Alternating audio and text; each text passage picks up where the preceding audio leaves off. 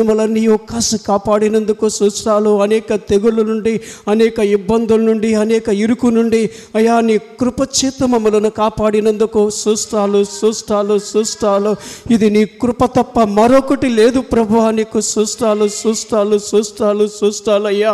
అయ్యా మొదటిగా ప్రభువా మరి ఆవరణమును పరిశుద్ధ స్థలమును అతి పరిస్థలమును మూడు స్థలాలను పవిత్రపరచండి ప్రభువ.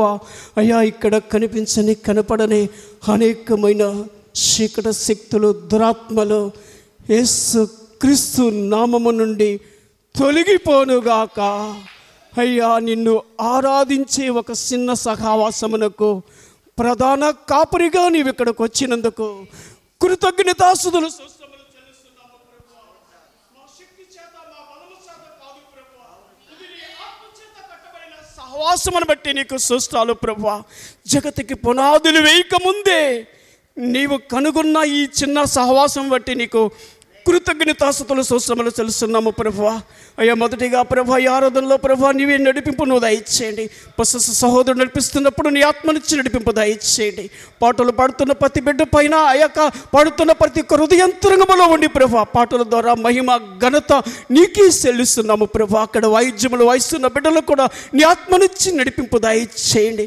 చిన్న మందులో ప్రభా సండే స్కూల్ బిడ్డలు నడిపిస్తున్న ప్రతి సహోదరుని కూడా నీ ఆత్మనిచ్చి నీవు నడిపింపు దయచేయండి. యవనస్తులను ప్రభా వృద్ధులను ప్రతి ఒక్కరిని నీ స్వాధీనం తీసుకోండి. వాతావరణం స్వాధీనం తీసుకోండి. అలనాడు ఇస్రాయిలు ప్రభా ఏ రీతిగా వారితో మరి నీవు నడిచావు ప్రభా? పగలు మేఘస్తంభంగా రాస్తే అగ్నిస్తంభంగా ఏ రీతిగా నీవే నడిచిన ప్రభువు ఇక్కడ నీవు ఉన్నందుకు వందనాలు. అలాగే దూర పంతం నడుస్తున్న బిడ్డలను ప్రభా వారి ప్రయాణంలో నీవు కృపనిచ్చి నడిపింపు దయచేయండి. యా ప్రతి కుటుంబాన్ని ప్రభా ప్రతి అంతరంగ బాధకుడుగా నీవే ఉండి మాకు హృదయంతరంగమైన చెవిని మాకు దయచేయండి ప్రభా. అయ్యా నీకు శ్రేష్టాలు చెల్లిస్తున్నాము. పసు సహోదరుడిని కాపాడిని ప్రభా చిలుచాటను మడుగు చేసి ఇప్పుడు ఈ సమయం యుద్ధకాల సమయంలో జరుగుతున్న ఆరాధనలో తనను అభిషేకించి బలమునెత్తి శక్తించి తనలో ఉండి మాట్లాడండి మాలో ఉండి ఆశపడుతున్న ప్రతి ఒక్కరిలో నుండి నీవే విని గ్రహింపు హృదయంతరంగమనే చెవిని మా అందరికి దయచేయండి. నెవరు వేసుకునే కృప దయచేయండి. ఆ వాక్యమును గురించిన కార్యములో మేము ఎక్కడికి వెళ్ళినా మాట్లాడగనే కృప ఈ సంఘములో ఉన్న ప్రతి ఒక్కరికి దయచేయమని అడుగుతున్నాను. అయ్యా నీకు చూస్తాను అలాగే రాత్రి మరి సాయంకాలం జరుగుతున్న ప్రభు రాత్రి భోజన కూడుకులో కూడా ప్రభా అయ్యా మా హృదయములను మేము కడుక్కొని ఆ యొక్క కూడికలో కూడా నీ దాసుడు మరుగు చేసి నీవే. ఈ రెండు కూడికలకు నీవు ఇక్కడ ఉండి మాతో నడిపింప దయచేయమని. అయ్యా మేము ఆ వాక్యం విని యమాయి మార్గ ప్రజల వలే ప్రభా నీ సన్నిధిలో అనుదినము నడవగలిగిన విశ్వాసము సంఘములో ఉన్న ప్రతి ఒక్కరికి దయచేయమని. ఆనోకు యొక్క ప్రత్యక్ష బయలుపాటు ప్రతి ఒక్కరికి దయచేయమని. అయ్యా లైను ద్వారా అయ్యా మతము నుండి మార్గములకు వచ్చే బిడ్డలు నూతన ఆత్మలకు కూడా నువ్వు సిద్ధపాటును దయచేయమని. మా ప్రియుడు మా రక్షకుడైన యేసుక్రీస్తునామని బట్టి అడిగి వేడుకుంటూ ప్రార్థిస్తున్నా మా తండ్రి. ఆమేన్. దేవుని నామమునకు మహిమ కలుగునుగాక. కుడి వచ్చినటువంటి సహోదరి సహోదరులకు ప్రభు అయిన యేసుక్రీస్తు వారి శ్రేష్టమైన దివ్యనామంలో మీ అందరికీ వందనాలు తెలియజేస్తున్నాం. మరి ప్రియులారా మనమంతా దేవుని దగ్గర మన తండ్రి దగ్గర ఉన్నాం. అల్లెలుయా ఆయన సన్నిధిలో మనమున్నాం ఆయన ప్రసన్నతలో మనమున్నాం. ఆయన యొక్క శక్తిని ఆయన ప్రసన్నతను అనుభవిస్తూ మన హృదయం నిండా ఆత్మను నింపుకుంటూ ఆయన కలుసుకుందాం. అందరం కూడా రెండు చేతులు పైకెత్తి దేవుని స్థుతిద్దాం. హలలుయ చెప్దాం. ప్రతి ఒక్కరు కూడా దేవుని కలుసుకోండి. హలలుయ చెప్దాం. హలలుయా దేవుని నామమునకు మహిమ కలుగును గాక చక్కటి ప్రసన్నత దేవుని సన్నిధి మనకున్నది. అందరం కూడా మరి స్వేచ్ఛగా సంతోషంతో హృదయంతో ప్రభుని ఆరాధన చేద్దాం. సమయంలో సిస్టర్స్ను దేవుని సన్నిధికి ఆహ్వానిస్తున్నాం. మరి అందరికి వచ్చినటువంటి పాట పాడి ప్రభునామని మహింపరచండి. సంఘముతో ఆరాధింపజేయవలసిందిగా ప్రభు పేరిట మనవి చేస్తున్నాం. అందరూ కలిసి నోరు తెరిచి ఆ పాటను మరి వల్లించండి. పాట పాడండి హృదయముతో పాడండి ఇష్టముతో పాడదాం సమర్పణతో పాడదాం దేవుని సన్నిధిలో. యాంత్రికంగా కూర్చోవద్దు దేవుని సన్నిధిలో.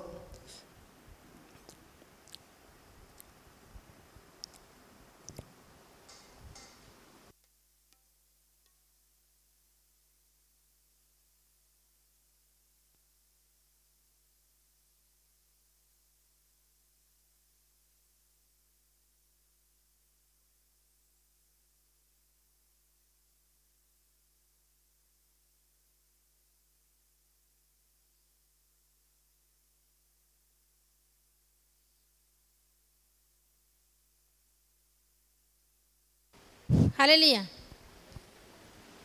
కృపా సత్య సంపూర్ణుడా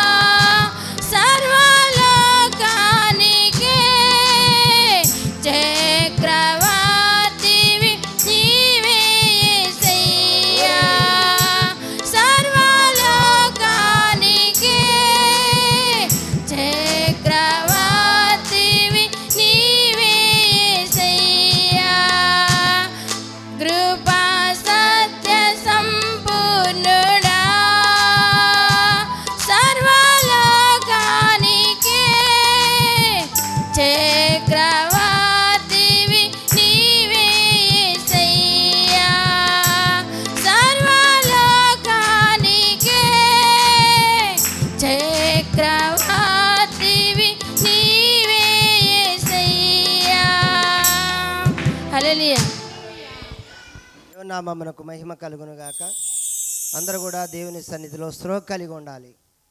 దేవుని ఆత్మతో మనము కలిసి ఆరాధించాలి. ఎందుకంటే మనుషులందరూ పాపము చేసి దేవుడు అనుగ్రహించు మహిమను పొందలేకపోతున్నారు. నిజముగా ప్రతి పాపము ఆయన సన్నిధికి మరి ఎంతో రోతగా ఉన్నది. మన హృదయాలు సరిచేసుకోవాల్సిన అవసరం ఉన్నాయి ఎందుకంటే మన ప్రతి పాపము ఆయన సన్నిధిలో కడగబడ్డానికి దేవుడు క్రయధనాన్ని చిందించాడు రక్తాన్ని చిందించాడు. ఆ రక్తము లేకుండా ఆత్మ లేకుండా దేవుని సన్నిధిలో నువ్వు కూర్చోవద్దు దేవుని సన్నిధిలో. ఆయనకి నువ్వు బలిపీఠం కట్టినట్టు కాదు. దేవుని సన్నిధిలో రక్తాన్ని తీసుకుని రక్తము ద్వారానే మనం ప్రభుని సమీపించాలి కాబట్టి ప్రభు ఇచ్చినటువంటి ఆ క్రయధనాన్ని తీసుకుందాం. హృదయంతో తీసుకుందాం. ప్రభువా నీ సన్నిధికి నేను వచ్చున్నాను నాయన. ఓ నేను తెలిసి తెలియనటువంటి ఎన్నో ఓ అతిక్రమములతో నేను పట్టిబడ ఉండవచ్చు ప్రభువా. నా దోషములన్నిటిని మీరు క్షమించండి. నా పాపములన్నిటిని క్షమించండి. ప్రభువా నేను బలహీనుణ్ణి. నేను పాపిని ప్రభువా. దయచేసి నూరారా నేను స్తుతించే భాగ్యాన్ని నాకు దయచే ప్రభు అని చెప్పి అందరూ రెండు చేతులు పైకెత్తి దేవుని స్థుతిద్దాం ప్రతి ఒక్కరు దేవుని స్థుతించాలి ఇక్కడ. ఎవరు కూడా మౌనంగా ఉండకూడదు. దేవుని సన్నిధి స్థుతించదగిన సన్నిధి ఆయన. స్థుతి నొందదగినటువంటి సన్నిధి ఏదైనా ఉన్నదంటే దేవుని సన్నిధి మాత్రమే. హాలలుయా గట్టిగా దేవుని స్థుతిద్దాం హాలలుయా చెప్దాం.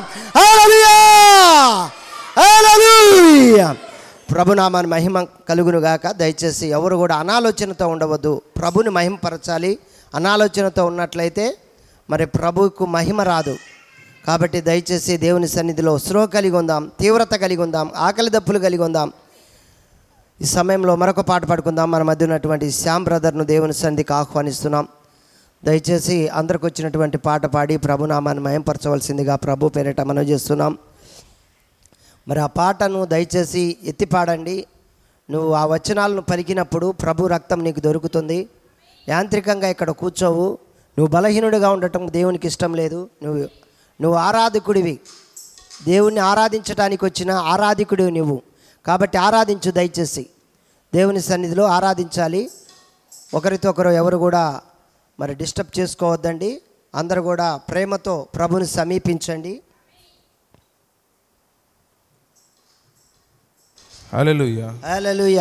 Song number three twenty nine అండి. ప్రియ యేసురాజును నే చూచిన చాలు. తండ్రి. మహిమలోనే నాయనతో నుంటే చాలు. ప్రియ యేసురాజును నే చూచిన చాలు. మహిమలోనే నాయనతో నుంటే చాలు. నిత్యమైన మోక్ష గృహము నందు చేరి నిత్యమైన మోక్ష గృహము నందు చేరి భక్తుల గుంపులో హర్షించిన చాలు. భక్తుల గుంపులో హర్షించిన చాలు. ప్రియా యేసురాజును నే చూచిన చాలు. మహిమలోనే నాయనతో నుంటే చాలు. ప్రియా యేసురాజును నే చూచిన చాలు. మహిమలోనే నాయనతో నుంటే చాలు. యేసుని రక్తమందు కడుగాబడి. వాక్యం చే నిత్యం భద్రపరచబడి. యేసుని రక్తమందు కడుగాబడి. వాక్యం చే నిత్యం భద్రపరచబడి. నిష్కలంక పరిశుద్ధులతో పేదన్నేను నిష్కలంక పరిశుద్ధులతో పేదన్నేను బంగారు వీధులలో తిరిగేదను. బంగారు వీధులలో తిరిగేదను. ప్రియా యేసురాజును నే చూచిన చాలు. మహిమలోనే నాయనతో నుంటే చాలు. ప్రియా యేసురాజును నే చూచిన చాలు మహిమలోనే నాయనతో చాలు. దూతలు వీణాలను మీటునప్పుడు గంభీర జయధ్వనులు మ్రోగోనప్పుడు దూతల వీణాలను మీటునప్పుడు గంభీర జయధ్వనులు మ్రోగోనప్పుడు. అల్లెలుయా పాటల్ పాడుచుండా. అల్లెలుయా పాటల్ పాడుచుండా. ప్రియా యేసుతో నేను ఉల్లాసింతో. ప్రియా యేసుతో నేను ఉల్లాసింతో. ప్రియా యేసు రాజును నే చూచిన చాలు. ఆత్మతో పాడదాం. మహిమలోనే నాయనతో నుంటే చాలు. ప్రియా యేసు రాజును నే చూచిన చాలు. మహిమలోనే నాయనతో ఉంటే చాలు. అవును తండ్రి. మున్ల ముకటంబై నా తలను ఆమేన్. స్వర్ణ కిరీటం పెట్టి ఆనందింతున్. మున్ల మకుటంబై నా తలను చూచి స్వర్ణ కిరీటం పెట్టి ఆనందింతో కొరడాతో కొట్టబడిన వీపును చూచి కొరడాతో కొట్టబడిన వీపును చూచి. ప్రతి ఒక్క గాయమును ముద్దాడేదన్ ప్రతి ఒక్క గాయమును ముద్దాడేదన్ ప్రియా యేసురాజును మహిమలో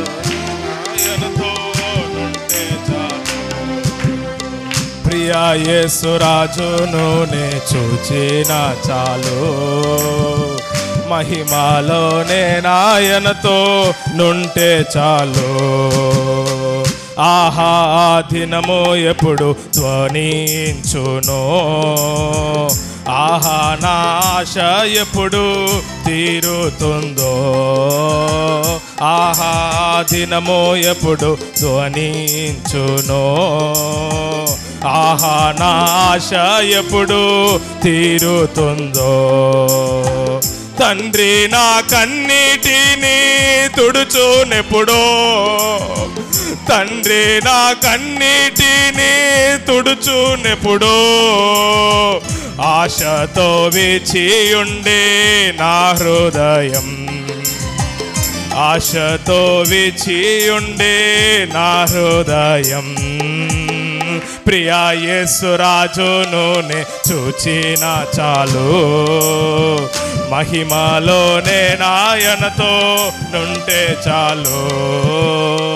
ప్రియా యేసురాజును చూచిన చాలు. మహిమలోనే నాయనతో నుంటే చాలు. నిత్యమైన మోక్ష గృహము నందు చేరి నిత్యమైన మోక్ష గృహము నందు చేరి పరిశుద్ధ గుంపులో హాషించిల చాలు. భక్తుల గుంపులో హాషించిన చాలు. ప్రియా యేసురాజును చూచిన చాలు. మహిమలోనే నాయనతో నుంటే చాలు. ప్రియా యేసురాజును చూచిన చాలు. మహిమలో ఆయనతో నుంటే చాలు.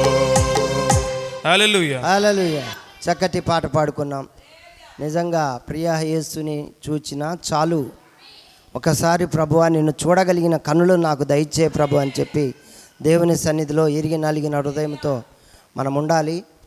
గలిబిల్లితో ఇక్కడ నువ్వు వచ్చి ఉండొచ్చు అనాలోచనతో ఇక్కడికి ఉండవచ్చు ఒత్తిడితో నీవు ఇక్కడికి వచ్చి ఉండొచ్చు కానీ దేవుని సన్నిధిలోకి ప్రవేశింపగానే నీ హృదయం మాధుర్యంగా మార్చబడాలి. హలెలుయా నీకున్న గలిబిలన్నీ తీసివేస్తాడు దేవుడు.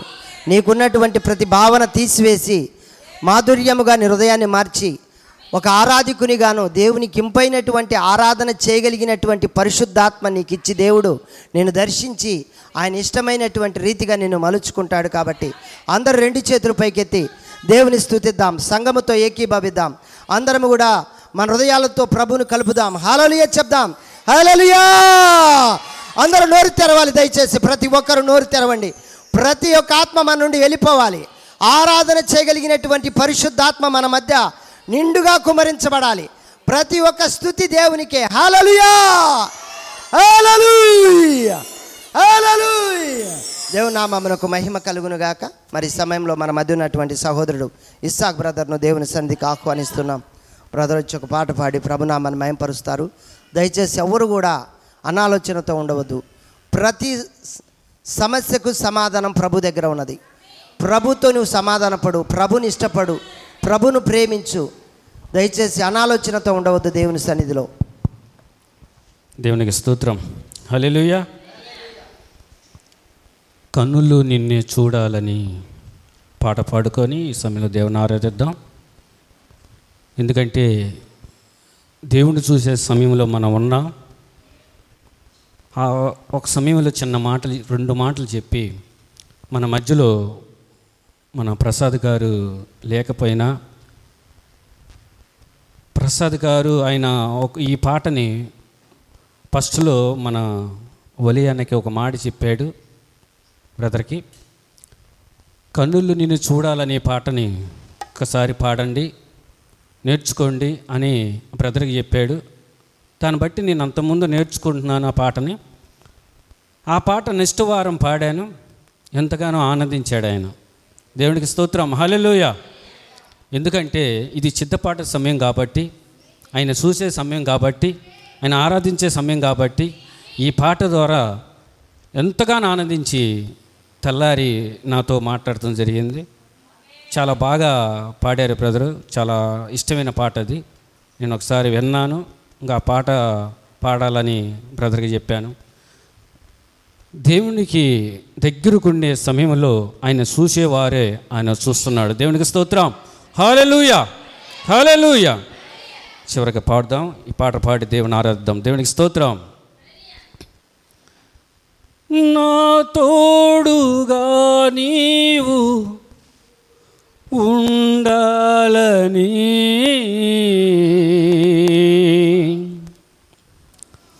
ఆశగా ఉన్నది. ఏసయా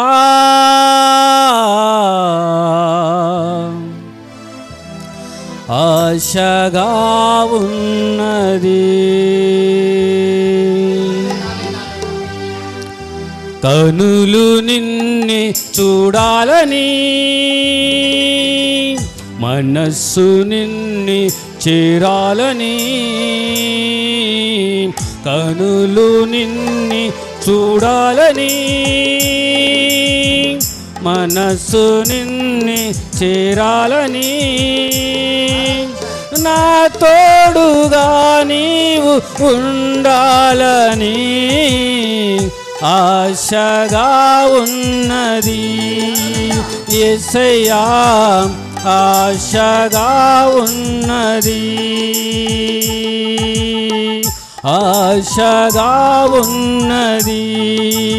ఎసయ్యా ఆశగా ఉన్నది. కనులు నిన్ని చూడాలని మనస్సు నిన్ని చేరాలని.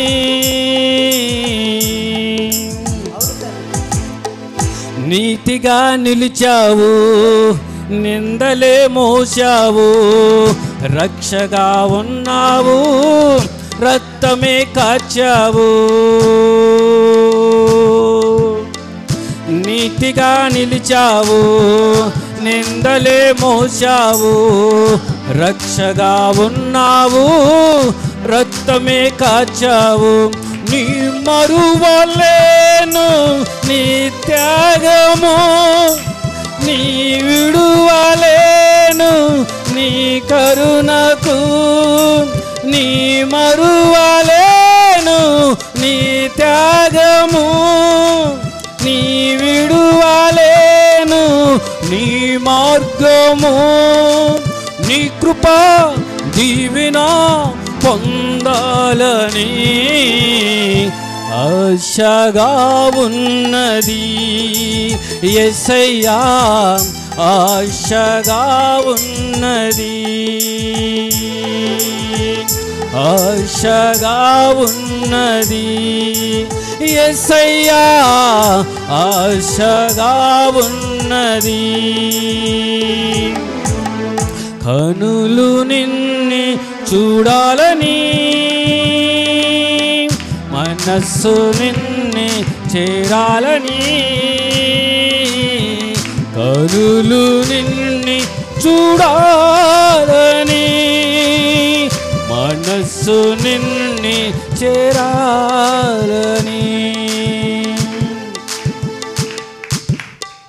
జీవమై ఉన్నావు జీవితం ఇచ్చావు. ప్రేమనే పంచావు ప్రాణమే విడిచావు. జీవమై ఉన్నావు జీవితం ఇచ్చావు. ప్రేమనే పంచావు ప్రాణమే విడిచావు. ఏమి ఊవగలను నీ ప్రేమకు అపురూపమైన నీ కరుణకు ఏమి నీ ప్రేమకు? అపురూపమైన నీ కరుణకు హృదయమే ప్రేమతో ఇవ్వాలనే ఆశగా ఉన్నది. ఎసయ్యా ఆశగా ఉన్నది ఆశగా ఉన్నది. ఎసయ్యా ఆశగా ఉన్నది. కనులు నిన్ని చూడాలని మనస్సు నిన్ని చేరాలని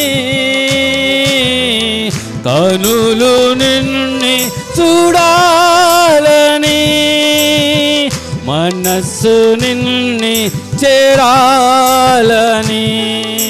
నా తోడుగా నీవు ఉండాలని ఆశగా ఉన్నది. ఎసయ్యా ఆశగా ఉన్నది. ఆశగా ఉన్నది. ఎస్సయ్యా ఆశగా ఉన్నది. కనులు నిన్ని చూడాలని మనస్సు నిన్ని చేరాలని కనులు నిన్ని చూడాలని మనస్సు నిన్ని చేరాలని. నా తోడుగా నీవు ఉండాలని. ఆశగా ఉన్నది ఎస్సయ్యా ఆశగా ఉన్నది. ఆశగా ఉన్నది ఎస్సయ్యా ఆశగా ఉన్నది. కనులు నిన్ని చూడాలని మనస్సు నిన్ని చేరాలని కనులు నిన్ని చూడాలని మనస్సు నిన్ని చేరాలని హల్లెలూయా హల్లెలూయా దేవుని నామమునకు మహిమ కలుగును గాక అందరము దేవుని సన్నిధిలో మనమున్నాము. ఆయన ఆత్మతో మనము ఆరాధించాలి ప్రభుని కలుసుకోవాలి. మన కొరకు ఆయన నిత్యము ఆరాధిస్తూ మొరపెడుతూ ఉన్నాడు. హల్లెలూయా నువ్వు ఆరాధించాలని నువ్వు దేవునితో కలవాలని దేవుని సన్నిధిలో నువ్వు నిలవాలని దేవుని సింహాసనం మీద నువ్వు కూర్చోవాలని నీ కొరకు ఆయన ఆత్మ మొరపెడుతూ ఉన్నది. హలలుయా కాబట్టి దయచేసి శ్రో కలిగి ఉందాం దేవుని సన్నిధిలో. దేవుని సన్నిధిలో దేవుని సన్నిధిలో ఉన్నప్పుడు దేవునితో ఉన్నానని నాకెవరు అవసరం లేదు. నాకు ఆయన మాత్రమే కావాలని ఆయన కొరకు ఆకలి దప్పులు కలిగి ఉండాలి దేవుని సన్నిధిలో. తీవ్రత కలిగి ఉందాం. ప్రభువా నీ సన్నిధిలో నేను ఉన్నాను ప్రభువా.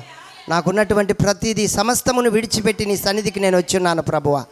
నిన్ను నా హృదయముతో ఆరాధించగలిగినటువంటి ఆత్మను నాకు దయచే ప్రభువా. ఒకసారి నిన్ను స్తుతించగలిగినటువంటి హృదయాన్ని నాకు దయచే ప్రభువ. ఇరిగి నలిగిన హృదయం నీకు ఇంపైన హృదయం ప్రభువ. ఓ నీవు యొక్క ఓ తండ్రి బలి అయి ఉన్నది ప్రభువ ఇరిగి నలిగిన హృదయము. ఆ హృదయాన్ని నాకు దయచే ప్రభు అని చెప్పి అందరము రెండు చేతులు పైకెత్తి దేవుని స్థుతిద్దాం ఓ దేవునికి ఇంపైన హృదయాన్ని సమయంలో ఇద్దాం ప్రతి ఒక్క అల్లరి ఆత్మ బయటికి వెళ్ళిపోవాలి అలలుయా ఓ భక్తిహీనత బయటికి వెళ్ళిపోవాలి యొక్క కావలసినటువంటి ప్రసన్నత దేవునికి కావలసినటువంటి మహిమ ఇక్కడికి రావాలి. అందరము రెండు చేతుల పైకెత్తి దేవుని స్థుతిద్దాం. హలలుయ చెప్దాం. హలలుయా హల్లెలూయా!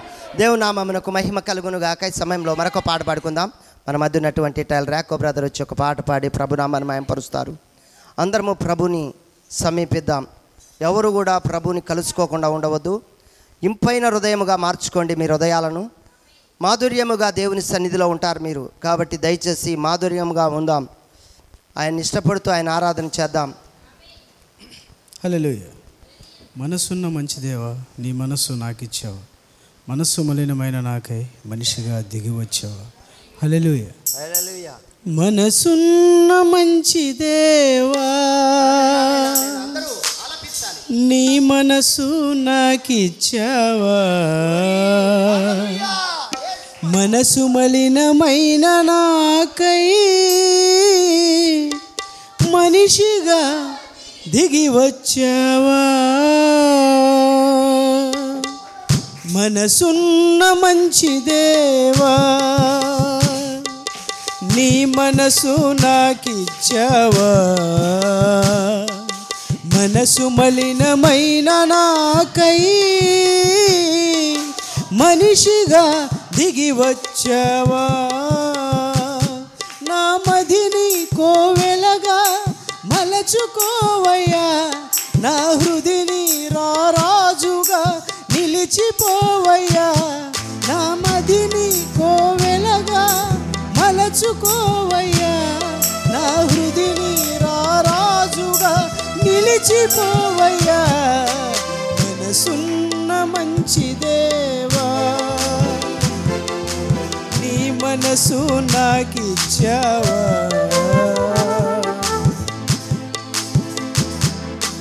హృదయము వ్యాధితో నిండిన కపట కేంద్రము. దానిని గ్రహించుట ఎవరి సాధ్యము?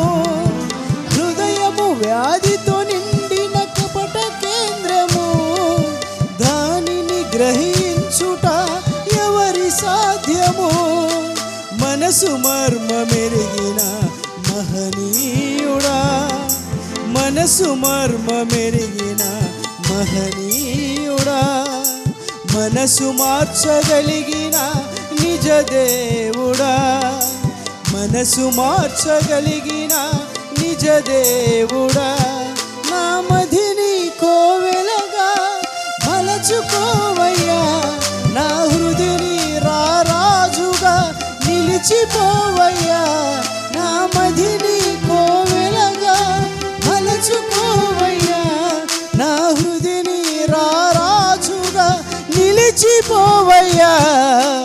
మనసున్న మంచి దేవా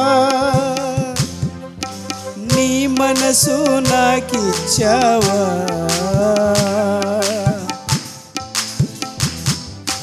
చంచల మనసాడించు బ్రతుకు ఆటను వంచన చేసి నడుపును తప్పు బాటను చంచల మనసాడించు బ్రతుకు ఆటను వంచన చేసి నడుపును తప్పు బాటను అంతరంగమును పరిశీలించు ఏసయ్యా.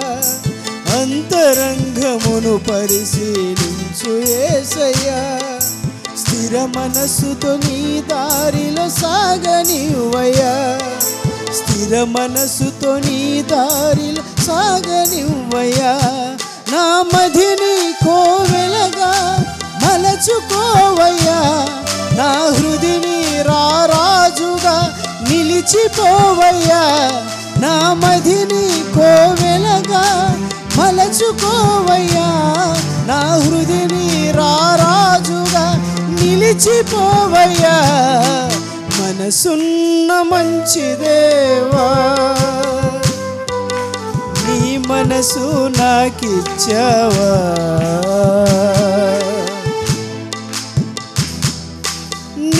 మనసుతో నిన్ను ఆశ్రయించితి. దీన మనసుతో నీ కడ శిరము వంచితి. నిండు మనసుతో నిన్ను ఆశ్రయించితి. దీన మనసుతో నీ కడ శిరము వంచితి. పూర్ణ శాంతి గలవానిగా నన్ను మార్చుమా. పూర్ణ శాంతి గలవానిగా నన్ను మార్చుమా? తరతరములకు క్షేమము చేకూర్చుమా? తరతరములకు క్షేమము చేకూర్చుమా? నా మధిని కోవెలగా మలచుకోవయ్యా. నా హృదిని రారాజుగా నిలిచిపోవయ్యా. నా మదిని కోవెలగా మలచుకోవయ్యా నా హృదిని రారాజుగా నిలిచిపోవయ్యా మనసున్న మంచి దేవా. నీ మనసు నాకిచ్చావా. మనసు మలినమైన నాకై మనిషిగా దిగి వచ్చావా. మనసున్న మంచి దేవా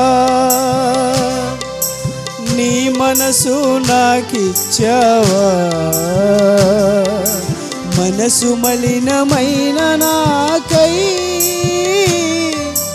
మనిషిగా దిగి వచ్చావా? నా మదిని కోవెలగా మలచుకోవయ్యా నా హృదిని రారాజుగా నిలిచిపోవయ్యా నా మదిని కోవెలగా మలచుకోవయ్యా నా హృదిని రారాజుగా నిలిచిపోవయ్యా మనసున్న మంచి దేవా నీ మనసు నాకిచ్చావా మనసు మలినమైన నాకై మనిషిగా దిగి వచ్చావా? మనిషిగా దిగి వచ్చావా? హల్లెలూయా. హల్లెలూయా. దేవునామమునకు మహిమ కలుగును గాక. చక్కటి పాట పాడి ఉన్నాం. ఆయన సన్నిధిలోకి ఆయన వచ్చి ఉన్నాడు. హల్లెలూయా. ప్రతి ఒక్కరిని ఆయన కదిలిస్తూ ఉన్నాడు. ఆయన ఆత్మతో అందరిని దర్శిస్తున్న దేవునికి రెండు చేతులు పైకెత్తి దేవుని స్తుతిద్దాం హల్లెలూయా చెప్దాం. హల్లెలూయా! హల్లెలూయా! దేవుని నామమునకు మహిమ కలుగునుగాక అందరం లేచి నిలబడదాం. అందరం లేచి నిలబడి ఒక పాట పాడుకుంటుండగా కానుకలు సమర్పించుకుందాం. దేవునికి ప్రతి ఒక్కరు కూడా క్రమంగా ఉండాలి. దయచేసి దేవుని సన్నిధిలో ఎవ్వరూ మాట్లాడుకోవద్దు. దయచేసి ఎవ్వరూ మాట్లాడుకోవద్దు. దేవునికి మనం గౌరవం ఇద్దాం. దేవునికి భయపడదాం. దేవుని సన్నిధిలో సృహ కలిగి ఆయన సన్నిధిలో ప్రార్థన పూర్వకంగా ఉండాలి. అందరూ క్రమంగా ఉందాం. దయచేసి వెనకాల ఉన్నటువంటి చైర్స్ని ముందుకు జరుపుకోండమ్మా. వెనకాల వచ్చే వారికి స్థలం చూపించాలి కాబట్టి దయచేసి మరి చైర్స్ని మరి క్రమంగా ఉంచండి. వెనకాల వచ్చే వారికి ప్లేస్ చూపించండి. మరి సమయంలో ఒక పాట పాడుకుంటుండగా ఒక కానుకలు సమర్పించుకుందాం. మరి మన మధ్య ఉన్నటువంటి టైల్ ర్యాకో బ్రదర్ను దేవుని సన్నిధికి ఆహ్వానిస్తున్నాం. పాట పాడుకుంటుండగా దేవునికి కానుకలు సమర్పించుకుందాం. హలో ఏమి తెచ్చి నిన్ను దర్శించునయ్యా? ఏ రీతిగా నిన్ను సేవించునయ్యా? వినయముగా నీ సన్నిధి మురొక్కి స్థుతియాగము చేతునయ్యా. హల్లెలూయ. ఏమి తెచ్చి నిన్ను దర్శింతునయ్యా ఏ రీతిగా నిన్ను సేవింతునయ్యా ఏమి తెచ్చి నిన్ను దర్శింతునయ్యా. ఏ రీతిగా నిన్ను సేవింతునయ్యా. ఏమి తెచ్చి నిన్ను దర్శింతునయ్యా. ఏ రీతిగా నిన్ను సేవింతునయ్యా? వినయముగా నీ సన్నిధి మ్రొక్కి స్తుతియాగము చేతునయ్యా.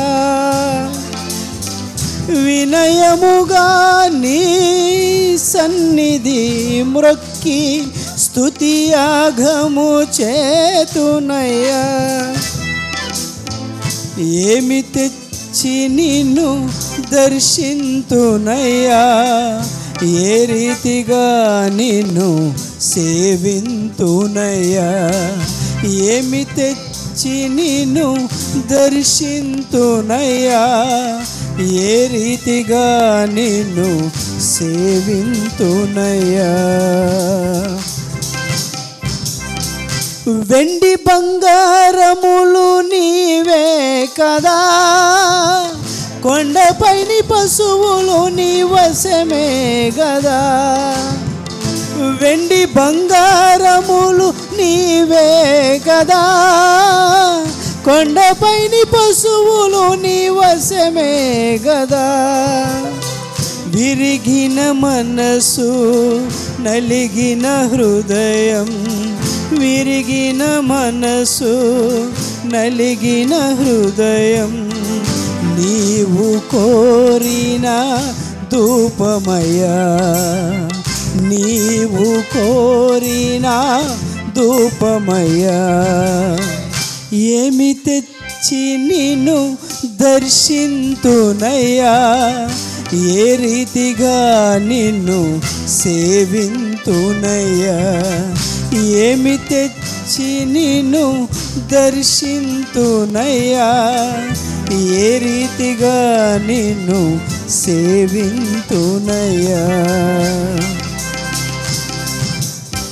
ప్రథమ ఫలములు నీ సేవకీయనా దహన బలులు నైవేద్యమీయనా ప్రథమ ఫలములు నీ సేవకీయనా దహన బలులు నైవేద్యమీయనా సజీవయగముగా దేహమర్పించుట సజీవయాగముగా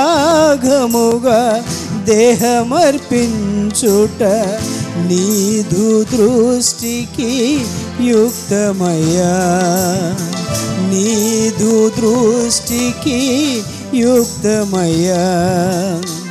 ఏమి తెచ్చి నిన్ను దర్శింతునయ్యా? ఏ రీతిగా నిన్ను సేవింతునయ్యా? ఏమి తెచ్చి నిన్ను దర్శింతునయ్యా? ఏ రీతిగా నిన్ను సేవింతునయ్యా?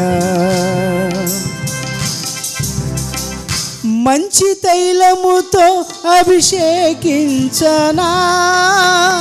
ఎంచి కానుకలిచ్చి భజించనా. మంచి తైలముతో అభిషేకించనా. ఎంచి కానుకలిచ్చి భజించనా. న్యాయముగ నడచుట కనికరము చూపుట న్యాయముగా నడచుట కనికరము చూపుట నీకిష్టమైన ధూపమయ్యా. నీకిష్టమైన ధూపమయ్యా. ఏమి తెచ్చి నిన్ను దర్శింతునయ్యా? ఏ రీతిగా నిన్ను సేవింతునయ్యా? ఏమి తెచ్చి నిన్ను దర్శింతునయ్యా? ఏ రీతిగా నిన్ను సేవింతునయ్యా? వినయముగా నీ సన్నిధి మృక్కి స్థుతియాగము చేతునయ్యా. వినయముగా నీ సన్నిధి మృక్కి స్థుతియాగము చేతునయ్యా. ఏమి తెచ్చి నిన్ను దర్శింతునయ్యా? ఏ రీతిగా నిన్ను సేవింతునయ్యా? ఏమి తెచ్చి నిన్ను దర్శింతునయ్యా? ఏ రీతిగా నిన్ను సేవింతునయ్యా? ఏ రీతిగా నిన్ను సేవింతునయ్యా? చక్కటి పాట పాడి ఉన్నాం మనం. ఏమి తెచ్చి నిన్ను సేవింతున్నాయా అని చెప్పి. నిజంగా మనము ఏమి ఇచ్చినా ఆయన రుణాన్ని మనం తీర్చలేము. ఆయన కృపను పొందుకోవడానికి కావలసిన అర్హత మా దగ్గర ఏమీ లేదు నాయన అని చెప్పి అందరము రెండు చేతులు పైకెత్తి దేవుని స్థుతిద్దాం.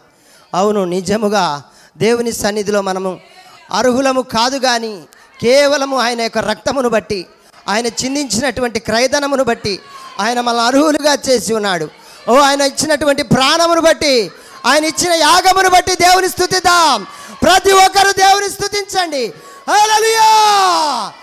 మరొకసారి గట్టిగా దేవుని స్థుతించాలి. నోర్లు మూగపోకూడదు. దేవుని స్థుతించేటువంటి సమయం ఇది.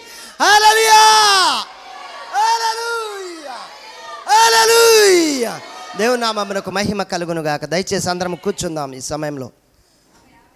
ఎవరూ మాట్లాడుకోకూడదు ఈ సమయంలో. అందరూ ఫిండర్ ఆఫ్ సైలెన్స్లో ఉండాలి ప్రార్థనాపూర్వకంగా ఉండాలి సమయంలో దైవజనులను దేవుని సన్నిధికి ఆహ్వానిస్తున్నాం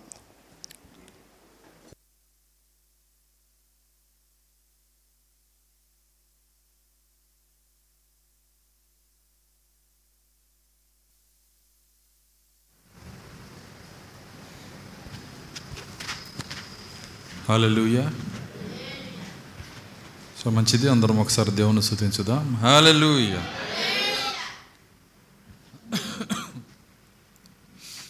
పురుషులు వెనకాల కూర్చున్న వాళ్ళు దయచేసి ముందుకు రండి. వెనకాల వచ్చిన వాళ్ళు వెనకాల కూర్చోవాలి. వాళ్ళు అలా ముందుకు నడుచుకుంటూ వచ్చి ముందు కూర్చోకూడదు కాబట్టి అలాగే నుంచొని వచ్చేసేయండి. ముందుకు వచ్చేసేయండి అందరూ. ముందు సీట్లు ఖాళీ ఉంచొద్దు. ముందుకు వచ్చేసేయండి.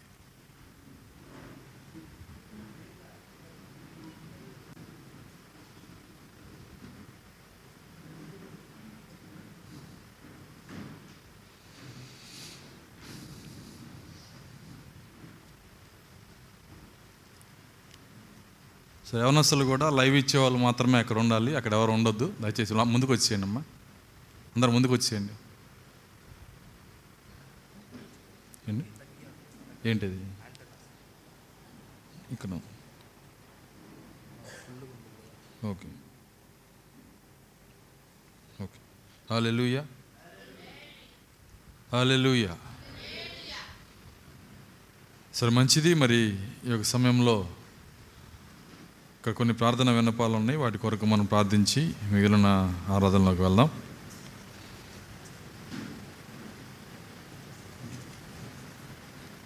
అందరు కళ్ళు మూసుకున్నట్లయితే మనము ప్రార్థన చేద్దాం.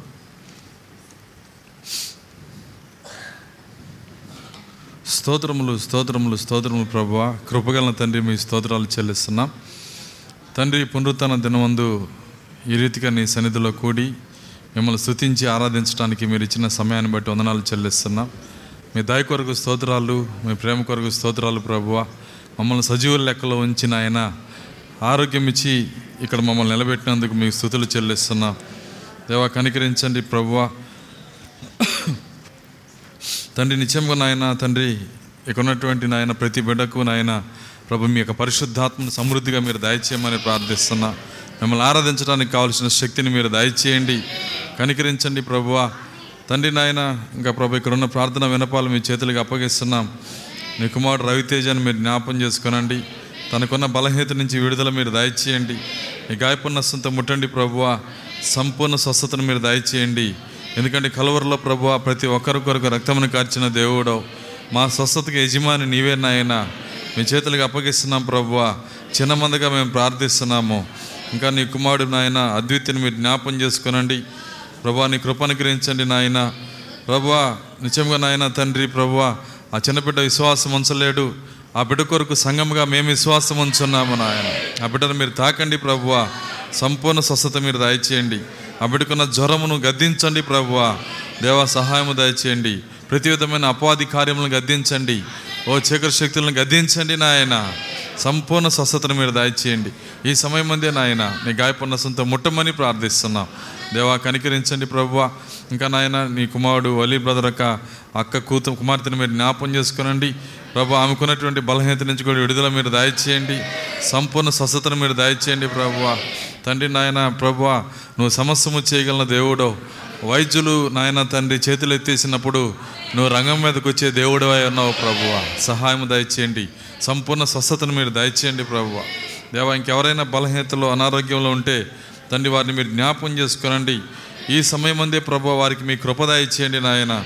తండ్రి తండ్రి నిజంగా నాయన ఓ ప్రభు వారి పేరు ఇక్కడ చదవబడక ఉండొచ్చు కానీ ఓ తండ్రి వారి అక్కరను వెరిగిన దేవుడవు. తండ్రి వారిని స్వస్థపరచమని ప్రార్థిస్తున్నాం. తండ్రి ప్రతి అక్కర్ను మీరు తీర్చండి. ప్రతి అనారోగ్యం మీరు స్వస్థపరచండి ప్రభువా. దేవా కనికరించండి నాయన. మా ప్రార్థన విన్నపములన్నీ మీ సన్నిధిలో భద్రపరిచి సమాధానము దయచేయమని యేసుక్రీస్తునాలో ప్రార్థించి వేడుకొంచున్నాము. ఆమె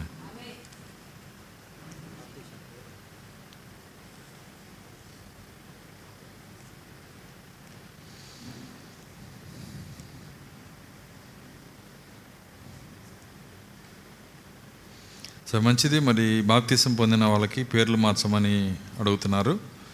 మరి వాళ్ళ పేర్లను ఇప్పుడు మార్దాము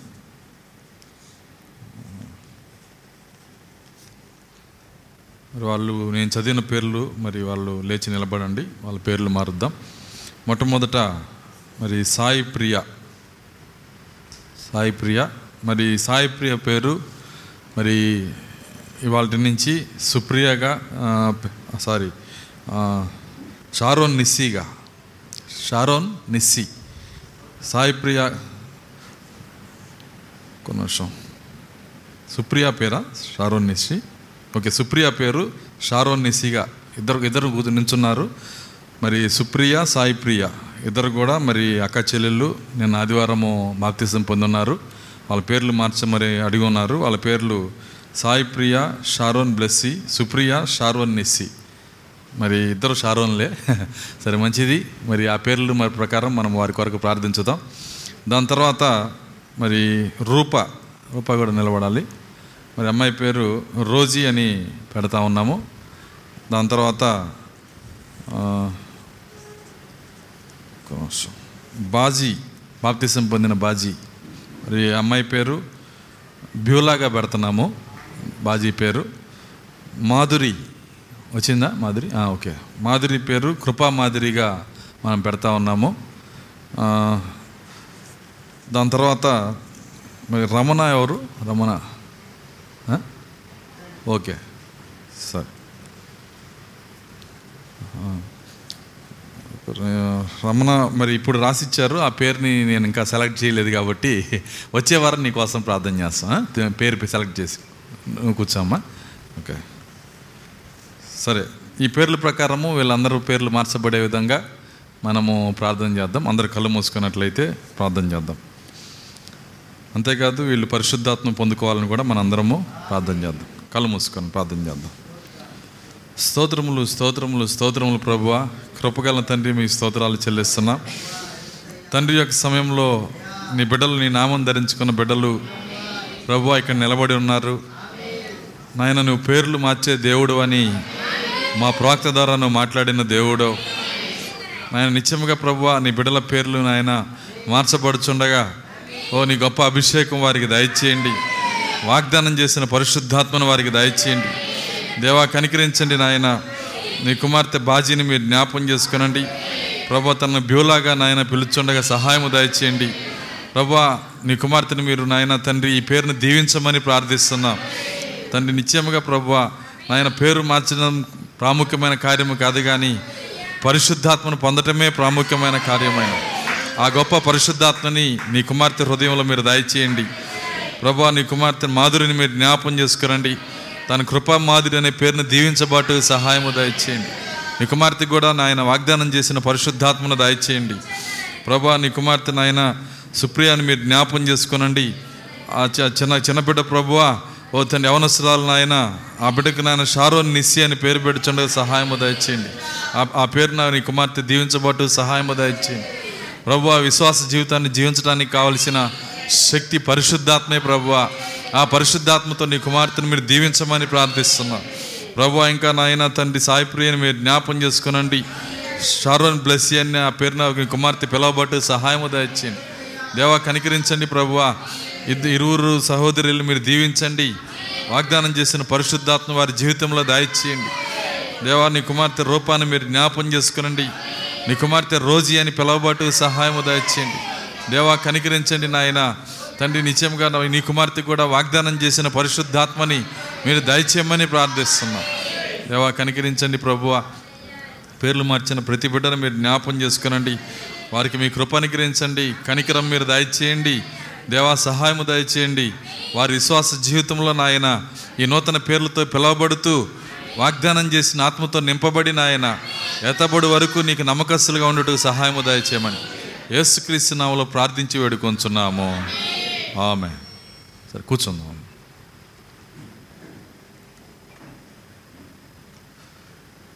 మరి రమణ సహోదరి రమణ పేరు రేపు వారం మనం మారుద్దాము.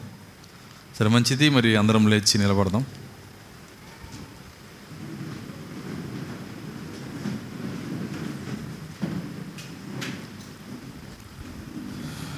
ఆయన ఒక వాక్యంలోకి వెళ్ళబో ముందుగా కొద్ది నిమిషాలు మనందరము మన హృదయం తెరిచి మన మనసు తెరిచి కొద్ది నిమిషాలు దేవుని స్థుతి ఆరాధన చేద్దాం. ఎవరు మౌనంగా ఉండొద్దు అందరము మన నోరు తెరిచి మనందరము మన హృదయం తెరిచి కొద్ది నిమిషాలు స్థుతి ఆరాధన చేద్దాం. స్తోత్రము స్తోత్రము స్తోత్రము స్తోత్రము. Hallelujah hallelujah hallelujah hallelujah hallelujah స్తోత్రము స్తోత్రము స్తోత్రము స్తోత్రము స్తోత్రములు ప్రభువా. కృపగల తండ్రి మీకు స్తోత్రాలు చెల్లిస్తున్నాం. దయగల దేవానికి స్తోత్రాలు చెల్లిస్తున్నాం. ప్రభా మీ సన్నిధిని బట్టి వందనాలు. మీ పాద సన్నిధిని బట్టి స్తోత్రాలు. మీ వెలుగుని ఇక్కడ ఉంచినందుకు స్తోత్రాలు స్తోత్రాలు స్తోత్రాలు స్తోత్రాలు. హాలెలూయ హాలెలూయ హాలెలూయ హాలెలూయ నీకే స్తోత్రము స్తోత్రము స్తోత్రము స్తోత్రము స్తోత్రములు నాయన. తండ్రి మీకే స్థుతులు చెల్లిస్తున్నాం. ఇస్రాయల్ స్థుతుల పైన ఆశీనుడైన దేవా ఓ ఈ మధ్యాహ్నము. తండ్రి ఉదయకాల సమయం ప్రభువా మా స్థుతులపైన ఆశీనుడమ్మని ప్రార్థిస్తున్నాం. మా స్థుతుల సింహాసనం మీద దిగిరమ్మని ప్రార్థిస్తున్నాం. అల్లుయ స్తోత్రం స్తోత్రం స్తోత్రములు ప్రభువా. మా ఆలోచనలు మీ స్వాధీనపరచుకోనండి. మా తలంపులు మీ స్వాధీనపరచుకోనండి. అపాధి కార్యం లయపరచండి నాయన. ఓ లోక కార్యములు లయపరచండి ప్రభువా.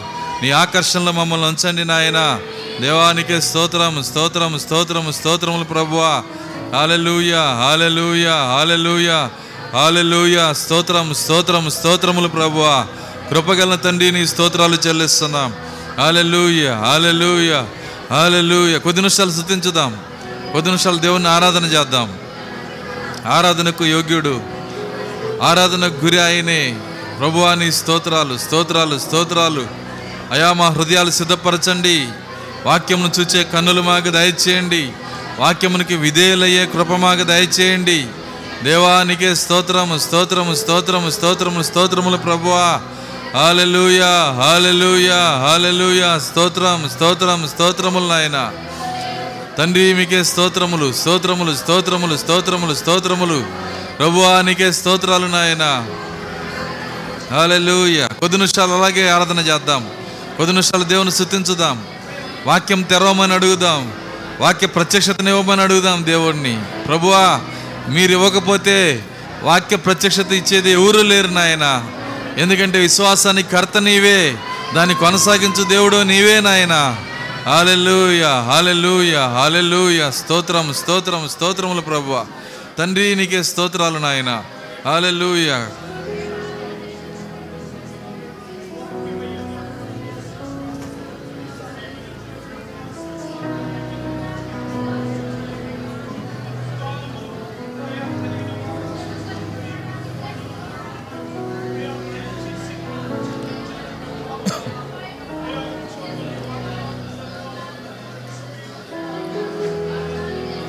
హాలూయ హాలెలూయ స్తోత్రం హాలూయ అందరం అలా కళ్ళు మూసుకునగానే ఒక ఆరాధన పాట పాడుకుందాం. యేసు ప్రభును స్తుతించుట ఎంతో ఎంతో మంచిది. యేసు ప్రభు స్తుతించుట ఎంతో ఎంతో మంచిది. మహోన్నతుడా నీ నామమును స్తుతించుటాయే బహు మంచిది మహోన్నతుడా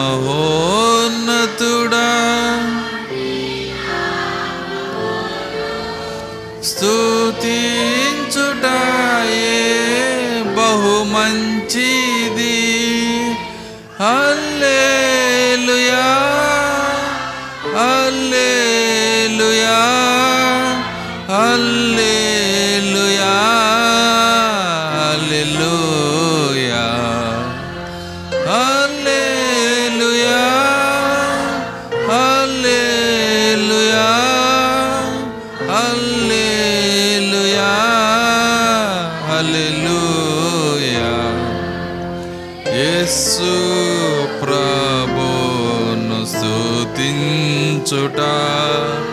ఎంతో ఎంతో మంచిది.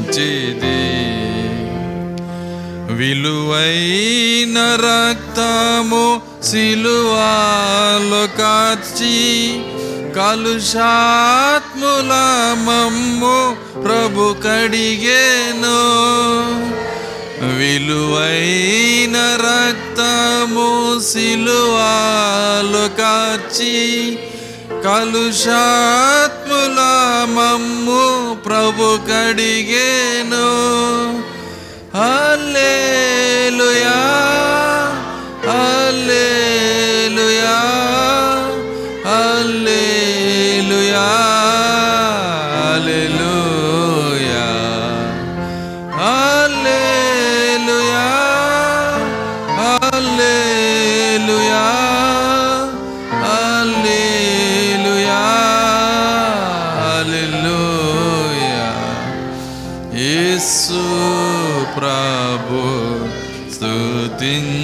స్తుతించుట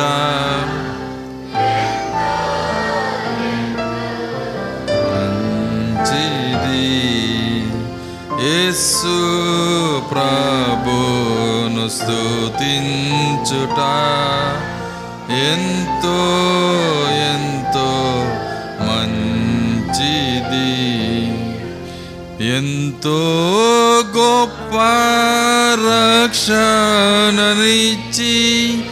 వింతైన జనముగా మము చేసేను. ఎంతో గొప్ప రక్షణనిచ్చి వింతైన జనముగా మము చేసేను. అల్లేలుయా అల్లేలుయా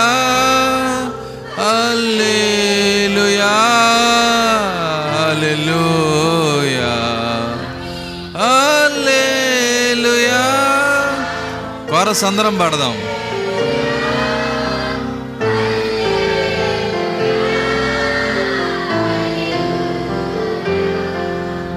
యేసు ప్రభును స్తుతించుట ఎంతో ఎంతో మంచిది.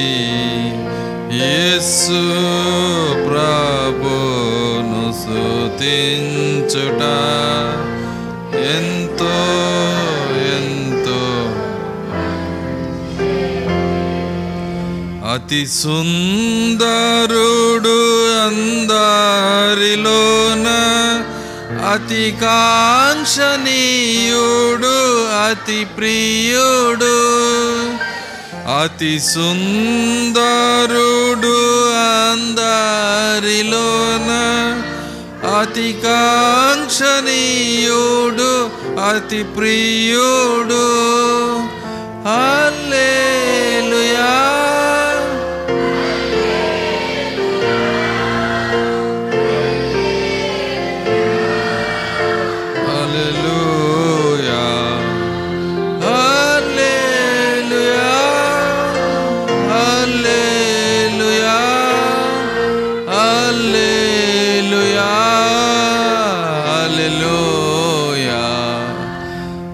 యేసు ప్రభును స్తుతించుట ఎంతో ఎంతో మంచిది. యేసు ప్రభును స్తుతించుట ఎంతో ఎంతో మంచిది. అందరూ రెండు చేతులు పైకెత్తుదాం. రాత్రింబవళ్ళు వేణోళ్ళతోనూ స్తుతించుటాయే బహుమంచి రాత్రి వాళ్ళు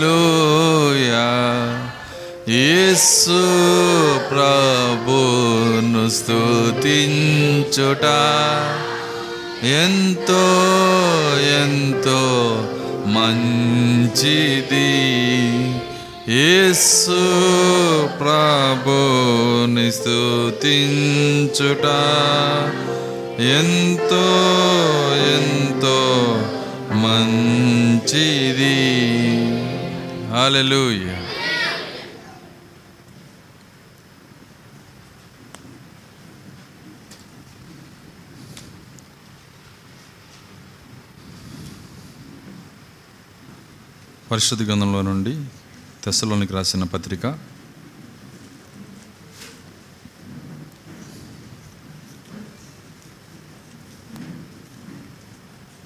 మొదటి తెస్సులోనికి రాసిన పత్రిక నాలుగో అధ్యాయము.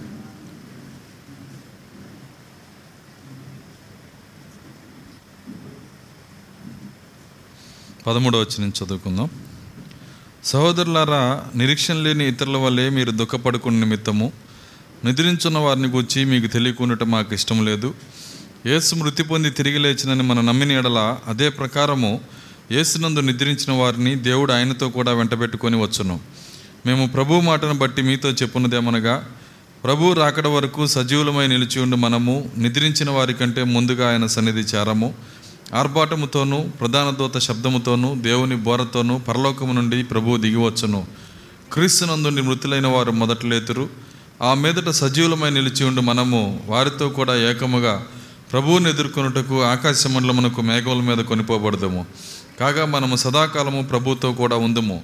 కాబట్టి ఈ మాటల చేత మీ మాటల చేత ఒకరినొకడు ఆదరించుకొనుడి. సహోదరులారా ఆ కాలముల గూర్చియో ఆ సమయంలో గూర్చియో మీకు రాయనక్కర్లేదు. రాత్రి వేళ దొంగ ఎలాగ వచ్చునో? అలాగే ప్రభు దినం వచ్చునని మీకు బావుగా తెలియను. లోకులు నెమ్మదిగా ఉన్నది భయమేమీ లేదని చెప్పుకొనుచుండగా గర్భిణీ స్త్రీకి ప్రసవ వేదన వచ్చినట్లు వారికి ఆకస్మికంగా నాశనం తటస్థించును. గనక వారెంత మాత్రము తప్పించుకొనలేరు. సోదరులారా ఆ దినము దొంగ వలె మీ మీదకు వచ్చుటకు మీరు చీకట్లో ఉన్నవారు కారు. మీరందరూ వెలుగు సంబంధులను పగటి సంబంధులనై ఉన్నారు. మనం రాత్రి వారము కాము చీకటి వారము కాము. కావున ఇతరుల వలె నిద్రపోక మెలకువగా ఉండి మత్తులము కాక ఉందము. నిద్రపోవారు రాత్రివేళ నిద్రపోదురు మత్తుగా ఉండేవారు రాత్రివేళ మత్తుగా ఉందురు. మనము పగటివారమై ఉన్నాము గనక మత్తులమై ఉండక విశ్వాస ప్రేమలను కవచము రక్షణ నిరీక్షణను శిరస్రానమును ధరించుకుందము. దేవుడు తన వాక్యం దీవించును గాక ప్రార్థించుకుందాం. స్తోత్రములు స్తోత్రములు స్తోత్రములు ప్రభువ. కృపగల తండ్రి మీ స్తోత్రాలు చెల్లిస్తున్నాం. ప్రభు ఇక్కడ నీ లేఖన భాగం చదవబడి ఉన్నది. ప్రభువ ఆయన లోకంలో మేము జీవిస్తుండగా ఆయన మరణము కోటి మార్గాల్లో వస్తున్నది కానీ జీవము ఒకే ఒక మార్గంలో వచ్చున్నది. అది నీ వాక్యమే ప్రభువ. అలాంటి జీవం ఎద్దకు మేము వచ్చి ఉన్నాము ఆయన భక్తి శ్రద్ధలతో మర్యాదతో నీ వాక్యమును చూసే కన్నులు మాకు దయచేయండి. వాక్యమును ఆరాధించే హృదయం మాకు దయచేయండి. తండ్రి వ్యర్థమైన ప్రతి కార్యం మా నుంచి దూరం చేయండి. తండ్రి నిత్యంగా నాయన మా ఆలోచనలు మా తలంపులు స్వాధీనపరచుకోనండి. నన్ను సిలుచాటం మరుగు చేయండి ప్రభువ. వినుచన నీ బిడ్డల హృదయాల్లో నీ అభిషేకము దాయిచ్చేయండి నాలో నీ అభిషేకము దయచేయండి. నిత్యంగా మీరే మాట్లాడి మీ నామానికి మహిమ తెచ్చుకోమని యేసుక్రీస్తు నామలు అడిగి వేడుకొంచున్నాము తండ్రి. ఆమె కూర్చున్నాం.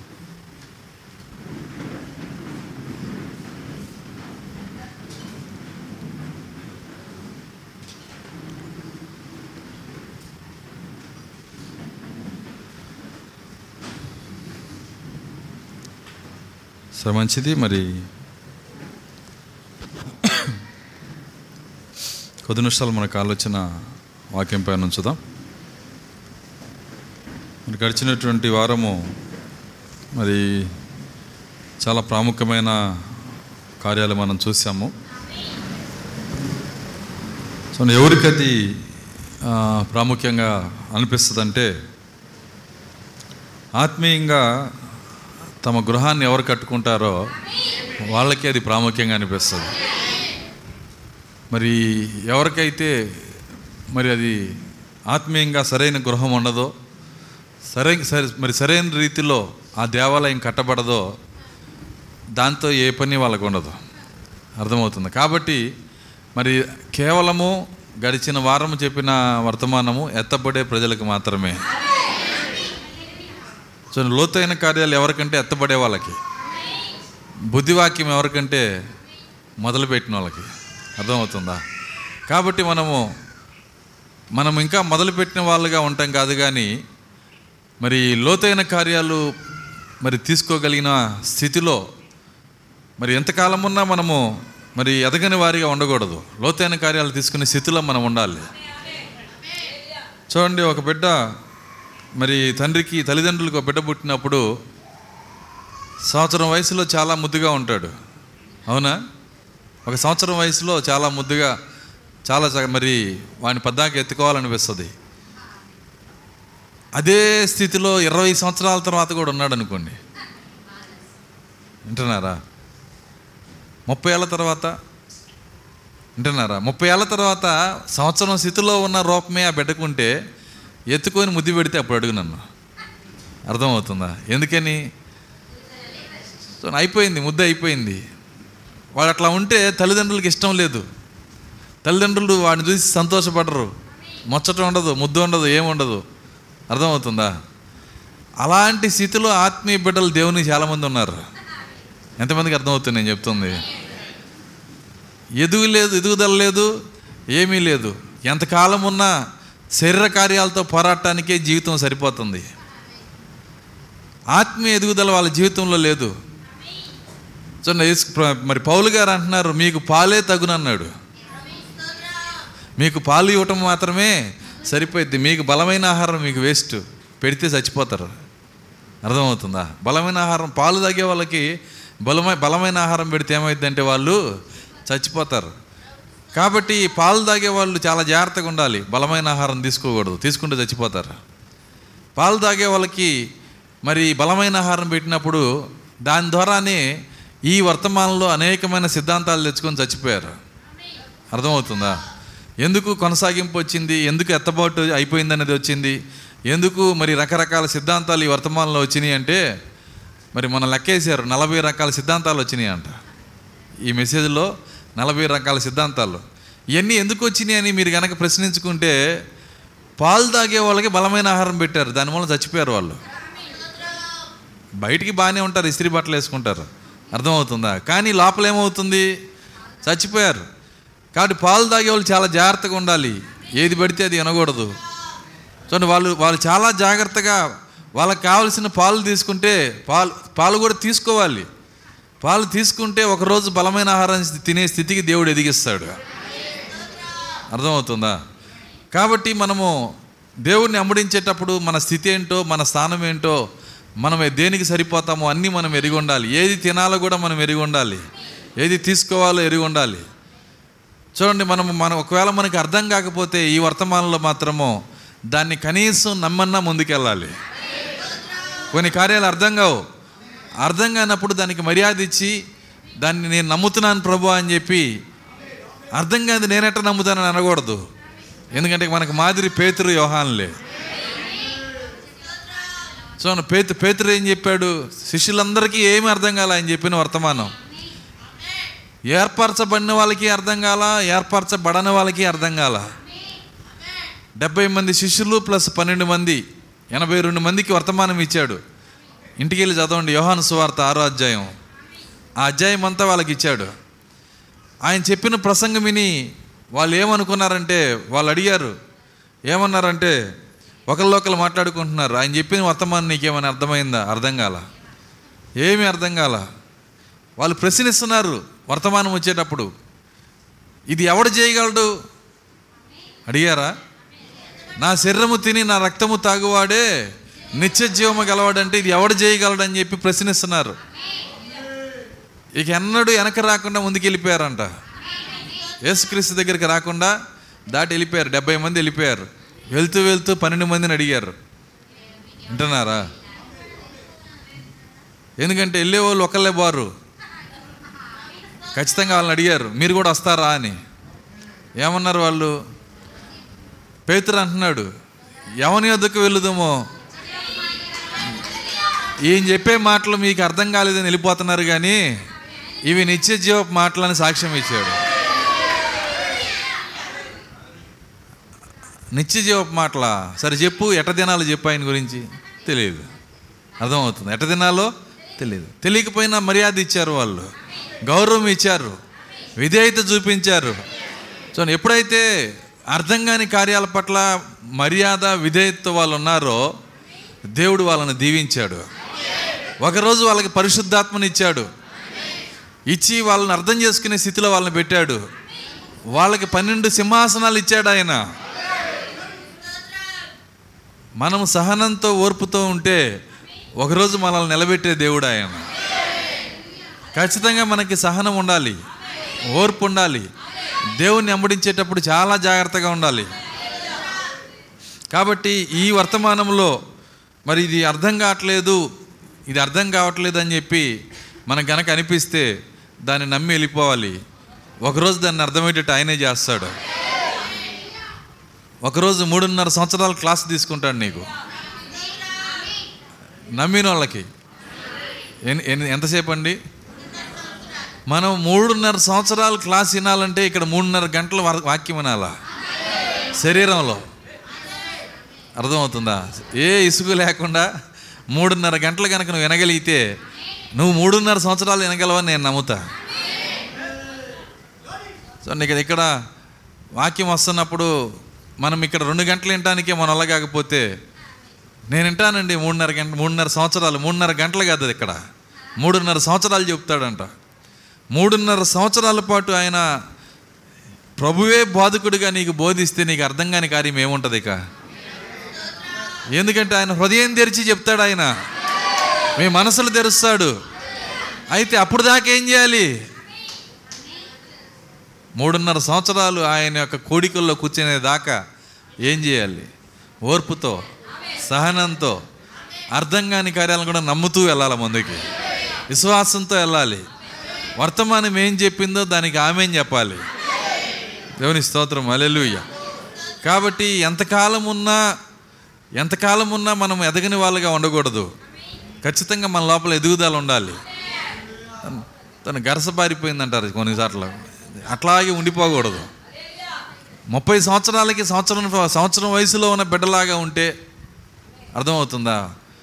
చూడండి చక్కగా వాళ్ళకి వాడికి తొడ దగ్గర మడతలు పడతా ఉంటాయి. పిల్లవాడికి చక్కగా ఒంటి నిండా చక్క బొద్దుగా చాలా చక్కగా ఉంటాడు. ఎవరు? సంవత్సరం పిల్లోడు. అర్థమవుతుందా? వాడు వాడు చాలా బొద్దుగా ఉంటాడు కానీ ముప్పై ఏళ్ళలోడు అట్టు ఉంటే మాత్రం అసహ్యంగా ఉంటుంది. అర్థమవుతుంది? వాడిని ఎత్తుకోవాలని కూడా అనిపించదు. ఇప్పుడు దేవునికి కూడా అట్లాంటి వాళ్ళని ఎత్తుకోవాలని అనిపిస్తుంది అంటారా చూడండి కాబట్టి మనం దేవునికి ఇష్టలుగా ఉండాలంటే ఎదిగే వారిగా ఉండాలి. ఎదగాలంటే ఏం కావాలి? చూడండి మనకి బాగా తెలుసు తల్లులకి ఇంకా బాగా తెలుసు. బిడ్డ ఎదగాలనికి ఏం చేయాలి? ఆహారం పెట్టాలి. అర్థమవుతుందా? చూడండి బిడ్డ ఎదగాలంటే కంపల్సరీ ఆహారం పెట్టాలి. ఈ ఆహారం లోపల తీసుకునే కొంది ఆ బిడ్డ ఎదుగుతూ ఉంటాడు. అదేవిధంగా ఈరోజు ఆత్మీయ బిడ్డలమైన మనం కూడా ఎదగాలి అంటే మనం కూడా ఆహారం తీసుకోవాలి. ఏ ఆహారము వారానికి ఒక రోజు తింటామే? ఏంటి? వారానికి ఒకరోజు మీకు తెలుసా? ఈరోజు ఆదివారం. ఎంతమంది ఉన్నారో? బుధవారం కూడా అంతమంది ఉంటే. మీరు తింటున్నారని అర్థం. శనివారం కూడా అంతమంది ఉంటే. ఇంతమంది ప్రతిరోజు వర్తమానం చదువుతుంటే. ఇంతమంది ప్రతిరోజు బైబిల్ చదువుతుంటే. మీరు కరెక్ట్ అయిన ఆరోగ్యంలో ఉన్నారని అర్థం. మనమేమో సండే బిలీవర్స్ అయ్యా. అర్థమవుతుంది. ఏం బిలీవర్స్ అది? సండే. ఇంతమంది సండే కనపడతారు కానీ తర్వాత కనపడరు ఎవరు? విచిత్రం ఏంటంటే మీటింగ్ పెట్టినా ఇంతమంది రారు. మనకి ఆదివారమే కనపడతారు. అర్థమవుతుంది? చాలా ఆశ్చర్యకరమైన విషయం అది. అలా కాదు మనం ఉండాల్సింది. దినదినము ఆయన వాక్యం చదవాలి. దినదినము ఆహారం తీసుకోవాలి. నువ్వు తింటా ఉంటే ఎదుగుతావు. ఆహారములో ఆహారము ఇవ్వటంలో ఈరోజు ఆయన సమృద్ధి అయిన ఆహారము ఈరోజు వధువుకి ఇచ్చాడు ఆయన. చూడండి పన్నెండు మ అక్కడ ఉన్నటువంటి పన్నెండు మంది యాకోబు యొక్క కుమారుల్లో చివరోడికి ఐదు రెట్ల ఆహారం ఇచ్చాడు. ఎవరు చివరోడు? బెన్యామీన్. బెన్యామీనికి ఆయన భోజన బల్లపైన తన సహోదరుల కంటే ఐదు రెట్ల ఆహారం పెట్టాడంట. ఇంతకుముందు రాయబడినవి మనకి నీడగా రాయబడి అన్నాడు ఆయన. ఇప్పుడు చివరోడు ఎవరు ఇక్కడ? మనమే. చివరి వ్యక్తులు మనమే. కాబట్టి మనకి సమృద్ధి అయిన ఆహారం ఇచ్చాడు. అయితే దాన్ని తినేవాళ్ళు ఎవరు? తినేవాళ్ళు ధన్యులు. తిని మనం ఏమవ్వాలంటే ఎదగాలి. ఎదుగుదలకు రావాలి. ఎదుగుదల అంటే అర్థం ఏంటంటే నీ మాటలో వాక్యం నీ చూపులో వాక్యం నీ ఆలోచనలో వాక్యం నీ అడుగులో వాక్యం నీ క్రియలో వాక్యం ప్రతి దాంట్లో నీ వాక్యం కనపడాలి. అప్పుడు నువ్వు తిన్నావని అర్థం అక్కడ. ఎక్కడా ఎక్కడ? చూడండి ఒక ఒక ఒక అన్యులే క్రైస్తవుల కన్నా అన్యులే ఈరోజు చాలా దగ్గరగా దేవునికి దగ్గరగా జీవిస్తున్నట్టు అనిపిస్తుంది. దానికి కారణం ఉంది. నేను అంటుంది వీళ్ళని తప్పు పట్టట్లేదు. క్రైస్తవులను తప్పు పట్టట్లా. ఎందుకు తప్పు పట్టరండి? ఇప్పుడు మీరేగా చెప్పింది? ఎందుకు తప్పు పట్టనంటే వీళ్ళు క్రైస్తవులు అయినప్పుడు ప్రాక్త అంటున్నాడు పాతాళంలో ఉన్న ప్రతి తుపాకీ నీవేపు తిప్పబడిద్ది అన్నాడు ఆయన. పాతాళంలో ఉన్న ప్రతి తుపాకీ ఎవరైపు చూపబడిద్ది నేను క్రైస్తవుణ్ణి అని పిలిపి పిలుచుకునేవాడి వైపు ప్రతి తుపాకీ తిప్పబడిద్దంట. ఎప్పుడైతే పాతాళంలో ఉన్న ప్రతి దయ్యము నీ మీద గురిపెట్టిద్దో నేను అన్యుడి కన్నా చండాలుడిగా చేసిద్ది. అర్థమవుతుందా? దానికి కారణం అదే. క్రైస్తవుల మీదే దయ్యాల గురి. కాబట్టి ఆ గురి వాళ్ళ మీద ఉన్నది కనుక వీళ్ళు అన్యుల కన్నా చెడిపోయిన వాళ్ళుగా మారిపోతున్నారు. కారణం ఏంటి? కారణం ఏందండి? చూడండి దానికి కారణం ఏంటంటే ఒకే ఒకటి. ఏంటి ఆ కారణం అంటే వీళ్ళు క్రైస్తవులు అని పిలిపించుకొని దయ్యాన్ని రెచ్చగొట్టారు. అప్పుడు దయ్యం ఏం చేసిద్ది? మీ మీదకి వచ్చేస్తుంది. వచ్చినప్పుడు మీరు క్రైస్తవులైతే క్రైస్తవులకు కావలసిన శక్తి మీ లోపల ఉంటే ఏంటి క్రైస్తవులకు యొక్క శక్తి ఏంటి? పరిశుద్ధాత్మ. కాబట్టి పరిశుద్ధాత్మ మీ లోపల ఉంటే పోరాడి జయిస్తారు. పరిశుద్ధాత్మ లేకపోతే పోరాటం లేకుండా సరెండర్ అవుతారు. ఎవరు? క్రైస్తవులు. ఈరోజు క్రైస్తవులు జరిగే కార్యం అదే. వింటున్నారా? పోయిన వారం అంతా లోతికెళ్ళాం కాబట్టి ఈరోజు కొద్ది కొద్దిగా దాన్ని తగ్గించి చెప్తున్నా. జాగ్రత్తగా గమనించండి. అవసరమైంది కొన్ని కార్యాలు ఇక్కడ. ఏంటి ఆ కార్యాలంటే ఆయన అంటున్నాడు ఒక క్రైస్తవుడు ఎప్పుడైతే నేను క్రైస్తవుని ప్రకటించుకుంటాడో పాతాళంలో ఉన్న ప్రతి దయ్యం ఏం చేసిద్దంటే నీ వైపు తుపాకీ తిప్పేసిద్దంట. అంటే పోరాటం అన్యుడికా క్రైస్తవుడికా? క్రైస్తవుడికి. దయ్యాలు ఎవరి మీద దాడి చేస్తాయి? నీపైనే ప్రతి విధమైన పాపంలోకి నిన్ను ఈడ్చికెళ్ళాలని చూస్తాయి. అయితే దయ్యం దయ్యం ఎప్పుడైతే నీ పైన పనిచేస్తుందో నీవు పరిశుద్ధాత్మ శక్తితో నువ్వు నిలబడితే పోరాడి జయిస్తావు నువ్వు అక్కడ. అయితే పరిశుద్ధాత్మ లేని స్థితిలో నువ్వు ఉంటే ఏం చేస్తావంటే చిన్నగా దానికి సరెండర్ అయిపోతావు.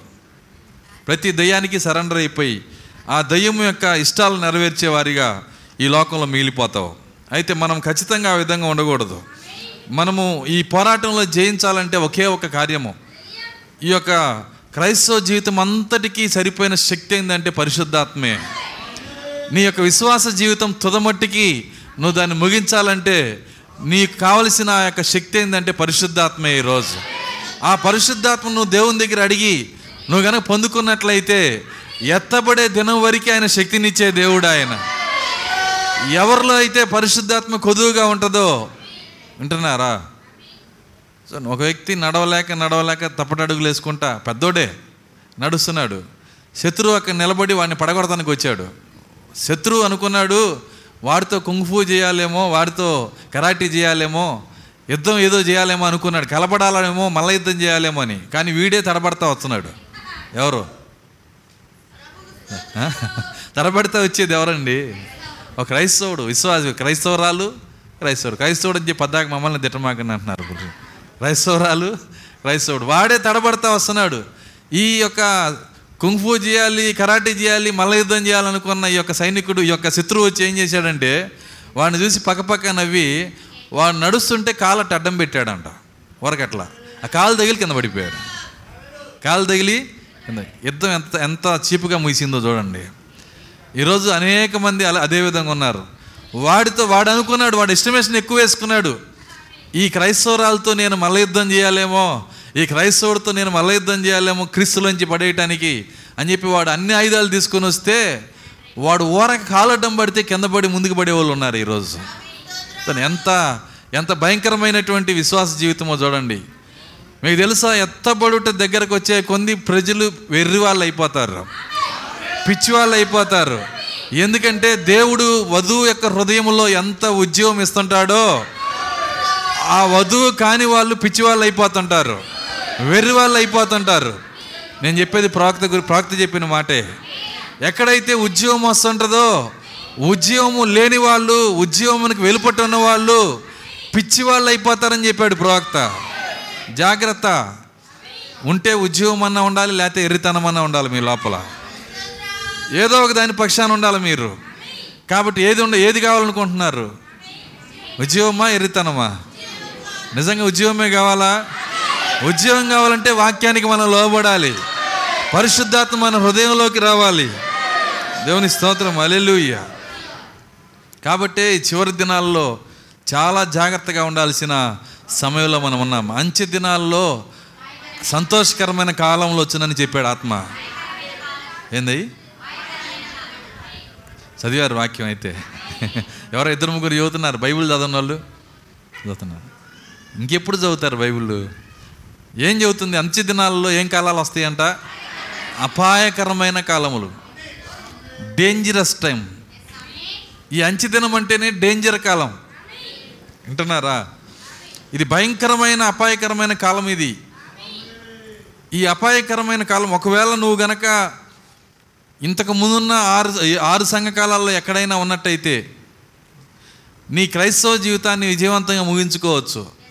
కానీ ఇక్కడ కుదరదండి. ఇక్కడ కుదరనే కుదరదు. ఎందుకంటే పాతాల లోకం ఇక్కడే ఉంది. సమస్య దెయ్యాలు ఇక్కడే ఉన్నాయి. రకరకాలుగా ప్లాన్ వేసుకొని మరీ పనిచేస్తున్నాయి అవి. మరి ముఖ్యంగా నేను నేను యేసుక్రీస్తు నామంలో బాప్తీసం తీసుకున్నాను అన్నోడి మీద ఇంకెక్కువ గురి చేస్తాయి. ఈ వర్తమానంలోకి వచ్చాను అనుకున్న విశ్వాసుల మీద మరి ఎక్కువ గురి గురి పెడతాయి అవి. అవేం చేస్తాయంటే నిన్ను రకరకాలుగా శోధిస్తాయి. నువ్వు వినకపోతే మీకు తెలుసా మీకు దే- అనేక సినిమాలు మనం చూసాం దేవునిలోకి రాకముందు. హీరో లోపడకపోతే ఏం చేస్తారు వీళ్ళను? చెప్పండి. చూడండి వాడి తల్లినో తండ్రినో వాడి ఇష్టమైన కిడ్నాప్ చేస్తారు. అంతేనా? చూడండి వాళ్ళ చేతులు కాళ్ళు కట్టేస్తే వీడు దూకి హీరో హీరో దూకి ఫైటింగ్ చేయాలి అక్కడ. ఇప్పుడు ఇక్కడ హీరోలు ఉన్నారు. అయితే మీరు దేవుని మరి అపవాదికి లోపడకపోతే దెయ్యం ఏం చేస్తుంది? శత్రువు ఏం చేస్తాడు? చేస్తాడా చేయడా? ఖచ్చితంగా నీకు నువ్వు ప్రేమించిన వాళ్ళని పట్టేస్తాడు. వాళ్ళని వాడి డెన్నులోకి తీసుకెళ్తాడు. ఇప్పుడు నువ్వు హీరోలాగా దూకాలి అక్కడ.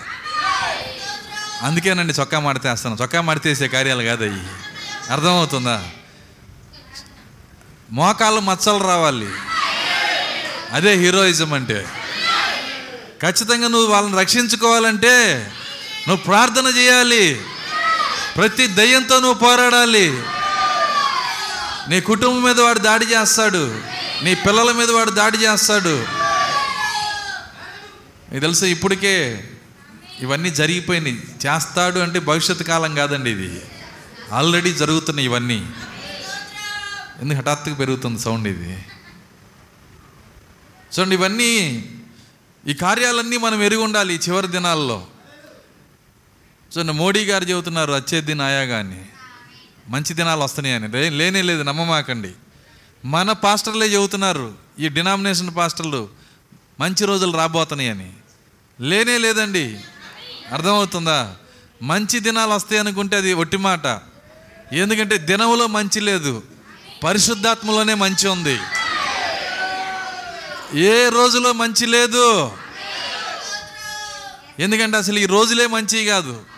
బైబిల్ చెబుతుంది అపాయకరమైన దినాలు. మధ్య మధ్యలో మంచి దినాలు వస్తాయని చెప్పలేదు అది. వాక్యం అలా చెప్పలా? ఈ అపాయకరమైన దినాలు. కాబట్టి దినములలో మంచి లేని సమయంలో నువ్వు మంచి చూడాలనుకుంటే ఎక్కడ చూడాలంటే పరిశుద్ధాత్మలో మాత్రమే. మంచి ఆత్మలో మాత్రమే ఉంది కానీ ఇరవై నాలుగు గంటల్లో లేదు. అర్థమవుతుందా? కాబట్టి ఈ అపాయకరమైన దినములు చాలా డేంజరస్ దినాలు నీ భక్తిని కాజేసే దినాలు అసలు నీ వస్త్రాలు కాజేసే దినాలు. ఆమె చెప్పగలరా?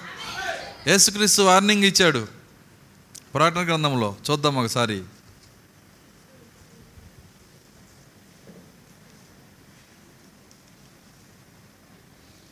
పదహారో అధ్యాయము.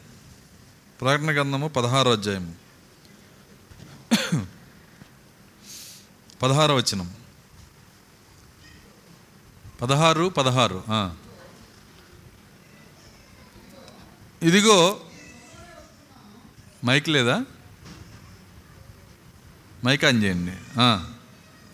ఇదిగో నేను నేను దొంగ వలె వచ్చుచున్నాను. ఇదిగో నేను దొంగ వలె వచ్చుచున్నాను. తాను దిగంబరుడుగా తాను దిగంబరుడిగా సంచరించుచున్నందున సంచరించుచున్నందున జనులు జనులు తన దిశములను తన దిశములను చూతురేమో అని చూతిరేమో అని మెలకుగా ఉండి మెలకువగా ఉండి తన వస్త్రం కాపాడుకుని తన వస్త్రములు కాపాడుకొనువాడు ధన్యుడు.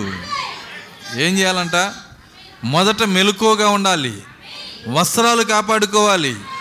మెలకువగా ఉండి తన వస్త్రములు కాపాడుకొనువాడు ధన్యుడు. ఈరోజు దేవుడు నీకు వస్త్రాలు ఇచ్చాడు. ఎందుకంటే నువ్వు ఆయన పెళ్ళికి వచ్చావు గనక. ప్రభు చెప్పలేదా? వివాహంలో ఏం జరిగిద్దో? వివాహంకి వచ్చిన ప్రతి ఒక్కరికి పెళ్ళి కుమారుడే వస్త్రాలు ఇస్తాడంట. ప్రతి ఒక్కరికి వస్త్రాలు ఇస్తాడు. ఈరోజు మనం పెళ్ళికి వచ్చాము. కాబట్టి ఈ పెళ్ళిలో దేవుడు ప్రతి ఒక్కరికి వస్త్రాలు ఇచ్చాడు. అయితే ఆ వస్త్రాలు పోగొట్టుకుంటారేమో అని జాగ్రత్తగా ఉండాలంటున్నాడు ఆయన. మెలుకోగా ఉండి తన వస్త్రములు కాపాడుకునేవాడు ధన్యుడు ధన్యుడు అంటే అర్థం ఏంటంటే దైవత్వములో పాలిభాగస్తుడు కాబట్టి వస్త్రాలు మనం కాపాడుకునే సమయంలో ఉన్నాం. మనకు కలిగిన దాన్ని మనం గట్టిగా పట్టుకునే సమయంలో ఉన్నాం.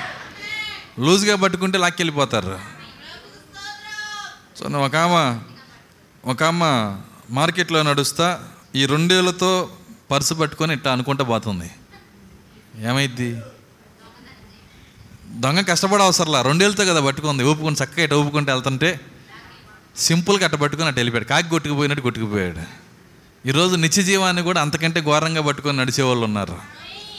అందుకే ఆయన అంటున్నాడు నీకు కలిగిన దాన్ని గట్టిగా పట్టుకొనుము. దేవుని స్తోత్రం. అల్లెలుయ్య మనం ఎక్కడికి వచ్చామో గ్రహింపు కలిగి ఉండాలి. అసలు మనం ఎందుకు వచ్చామో గ్రహింపు కలిగి ఉండాలి. మనం ఎవరిని కలుసుకోవటానికి వచ్చామో గ్రహింపు కలిగి ఉండాలి. మనం ఏ కాలంలో జీవిస్తున్నామో గ్రహింపు కలిగి ఉండాలి. ప్రతి క్షణము గ్రహింపు కలిగి ఉండాలి. దేవుని స్తోత్రం అలెలుయ్య చూడండి పక్షిరాజుకి లోపల బయట కన్నులు ఉన్నాయంట కేవలం పక్షిరాజుకి రెండు కన్నులు ఉన్న పక్షిరాజులు కాదు వీళ్ళు. బైబిల్ ఏం చెబుతుందంటే లోపల కన్నులు ఉన్నాయి బయట కన్నులు ఉన్నాయి కానీ ప్రత్యేకమైన పక్షిరాజులకే బయట మాత్రమే ఉన్నాయి. ఒంటి నిండా ఉన్నాయి కానీ బయట మాత్రమే ఉన్నాయి. అర్థమవుతుందా? బయట మాత్రమే ఉండటం ఏంటి పాస్ గారు? అంటే అందరినీ చూస్తే కానీ లోపలికి చూసుకో. కానీ లోపలికి చూసుకునే నువ్వు లోపల కూడా చూసుకునే కన్నులు నీకుంటే నిజమైన పక్షిరాజు నీవే అని అర్థం ఈరోజు హాలెలుయా వోల్టేజ్ ప్రాబ్లం ఆయన తగ్గుతా పెరుగుతూ వస్తుంది. వోల్టేజా? ఓకే. సార్ జాగ్రత్తగా గమనించండి. ఆయన అంటున్నాడు ఇదిగో నేను దొంగ వల్లే వచ్చుచున్నాను గనక తాను దిగంబోడిగా సంచరించున్నందున జనులు తన దిశములను చూతురేమో అని మెలకువగా ఉండి తన వస్త్రములు కాపాడుకునేవాడు ధన్యుడు.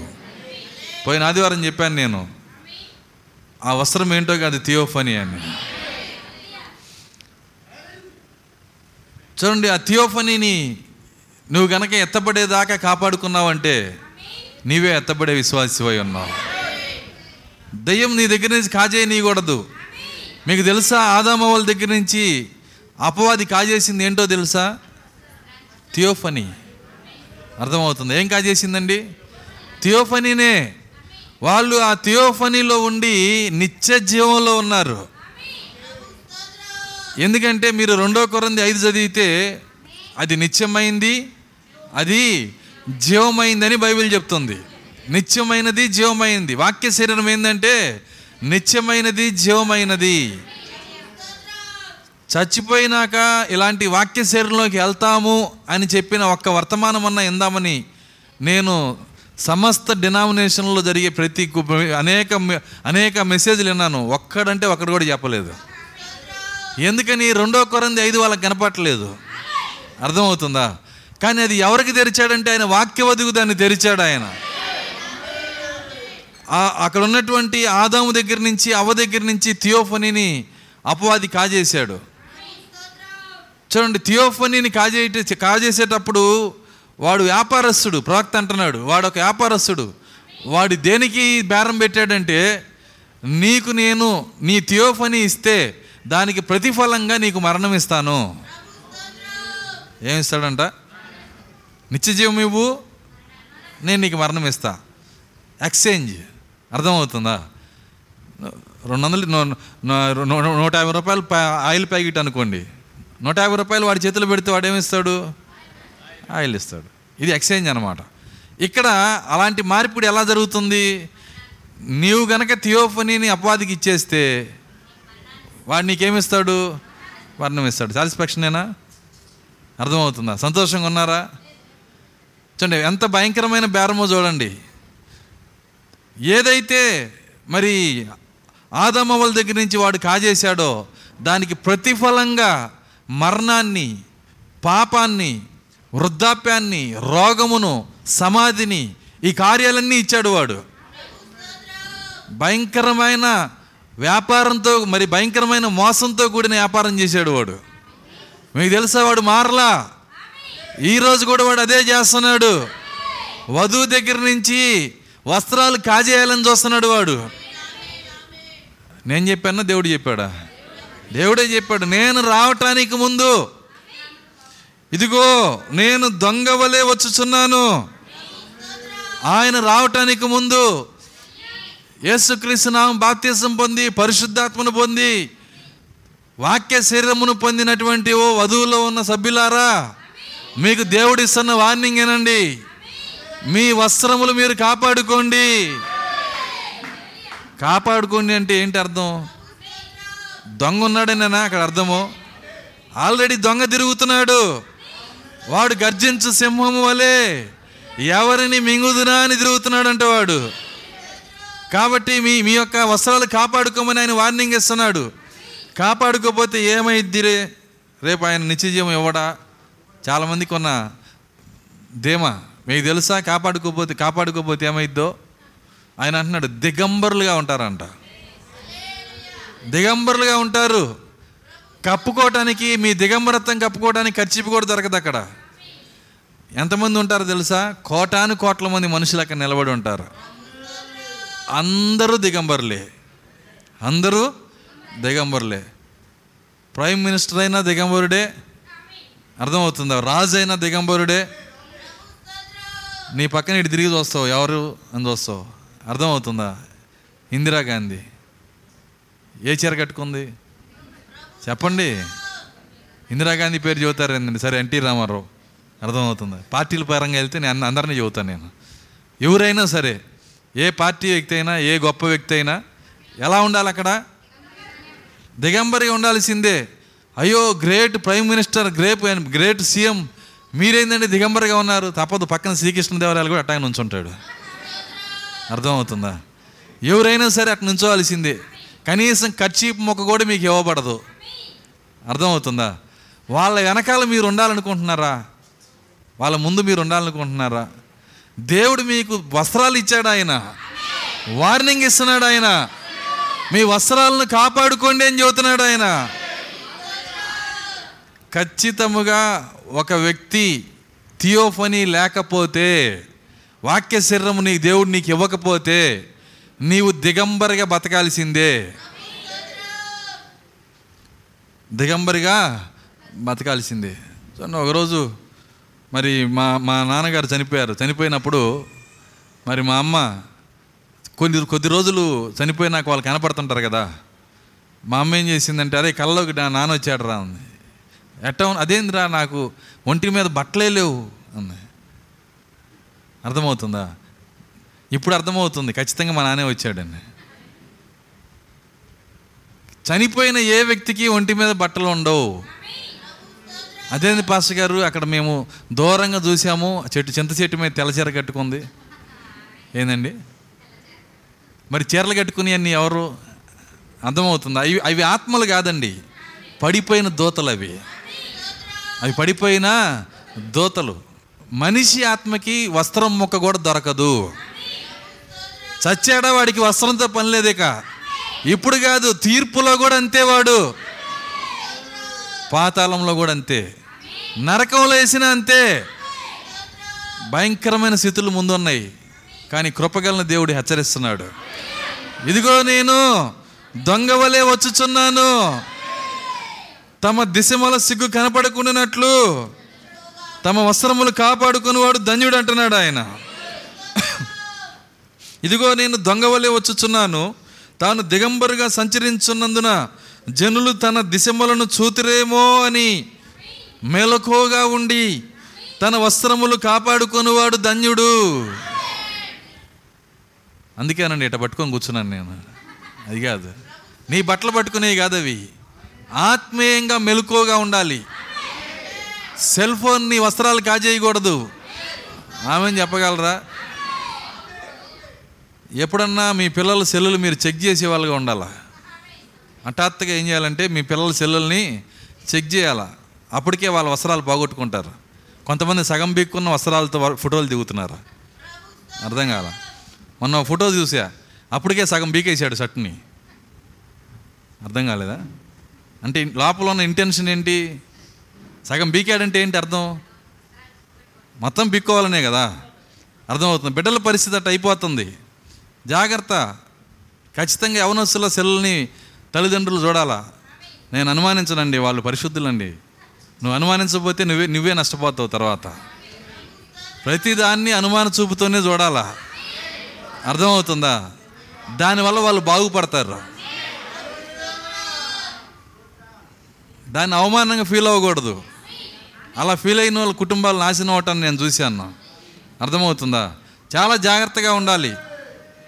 చూడండి ఈ లోకం ఇప్పటికే స్టార్స్ యొక్క వస్త్రాలు తీసేసింది. అర్థం కాల? ఏందండి? స్టార్స్ ఎవరు? నక్షత్రాలు. ఎవరు నక్షత్రాలు? నక్షత్రాలు వస్త్రాలు వేసుకున్నాయా? ఎవరి స్టార్స్? నక్షత్రాలు వస్త్రాలు వేసుకున్నాయా? సూపర్ స్టార్ ఎవరు? అర్థమవుతుంది? స్టార్స్ ఎవరంటే సినిమా హీరోలు సినిమా యాక్టర్స్. అర్థమవుతుందా? గొప్ప గొప్ప స్టార్స్ ఉన్నారు హాలీవుడ్లో. వాళ్ళందరూ వస్త్రాలు ఉన్నాయో లేదు చూడండి ఇప్పుడు వెళ్ళి. ఎవరికి వస్త్రాలు ఉండవు. ఇప్పటికే లాగేసింది మొత్తం. వాళ్ళు ఏమై ఉన్నారో అక్కడ చూపిస్తున్నారు. కానీ ఈరోజు వర్తమాన వధువులో నిండా వస్త్రాలు కప్పుకునే వాళ్ళు ఉన్నారు ఇక్కడ. ఎందుకని? నీకు ఆత్మీయ వస్త్రాలు ఉన్నాయి గనక. దేవుని స్తోత్రం అలెలుయ్య చాలా జాగ్రత్తగా ఉండాలి. దయ్యం నీ వస్త్రాలు కాజేయనీమాక దయ్యం నీ యొక్క వస్త్రాలు కాజేయనీయకూడదు నీ వస్త్రాలు ఎంతో విలువైనవి జగత్తు పునాది వేయబడక ముందే దేవుడు నీకు ఇచ్చినవి. దాని కొరకు దేవుడు స్వరక్తము గార్చాడు నీ కోసము. నీ వస్త్రాలు నీకు ఇవ్వటానికి ఆయన స్వరక్తాన్ని ఇచ్చాడంట. నీకు తెలుసా? దేవుడు తన స్వరక్తం ఇచ్చాడంటే ఎంతో విలువైన వాళ్ళకే ఇస్తాడు. ఎంత విలువైన వాళ్ళు అయితే ఇచ్చాడు ఆయన. ఎందుకో తెలుసా? ఆయన రక్తం ఎందుకు ఇచ్చాడో చెప్తాను నేను. జాగ్ర జాగ్రత్తగా గమనించండి. ఆయన రక్తం ఎందుకు ఇచ్చాడో చెప్తాను. ఒకసారి నేను మా మా తాత వాళ్ళ ఇంటికి వెళ్ళాను చిన్నప్పుడు. దాదాపు నాకు ఎనిమిది సంవత్సరాల వయసులో ఉన్నప్పుడు. మా తాత మా నాయనమ్మ మరి మా తాత మమ్మల్ని చూసి దగ్గరకు లాక్కొని వీళ్ళు మా రక్తం రా అన్నాడు. ఏమన్నాడు? వీళ్ళు మా యొక్క మాకు అర్థం కాల మమ్మల్ని రక్తం అంటాడు ఏందని. మేము ఆ రక్తం నుంచి వచ్చాం. అర్థమవుతుందా? ఇప్పుడు దాని అర్థం ఏంటంటే బిడ్డలు తల్లిదండ్రుల రక్తం. ఇప్పుడు రక్తమును పోగొట్టుకుంటానేమో అని రక్తాన్ని ఇచ్చాడు ఆయన.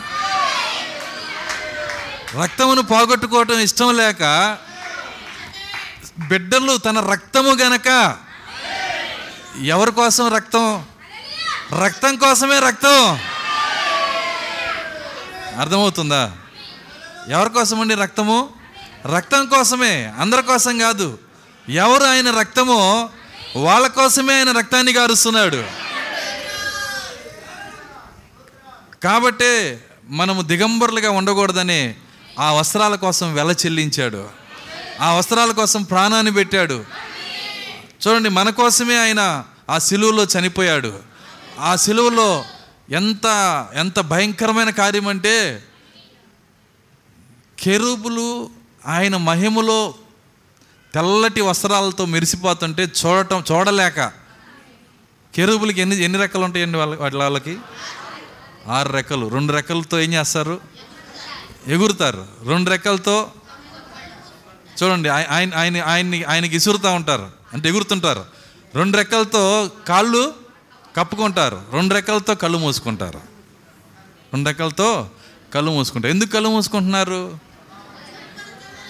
అసలు దేవుడు తన పక్కన ఉండి సేవ చేయటానికి ఎన్నుకొని తయారు చేసిన కెరూబే ఆయన్ని చూడలేక కళ్ళు మూసుకుంటుంది. అందుకే బైబిల్ ఏమంటుందంటే సమీపింపరాని తేజస్సులో అమరత్వము గలవాడై ఆయన మాత్రమే నివసిస్తున్నాడంట. అంత గొప్ప మహిమలో ఉన్న దేవుడు కెరూపులు కూడా వస్త్రాలు వేసుకుంటేనే చూడలేని దేవుడు. మహిమలో వింటున్నారా? అలాంటి దేవుడు దిగంబరిగా దానిపైన వేలాడాడు. ఆయన దిగంబరిగా ఎలాడుతుంటే సొంత తల్లి అక్కడ ఉంది సహోదరులు అక్కడ ఉన్నారు ఎరుసలేము స్త్రీలు అక్కడ ఉన్నారు ఉన్నారా లేరా? స్త్రీలందరూ అక్కడే ఉన్నారు. పురుషుల మధ్యలో కాదు సెలవు జరిగింది. అర్థమవుతుందా? ఎంత భయంకరమైన అవమానమో చూడండి. ఇలాంటి భయంకరమైన అవమానకరమైన స్థితి రాబోతుంది. అందుకే ఆయన చెమట రక్తంగా మారింది. ఆయన చెమట ఎందుకు రక్తంగా మారిందంటే ఆయన ఎదుర్కొనేటువంటి కార్యాలను ఆయన ఆలోచన చేసినప్పుడు ప్రాక్త అన్నాడు ఆయన పడ్డంత బాధ ఎవరూ పడలేరు అన్నాడు ఆయన. ఆయన మనసున్న మంచి దేవుడు. మనసులో ఆయన మంచి దేవుడు ఆయన. ఒక వ్యక్తిని ఈ యొక్క రంపాలతో ముక్కలు ముక్కలు కోసిన అంత బాధ బాధపడలేడంట ఇంతంత ముక్కలు ముక్కలుగా రంపంతో కోసినా కానీ ఆయన పడ్డంత బాధపడలేడంట. అయితే ఆయన అంత బాధపడ్డాడు ఆయన. రక్త అంటున్నాడు ఈ యొక్క చెమట ఏమైందంటే రక్తంగా మారిపోయింది. దిగంబరిగా ఎలాడుతున్నాడు మన మన యొక్క మన యొక్క చిత్రకారులు దాన్ని చూడలేక ప్రజలు ఆ బొమ్మలు కొనరని అర్థమవుతుందా? ఉన్నది ఉన్నట్టుగా అక్కడ పెట్టలా. ఆయనకు ఒక గోచి పెట్టారు. మీరు చూస్తుంది అబద్ధం. ఆయన గోచి కూడా లేదు ఆయనకి. దిగంబరిగా ఎలాడాడు ఆయన. ఎందుకో తెలుసా? పరలోక దూతలందరూ కన్నీళ్ళు పెట్టుకొని దుఃఖపడతా ఉన్నారంట. పరలోక దూతలందరూ కన్నీళ్ళు పెట్టుకొని దుఃఖపడతా ఉన్నారంట. చూడండి ఈయన వేసాడు ఎవరో మరి మొత్తానికి. ఆర్ట్ బాగా వేసాడు. కరెక్ట్గా వేసాడు. కనపడుతుందా ఇది ఆయన ఆయన సిలువేసిన విధానం. చూడండి పరలోక దూతలందరూ అనుకుంటున్నారు ఎందుకు వచ్చింది మన ప్రభుకి ఇంత బాధ? హృదయంలో అనుకుంటున్నారు ఎందుకింత దిగంబరిగా ప్రజలందరి మీద కొండ మీద సిలువు పైన?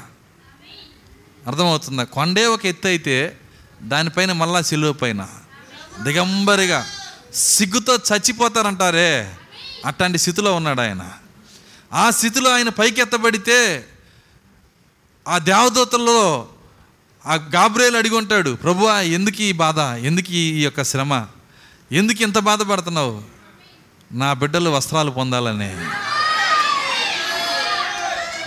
నా పిల్లలు దిగంబరలు అయిపోయారు మొదటి ఆదాం వరుసలో వెళ్ళి పాపంలో పడిపోయి దిగంబరులుగా మారిపోయారు. వాళ్ళకి పర్మనెంట్ వస్త్రాలు ఇవ్వటం కోసము నేను సిద్ధం చేసిన వస్త్రాలు ఇవ్వటం కోసమే నేను దిగంబరిగా మారుతా ఉన్నాను. దేవుని స్తోత్రం అలెలుయ్య మహిమలో ఉన్న సమీపింపరాని తేజస్సులో ఉన్న దేవుడు. నీ కోసం నా కోసము ఆయన ఆ విధంగా దిగంబరిగా మారిపోయాడే. తన స్వరక్తమును సంపాదించడం కోసం తన స్వరక్తాన్ని కార్చాడు ఆయన. దేవుని స్తోత్రం అలెలుయ్య రక్తం కోసమే రక్తం. వెలుగు కోసమే వెలుగు. వస్త్రం కోసమే వస్త్రం. దేవుని చట్టం మారదండి. ఆయన మార్పు లేని దేవుడు. ఎందుకు సాయంకాలం వెలుగు ఇచ్చాడు? ఎవరి కోసం ఇచ్చాడు వెలుగు? వెలుగైన ప్రజల కోసమే. తన పిల్లలు వెలుగై ఉన్నారు గనక వెలుగు లేని జీవితాన్ని జీవిస్తున్నారు గనక వాళ్ళ కొరకే వెలుగును పంపించాడు ఆయన. దేవుని స్తోత్రం. అలెలుయ్యా కాబట్టి ఆయన హెచ్చరిస్తున్నాడు. ఏమని హెచ్చరిస్తున్నాడు చూడండి. ఇదిగో నేను దొంగ వల్లే వచ్చుచున్నాను. నేను దిగంబరుడిగా సంచరించున్నందున జనులు తన తాను దిగంబరుడిగా సంచరించున్నందున జనులు తన దిశములను చూతురేమో అని మెలకువగా ఉండి తన వస్త్రములు కాపాడుకునివాడు ధన్యుడు. కాబట్టి మన దిగంబరత్వము బయటపడకూడదు దేవుని ముందు మన వస్త్రాలతో ఉండాలి అంటే ఇక్కడ దేవుని కొరకు నువ్వు జీవించాలి. చూడండి టెస్ట్ కొద్ది రోజులేనండి. టెన్త్ క్లాస్ టెస్ట్ ఎంతసేపు పెడతారు? రాసిన వాళ్ళు చెప్పచ్చు. ఎంతసేపు పెడతారండి? Three hours. రాశారు కాబట్టి పిల్లలు చెబుతున్నారు. మూడు గంటలు పెడతారు. పాస్ అయిన సర్టిఫికేట్ ఎంతకాలం ఉంటుంది నీ దగ్గర? లైఫ్ లాంగ్ ఉంటుందా? అప్పుడు కొద్ది రోజులు టెస్ట్ కోసం కష్టపడితే లైఫ్ లాంగ్ మనం సంతోషపడతాం. టెన్త్ క్లాస్ టెస్ట్ పాస్ అయినందుకు నీకు పరలోకంలో మంచి ఉద్యోగం దొరికిద్ది. అర్థం కాల? దొరకదా? అంటే ఎక్కడి వరకు పనిచేసిద్ది అది ఇక్కడ ఉన్న ఈ కాలం వరకే పనిచేస్తుంది. చూడండి ఇక్కడ ఉన్న ఈ కాలం వరకు పనిచేసే దానికోసమే మనం ఎంతో కష్టపడి ఆ టెస్ట్లో మనము ఓర్పుతో కూర్చొని రాస్తాం. ఇప్పుడు నీకున్న ఈ జీవితం కూడా చిన్న టెస్ట్ లాంటిది. నీకు ఇచ్చిన ఈ లైఫ్ కూడా ఏంటంటే ఒక టెస్ట్. వంద కోట్ల సంవత్సరాల్లో ముప్పై సంవత్సరాలు ఎంత చెప్పండి? పోనీ పదివేల కోట్ల సంవత్సరాల్లో? లక్ష సంవత్సరాల్లో? వింటున్నారా? దేవుడు నీకు ఎంతకాలం జీవితం ఇస్తున్నాడు రేపు? రేపు నిత్య జీవము ఎంతకాలం ఉంటుందో ఎవరైనా చెప్పగలరా? ఎన్ని కోట్ల సంవత్సరాలు ఇస్తాడు? పది లక్షల కోట్ల సంవత్సరాలైనా ఏమీ లేదు. అనంత జీవం ఇస్తున్నాడు దేవుడు. ఆ జీవము కొరకు టెస్ట్ ఎంతకాలం పెట్టాడు? పదివేల సంవత్సరాలా? ఎవరు అంటున్నారు పదివేల సంవత్సరాలని? కాదా? ఎన్ని సంవత్సరాలు పెట్టాడండి? ఎన్ని సంవత్సరాలు? టెస్ట్ ఎంతకాలం? రెండు వందల సంవత్సరాలా? కాదా? మీరు అంతకాలం బతికితే కదా టెస్ట్ పెడతానికి. ఎంతకాలం పెడుతున్నాడు టెస్ట్? జస్ట్ వంద సంవత్సరాల లోపే. అది కూడా డెబ్బై ఏళ్ళు బతికితే గొప్ప సంగతి. ఎనభై ఏళ్ళు మహా అద్భుతం అన్నాడు. ఈ లోపలే నీ టెస్ట్ అంతా అయిపోయిద్ది. ఈ టెస్ట్లో కనుక నువ్వు నిలబడితే నిత్యత్వం అంతా కృపనిచ్చే దేవుడు ఆయన సో కాబట్టి ఈ టెస్ట్ నువ్వు సమర్పించుకోవాలా? నీకున్న ఈ చిన్న జీవితాన్ని దేవునికి ఇచ్చేయాలి. నువ్వు దేవునికి గనక ఇవ్వకపోతే వింటున్నారా? ఏది దేవునికి ఇవ్వవో అది దేవుడు దీవించడు. ఆమె చెప్పగలరా? దేవునికి నువ్వు ఇస్తే దాన్ని దీవిస్తాడు ఆయన దేవుని చేతిలో ఏది పెట్టినా దాన్ని దీవిస్తాడు ఆయన నువ్వు దేవునికి ఇచ్చింది ఏదైనా దీవించబడిద్ది. ఒక పిల్లవాడు ఐదు రొట్లు రెండు చేపలు దేవునికి ఇచ్చాడు ఆయనకి ఇవ్వంగానే దాన్ని దీవించాడంట. పదివేల మంది పైన తిన్నారు. పన్నెండు గంపలు ఎత్తారంట. ఎంత దీవించబడిందో చూడండి. విస్తారమైన దేవన. దేవుని స్తోత్రం. అలెలుయ్యా అయితే దేవునికి ఇవ్వాల్సింది అర్థమవుతుందా? ఆయనకి ఆయనకి ఇవ్వాల్సింది ఏంటంటే నీకు కలిగింది ఏదో కాదు. చట్టం మారకూడదు. దేవుడు నీకేమి ఇచ్చాడో ఎలా ఇచ్చాడో నువ్వు అలాగే ఇవ్వాలా? దేవుడు నీకు ఎలా ఇచ్చాడు?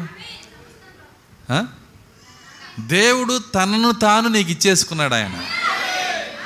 ఇప్పుడు నువ్వేం చేయాలి? ఆదివారం ఇస్తున్నాను పాస్టర్ గారు. కానుక వేస్తున్నానుగా. అర్థమవుతుంది నా డబ్బు ఇస్తున్నానుగా. అది కాదు. నువ్వు ఇవ్వాల్సింది ఏంటి నిన్ను నీవే ఇచ్చేసుకోవాలి దేవునికి. దేవుడు దేవుడు చట్టం మార్చడు. నీవు దేవుడు తన్ను తాను నీకు ఇచ్చుకున్నట్లయితే నిన్ను నీవు దేవునికి ఇచ్చుకోవాలి. ప్రాక్తన్నాడు నువ్వు ఏది ఇచ్చినా దేవుడు వాడుకుంటాడంట. ప్రభువా నేను ఇక్కడి నుంచి నా తల నుంచి కాళ్ళ వరకు ఏది ఇవ్వను కుడి చేయినే ఇస్తాను. అన్నావు అనుకో. నీ కుడి చేయే వాడుకుంటాడంట. అర్థమవుతుందా? నా కాళ్ళు ఇస్తానంటే కాళ్ళే వాడుకుంటాడు. శాంసను బలాన్ని ఇచ్చాడంట దేవునికి. హృదయాన్ని దలీలాకి ఇచ్చాడంట. హృదయం ఎవరికి ఇచ్చాడు? ఆపోజిట్ జరగాలి ఇది వాస్తవంగా. చూడండి బలం ఇస్తే దేవుడు చాలయ్య అని వాడుకున్నాడంట. నువ్వు ఏది ఇస్తే అది వాడుకుంటాడు. నువ్వు మొదటి స్థానం ఇచ్చినా వాడుకుంటాడు రెండో స్థానం ఇచ్చినా తీసుకుంటాడు మూడో స్థానం ఇచ్చినా తీసుకుంటాడు. ఆయన మాట్లాడు దీనుడు ఆయన గొర్రెపిల్ల కానీ కొలుస్తాడు. ఏ కొలతతో నువ్వు కొలుస్తావో ఆ కొలతతోనే నేను కొలుస్తాడు ఆయన. ఆ కుష్టివ్యాధి సీమోని ఆయన పిలిచి ఎక్కడో దూరం కూర్చోబెట్టాడంట. ఫంక్షన్ని పిలిచి ఎక్కడో కూర్చోబెట్టాడు. వచ్చే పెద్ద పెద్ద వాళ్ళందరినీ పలకరించుకోవడమే సరిపోయింది ఆయనకి. వింటున్నారా? చూడండి ఆయన ఎక్కడో ఒక మూల కూర్చొని అట్లా కూర్చున్నాడు. ఇచ్చిన స్థానాన్ని అలాగే తీసుకున్నాడు ఆయన. మన ప్రభు. నీ జీవితంలో కూడా ప్రభువుకి నువ్వు ఇచ్చే స్థానాన్ని తీసుకుంటాడు ఆయన. కానీ నీకు ఎటువంటి ఆశీర్వాదం ఉండదు. అయితే నువ్వు ఆయనకి ప్రథమ స్థానం ఇచ్చినట్లయితే ఖచ్చితంగా దేవుడు నిన్ను దీవిస్తాడు ఆయన. దేవుని స్తోత్రం. అలెలుయ్య కాబట్టి నువ్వు ప్రభువుకి నిన్ను నీవే ఇచ్చేసుకోవాలా? నిన్ను నీవే. నీ కలిగిందేదో ఇవ్వటం కాదు. ప్రభు నాకన్నీ నాకున్నవన్నీ నీయే. ఓ కోరస పడతాం నా సమస్తము నా సమస్తము. అర్థమవుతుందా? యేసు రాజా నీకే నా సమస్తం ఇతను పాడతాం అవును సమస్తం ఇవ్వాల. ఏదో ఒకటి రెండు కాదు ఇచ్చేది. నీకున్నదంతా ఇచ్చేయాలి ఆయనకి. నిన్ను తీసుకొని ఆయన చేతిలో పెట్టుకోవాలి. ఎప్పుడైతే నిన్ను ఆయన చేతిలో పెట్టుకుంటావో దేవుని యొక్క సొంత అలవాటు ఏంటంటే తన చేతిలో పెట్టిన దేన్నైనా ఇట్ట అంటాడంట. ఏం చేస్తాడు? ఇట్ట పట్టుకొని అట్లాగే ఉంచుకోడు ఆయన. ఇరుస్తాడు. ఇరిచినప్పుడు నెప్పే. కానీ ఓర్చుకోవాలా? దేవుడు ఇరిచినప్పుడు ఏం చేయాలంటే ఓర్చుకోవాలి. విరిచిన దానివల్ల నువ్వు మల్టిప్లై అవుతావు. నువ్వు దీవించబడతావు. ఆశీర్దించబడతావు రెండు రొట్టెలు. చూడండి ఐదు రొట్టెలు రెండు చేప ఐదు రొట్టెలు విరవటం వలన అవి ఎంతగా దీవించబడ్డాయి అంటే వేల మంది ఆకలి తీర్చగలిగినవి అవి. ఐదు రొట్టెలే. ప్రభు చేతిలో విరిగింది అది. ఇప్పుడు ప్రభు చేతిలో విరిగిన రొట్టె కుర్చీలో కూర్చుందా? అదే నా ప్రశ్న ఈరోజు. విరిగి నలిగిన హృదయం ఉందా? ఒక కవి చక్కని పాట రాశాడు. ఆ పాట ఆ పాట నాకు చాలా ఇష్టం అది. విరిగిన మనస్సే నీకే ప్రియము యేసురాజా అనే పాట. విరిగిన మనస్సు నీకే ప్రియము యేసురాజా. విరగని దానిని కోరదు లోకం. విరగనిచో నీ దృష్టికి శూన్యం. విరిగి విరిగిన దానిని కోరదు లోకం. లోకమైతే విరిగిన దాన్ని కోరదు. కానీ విరగపోతే దేవుని దృష్టికి శూన్యం అన్నాడు. పగలని నేల ఫలములను ఇవ్వదు విరగని మేఘం వర్షం ఇవ్వద్దు నిజమేనా? ఇప్పుడు నువ్వు విరకపోతే నీ దగ్గర నుంచి ఏ ఫలాలు రావు. దేవుడు నిన్ను విరవకపోతే ఎటువంటి ప్రయోజనం ఎవరికి ఉండదు. ఒకరోజు తెనాలిపోయిన మంచి నల్లటి మేఘం పట్టింది. పెద్ద మేఘం. ఇరవై కిలోమీటర్లు ముప్పై కిలోమీటర్లు ఉండి ఉంటుంది అది. చల్లగా అయిపోయింది వాతావరణం. గంట తర్వాత ఏం కనపడలా. ఏమైంది? మేఘం ఎరగల? నువ్వు ఎంత కారు మేఘమైనా ఎరకపోతే ఉపయోగం లేదు. ఖచ్చితంగా దేవుని చేతిలోకి నేను తీసుకొని పెట్టుకో అక్కడ. నువ్వు గనక ఒక్కసారి నా కోసమైనా సరే ప్రభువా! అదే మీకోసమైంది పాస్టర్ గారు? నేను అడుగుతున్నాను కదా. నువ్వు కుర్చీలో కూర్చొని ప్రభువా! నన్ను నీ చేతిలో పెడుతున్నానని ఇచ్చేసుకో. ఖచ్చితంగా ఇరుస్తాడు. ఆయన చేతిలో నువ్వు విరగబడ్డావా? నువ్వు దీవించబడతావు. నువ్వు ఆశీర్వదించబడతావు. ఖచ్చితంగా. కాబట్టి ఆయన అంటున్నాడు ఏమంటున్నాడంటే ఈ చివరి దినాల్లో అపాయకరమైన కాలములు వస్తాయి. డేంజరస్ సమయంలో మనం ఉన్నాం ఈరోజు. భయంకరమైన సమయంలో మనం జీవిస్తున్నాం. మన చుట్టూ మనం చూస్తున్నంత ప్రశాంతంగా ఏం వాతావరణం లేదు. భయంకరమైన దయ్యాలు మన చుట్టూ ఉన్నాయి. భయంకరమైన పోరాటాలు ఇక్కడ ఉన్నాయి. వీటన్నిటిని నువ్వు జయించాలంటే ఒకే ఒక కార్యము. మోకాళ్ళ మీదకి వెళ్ళి రెండు చేతులు పైకెత్తు. ఎప్పుడైతే నువ్వు మోకాళ్ళ మీదకి వెళ్ళి రెండు చేతులు పైకెత్తుతావో దాని అర్థం ఏంటంటే ప్రభువా నేను నీకు సరెండర్ అయిపోతున్నాను. పరలోకానికి నేను సరెండర్ అవుతున్నాను. ఎప్పుడైతే నువ్వు దేవుని దగ్గర చేతులు పైకెత్తుతావో నీ పోరాటానికి కావాల్సిన శక్తిని దేవుడు నీకు ఇస్తాడు. ఎందుకంటే ఆయన మార్పు లేని దేవుడు ఆయన. మోష మోషే ఆ కొండపైన అమాలయకీలతో పోరాడుతున్నప్పుడు రెండు చేతులు పైకెత్తాడు. ఎత్తాడా లేదా? జాగ్రత్తగా గమనించండి. మోసే ఎన్నుకోబడిన ప్రవక్త. యుద్ధానికి వెళ్ళమంది దేవుడే. వింటున్నారా? దేవుడే ఇస్రాయిల్ పక్షాన ఉన్నాడు. ఇజ్రాయిల్ అందరూ యుద్ధం చేస్తున్నారు. యహోష్వా గొప్ప యహోష్వా అక్కడ నిలబడి ఉన్నాడు కాలేబు ఉన్నాడు. చూడండి దేవుని ప్రజలు ఉన్నారు వాగ్దానం ఉన్నది వాళ్ళకి. ఎన్ని ఉన్నా చేతులు దించగానే ఓడిపోతున్నారు. అర్థమైందా పాయింట్ మీకు? మీరే వధు మీరే ఎత్తబడేది. గంభీరమైన ప్రజలు మీరు. సాయంకాల వెలుగు మీరు. దేవుడు రక్తం పెట్టి కొన్న ప్రజలు మీరు. కానీ చేయెత్తకపోతే చెప్పండి. అక్కడ జరిగిందే ఇక్కడ కూడా జరిగింది. ఎందుకు ఓడిపోతున్నారంటే చెయ్యవలసినంత ప్రార్థన లేదు మీ జీవితాల్లో. చేయాల్సినంత ప్రార్థన లేదు. అనేకమైన రాచకార్యాలు ఉన్నాయి మనకి. అర్థమవుతుంది? ఎవరైనా ఒక మాస్టర్ ఎందుకురా చదవలేదు? పా పాఠం ఎందుకు చదవలేదు అన్నాడు ఒక మాస్టర్ గారు పిల్లవాడిని మాకండి ఆ పని ఉంది ఈ పని ఉందని అని "ఆ, రాచకార్యాలు బాగున్నాయిరా నీకన్నారు రాచకార్యాలు అంటే తెలుసా మీకు? ఏంటి రాజకార్యాలు? రాజు పని అన్నమాట. రాజు పని మీద వెళ్తే ఎవడు ఎవడు మాట్లాడకూడదు. అది రాచకార్యాలు అంటారు. నీవు రాజువి నీకు రాచకార్యాలు రా. నీకు చదువుకోవటానికి చూడండి ఫీజు ఇచ్చి ఇక్కడ పంపిస్తే పనికిరాని పనులు మీకు ఎక్కువ అయిపోయినాయి. అది దాని అర్థం. ఈరోజు మనకి ఎగ్జామ్లో పెట్టాడు దేవుడు ఇక్కడ. కానీ మనకే కార్యాలు ఉన్నాయి ఇక్కడ. మనకే ఉన్నాయి అదే రాచకార్యాలు పనికిరాని కార్యాలు ప్రార్థనకు కూడా అవకాశం ఉండదు. వాక్యం చదవటానికి అవకాశం ఉండదు. పావు గంట ప్రార్థన చేసే అద్భుతం. అర్థమవుతుందా పావు గంట చాలాసేపు చేశారు. ప్రార్థన చేసి చేసి చేసి ప్రార్థనలో మళ్ళీ అడిదొల్లి ఇడిదొల్లి అర్థమవుతుందా? ఇంత టైం చూస్తే పావు గంట గడవదు అక్కడ.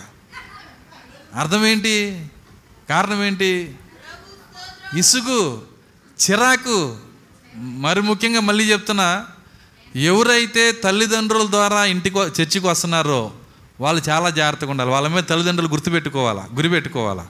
ఎందుకంటే నిన్ను దేవుడు ఆకర్షించుకుంటే వచ్చావు. నీ అంతటి నీవు నాకు ఆ రక్షకుడు కావాలని వచ్చావు. కానీ పిల్లలు అలా కాదు దొడ్లో పుట్టిన వాళ్ళు అర్థమవుతుందా? వాళ్ళ విషయంలో నువ్వు చాలా జాగ్రత్తగా ఉండాలి. ఒక కన్ను వాళ్ళ మీద వేసి ఉండాలి. ఒక కన్ను కాదు రెండు కన్నులు పెట్టాలా? అర్థమవుతుంది. రెండు కన్నులు పెట్టి వాళ్ళని గమనించుకోవాలి. వాళ్ళకి ఆరాధన అంటే చిరాకు ప్రార్థన అంటే పరమ చిరాకు. కవిత్వం అది. అర్థమవుతుంది. ప్రార్థన అంటే రెండు పానే కదా అది కవిత్వం అనమాట సో ఎందుకంటే వాళ్ళ జీవితం అది వాళ్ళ యొక్క పరిస్థితి అది. అదే లోకంలో అయితే ఎంతసేపైనా సంతోషంగా ఉంటారు. జాగ్రత్త విలువైన నీ పిల్లలను పోగొట్టుకోమాక. ఒక కార్యాన్ని చెప్తాను నేను. నీవు పరలోకానికి తీసుకెళ్తానికి దేవుడు అనుమతి ఇచ్చింది ఎవరినంటే నీ కుటుంబాన్ని మాత్రమే. నీ కుటుంబాన్ని మాత్రమే నువ్వు పరలోకాన్ని తీసుకెళ్ళగలవు. భార్య అయితే భర్తని భర్త అయితే భార్యని తల్లిదండ్రులు అయితే పిల్లల్ని. నీ స్నేహితుల్ని తీసుకెళ్ళొచ్చు. ఆమె చెప్పగలరా? మీ చుట్టాలను కూడా తీసుకెళ్ళొచ్చు. ఎన్ని అవకాశం ఇచ్చాడు. ఇది కాక మరేది ఏదైనా తీసుకెళ్ళగలిగే అవకాశం నీకు లేనే లేదు. పది సెంట్లు స్థలం కొన్నావు తీసుకెళ్తావా? చెప్పండి లిస్ట్ చెప్తాను నేను. పది సెంట్లు స్థలం కొన్నావు తీసుకెళ్తావా? ఎకరం పొలం కొన్నావు తీసుకెళ్తావా? ఎవరు కట్టని కొత్త చీర కొట్ట- కొన్నావు తీసుకెళ్తావా? బంగారం తీసుకెళ్తావా? ఏది తీసుకెళ్తావు నువ్వు? నీ సెల్ ఫోన్ తీసుకెళ్తావా?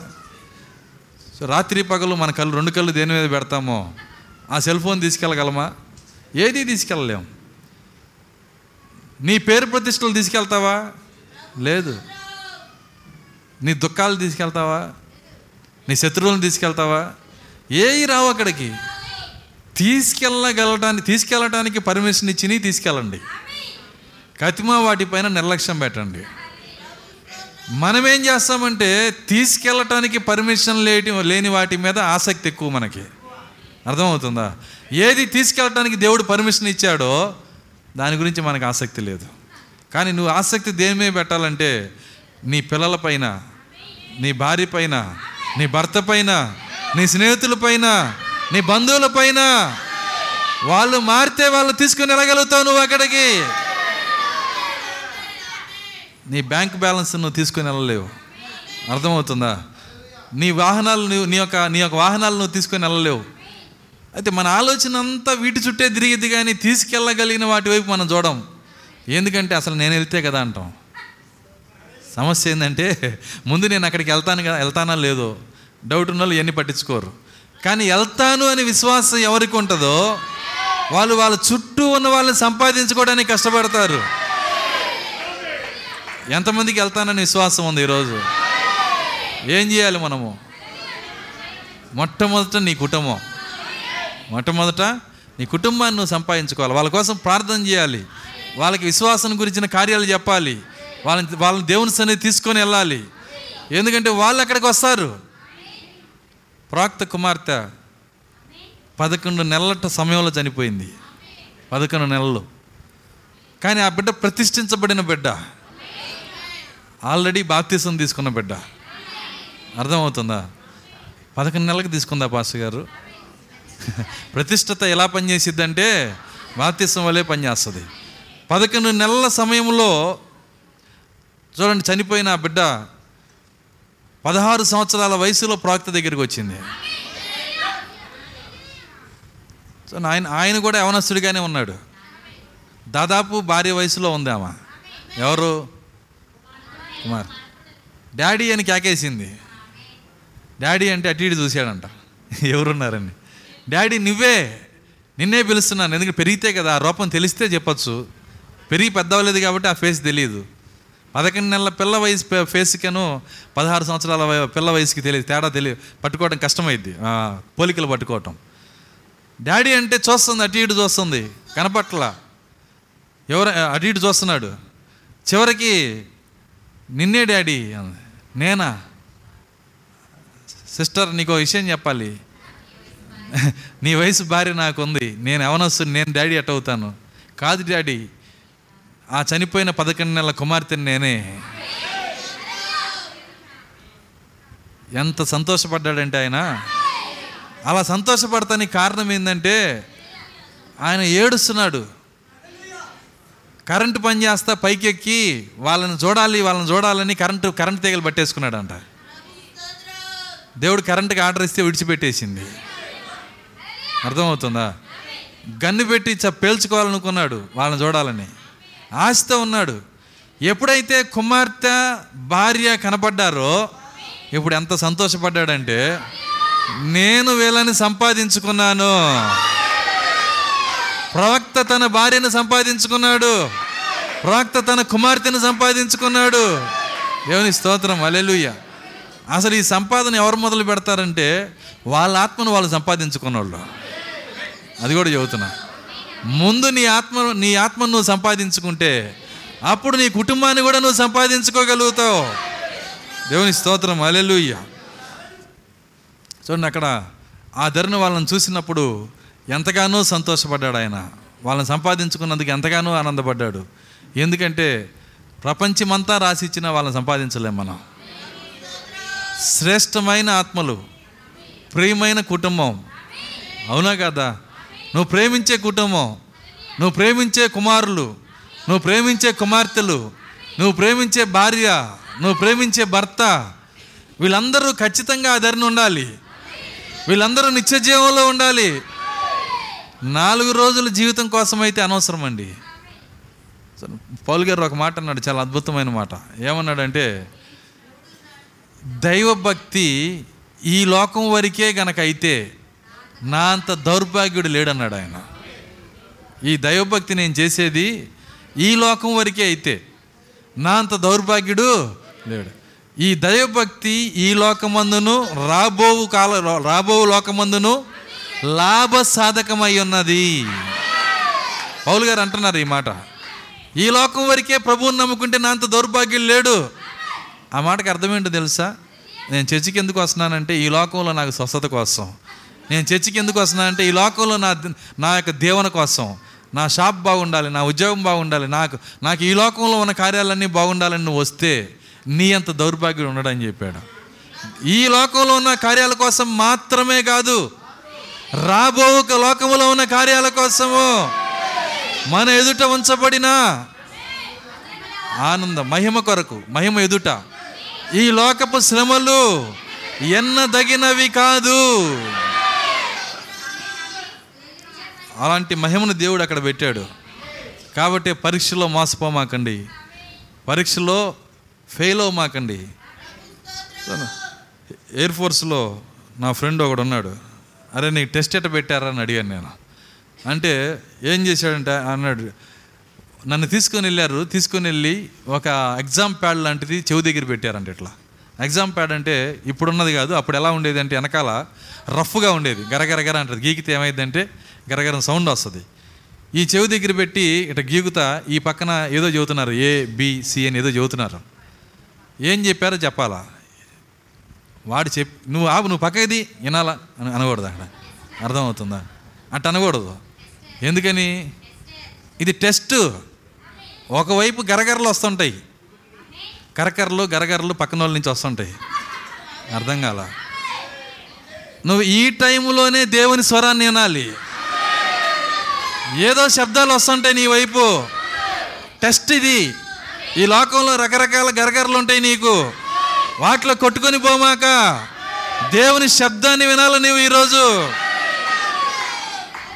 ఆయన వాయిస్ని ఆయన స్వరాన్ని వినాలి. మీకు తెలుసు ఆయన స్వరం ఇక్కడ ఉంది. ఆయన ఇక్కడ ఉన్నాడు ఈరోజు. దేవుని బోర వినబడుతుంది. దేవుడు తన పిల్లలతో మాట్లాడుతున్నాడు. టెస్ట్లో మోసపోమాక పరీక్షలో ఓడిపోమాక. ఎంత మాత్రం పరీక్షలో ఓడిపోకూడదు. అందుకే ఏడు సంఘకాలాల్లో కామన్గా చెప్పిన మాట ఏంటంటే ఆయన ఆయన కామన్గా ఒక మాట చెప్పాడు ఏడు సంఘకాలాల్లో ఏమనంటే జయించు వానికి. ఏం చేయాలంట? జయించాలి. నీ ముందున్న ప్రతి కార్యం పైన నువ్వు విజయం పొందాలి. ఏ పరీక్షలైనా నువ్వు జయించాలి. ఎలాంటి శోధనలైనా నువ్వు జయించాలి. జయిస్తేనే సింహాసనం నీకు. ఓడిపోమాక. పాపంతో ఓడిపోమాక. లోకాశలతో ఓడిపోమాక. అపవాది మోసాలతో ఓడిపోమాక నీ వస్త్రాలని కాపాడుకోమంటున్నాడు ఆయన. నీ దిశమల సిగ్గు కనపడకున్నట్లు నీ వస్త్రాలని కాపాడుకో. ఖచ్చితంగా రేపు తీర్పులో అందరూ దిగంబర్లుగానే ఉంటారండి. ప్రతి ఒక్కళ్ళు దిగంబర్లుగానే ఉంటారు. కానీ థియోఫనీ ఉన్న వాక్య వధువు మాత్రమే. వస్త్రాలు ధరించుకొని ఉంటుంది అక్కడ. పాతాళంలో కూడా నరకములో కూడా వస్త్రాలు లేకుండానే ఉంటారు.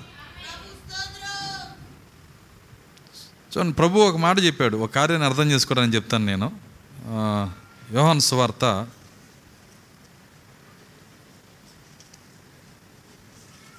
ఐదో అధ్యాయము. ఇరవై ఎనిమిదో వచ్చినాం ఐదు ఇరవై ఎనిమిది. దీనికి ఆశ్చర్యపడకుడి. దీనికి ఆశ్చర్యపడకుడి. ఒక కాలము వచ్చుచున్నది. ఒక కాలము వచ్చుచున్నది. ఆ కాలమున ఆ కాలమున సమాధులలో ఉన్నవారందరూ సమాధుల్లో ఉన్న వారందరూ ఆయన శబ్దం విని ఆయన శబ్దం విని మేలు చేసిన వారు మేలు చేసిన వారు జీవ పునరుద్ధానమునకును జీవ పునరుత్నమునకును కీడు- కీడు చేసిన వారు కీడు చేసిన వారు తీర్పు పునరుద్ధానమునకును తీర్పు పునరుత్నమునకును బయటకు వచ్చెదరు. బయటకు వచ్చేదరు.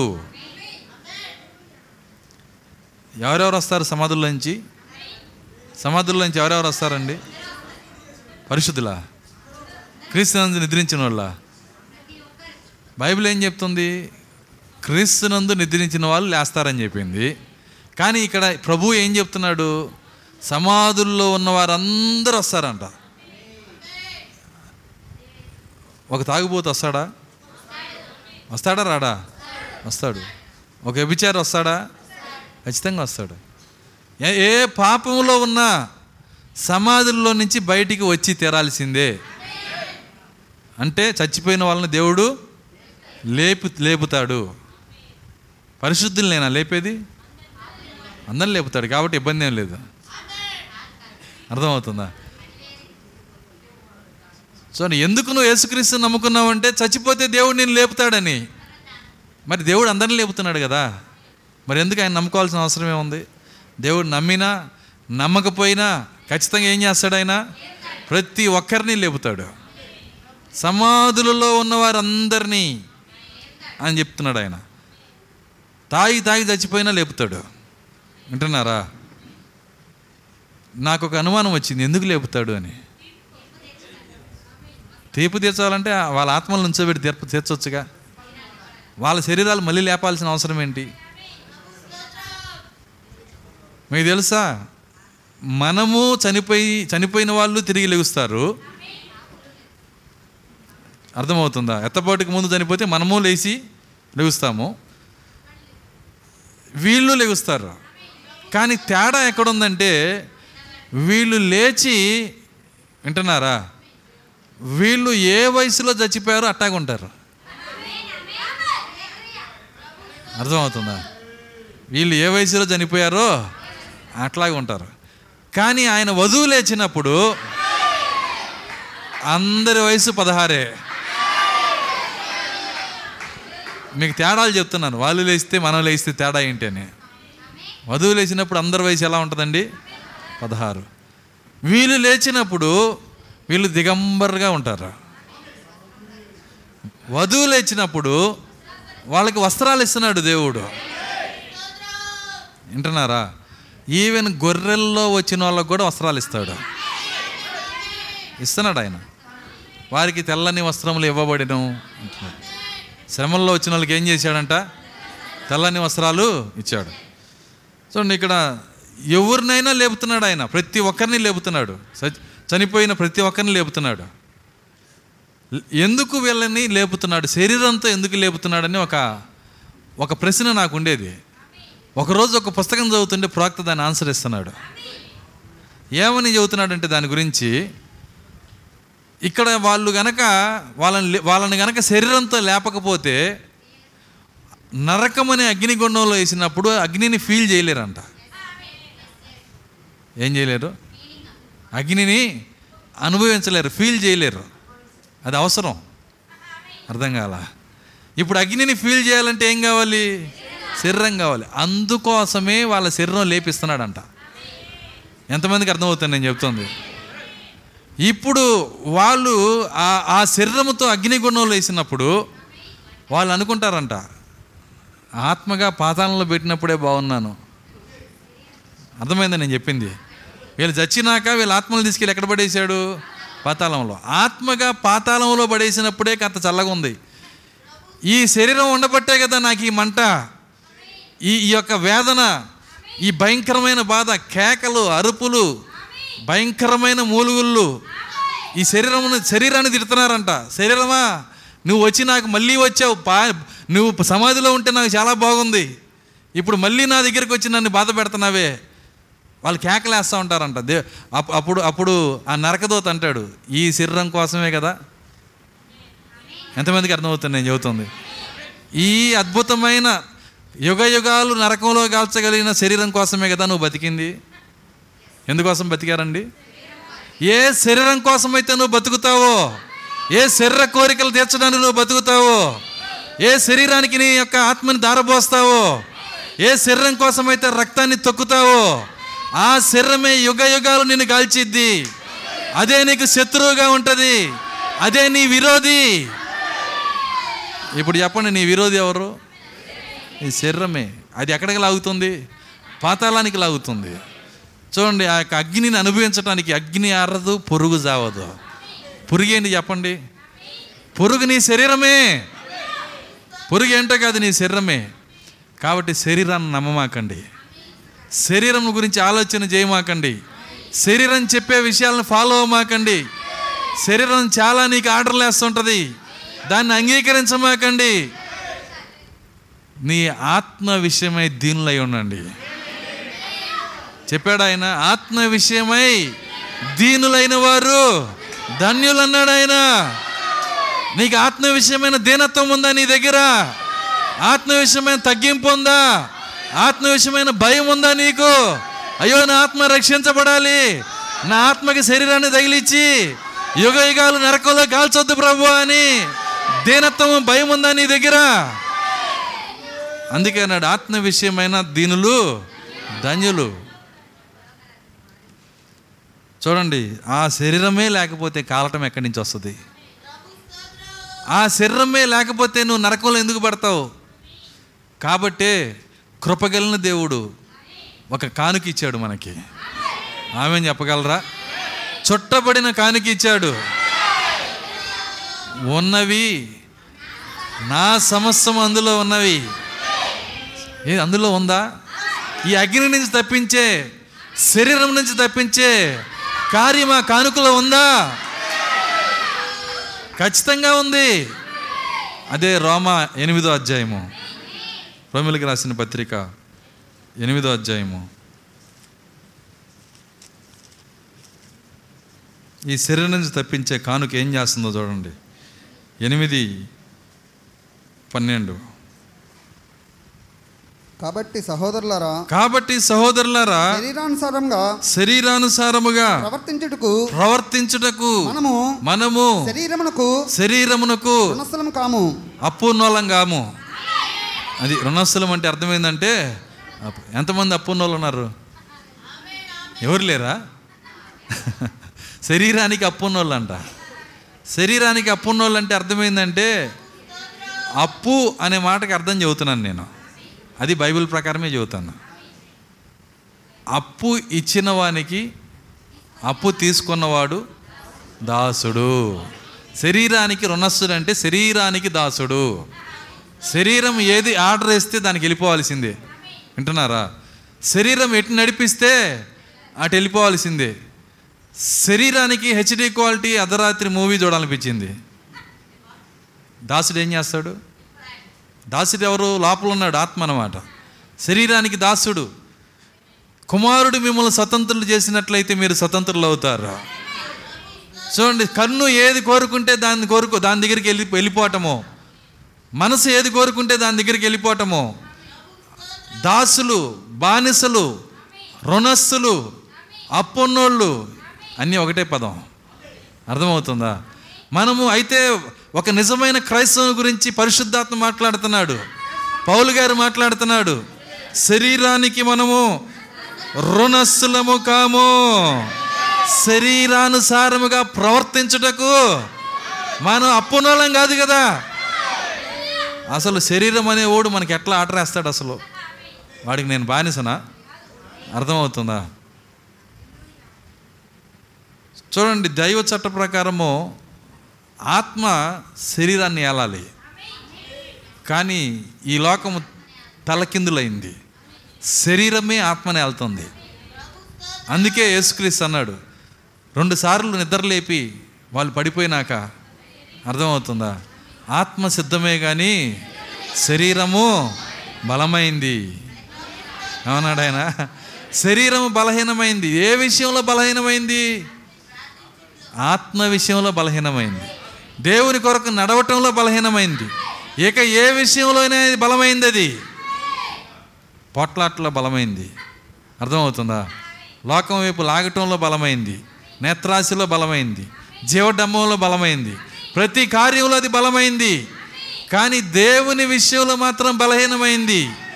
దేవుని స్తోత్రం. అలెలుయ్య చూడండి ఒక వర్తమానం వింటున్నప్పుడు చిన్న పిల్లోడు ఇటు పరిగెత్తాడు అనుకో.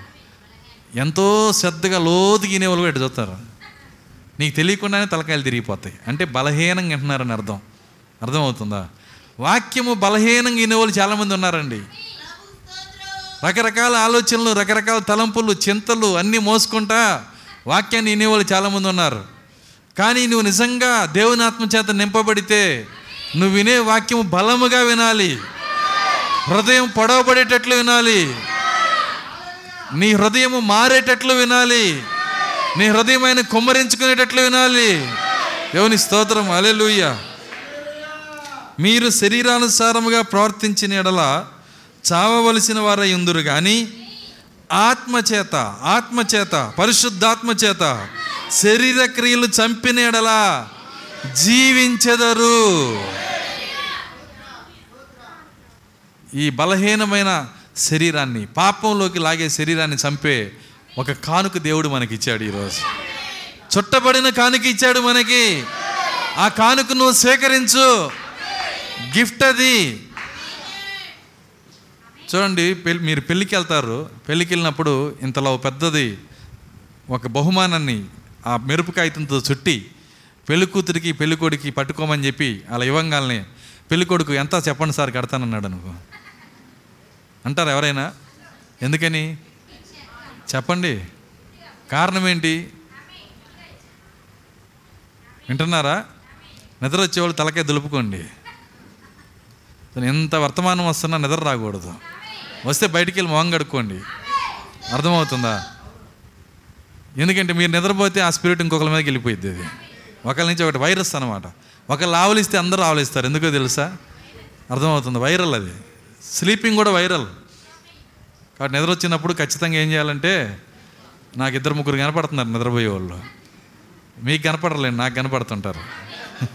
అర్థమవుతుందా? విదిల్చుకోండి జీవవాక్యం వచ్చేటప్పుడు నిద్రపోకూడదు. జాగ్రత్తగా పట్టుకోవాలి ప్రతి మాట పట్టుకోవాలా? శరీరము బలహీనము. కాబట్టి ఒక చెంపకేసి ఒకటి కొట్టుకొని ఏ బలహీనం శరీరమా? జాగ్రత్తగా ఏను వాక్యం అని చెప్పాలా? అర్థమవుతుందా? జాగ్రత్తగా వినాలి వాక్యాన్ని. సో కాబట్టే మనం ఎక్కడున్న ఈ సంగతి నిద్ర దగ్గరికి వచ్చినప్పుడు అసలు సంగతి మర్చిపోయాం మనం. శరీరము? అది కాదు. గిఫ్ట్ దగ్గర ఉన్నాం. ఒకసారి కొన్ని కొంతమంది చూసినప్పుడు నాకు పోతా ఉంటుంది ఇక్కడ. జాగ్రత్తగా గమనించండి. ప్రసంగింపజేయాలి మనం. సరే జాగ్రత్తగా గమనించండి ఇక్కడ. ఆయన మనకు ఒక గిఫ్ట్ ఇచ్చాడు ఆయన. పరలోక గిఫ్ట్ అది. ఆ గిఫ్ట్లో సమస్తం ఉంది. నువ్వు జయించేదంతా అందులోనే ఉంది. నీకు ఏది కావాలన్నా అందులో చేయి పెడితే చాలు. అక్షయ పాత్ర అంటారు కదా. అక్షయ పాత్ర తెలుసా మీకు? హిందూయిజంలోంచి వచ్చిన వాళ్ళు తెలిసిద్ది అది. ఆ కొండలో చేయిబెట్టి జాంగ్రీ అంటే జాంగ్రీ వచ్చింది బయటికి. హైదరాబాద్ బిర్యానీ అంటే అదే వస్తుంది. అంటే నీకు ఆ అక్షయ పాత్ర అంటారు. ఏది కావాలంటే అది వస్తుంది. సో అన్న పదివేల మంది సైనికులు వేసుకున్న ఒక రాజు వచ్చాడంట అక్షయ పాత్ర ఉన్న ఆ ఋషి దగ్గరికి. వస్తే నా సైన్యం అందరికి భోజనాన్ని పెట్టి అన్నాడంట. ఇది పెద్ద పని కాదు అన్నాడంట ఆయన. ఒక చిన్న గుడిసే ఉంది ఆయనకి. ఆశ్చర్యపోయాడు ఎక్కడ ఎట పెడతాడు ఆయన అని. ఆయన దగ్గర అక్షయ పాత్ర ఉంది కాబట్టి భయం లేదు ఆయనకి. పదివేల మంది తిని తాగి పడిపోయారంట. లెగవలేక అంత పెట్టాడు ఆయన. ఆయన ఆలోచించాడు ఇంతమందికి పొయ్యి పెట్టకుండా వండాడు ఆయన మీకు తెలుసా పొయ్యి పెట్టకుండా పొయ్యి పెట్టకుండా ఉండేవాళ్ళు ఉన్నారు మన దగ్గర. యేసుక్రీస్తు పొయ్యి పెట్టకుండా ఆయన అందరిని పోషించాడు ఆయన. పొయ్యి పెట్టలేదు ఆయన. రాజు ఆశ్చర్యపోయాడు ఇన్ని ఇంతమందికి పొయ్యి పెట్టకుండా పెట్టాడే. ఈ రహస్యం ఏంటో కనుక్కొని పంపించాడు. అయ్యా ఆయన దగ్గర అక్షయ పాత్ర ఉంది.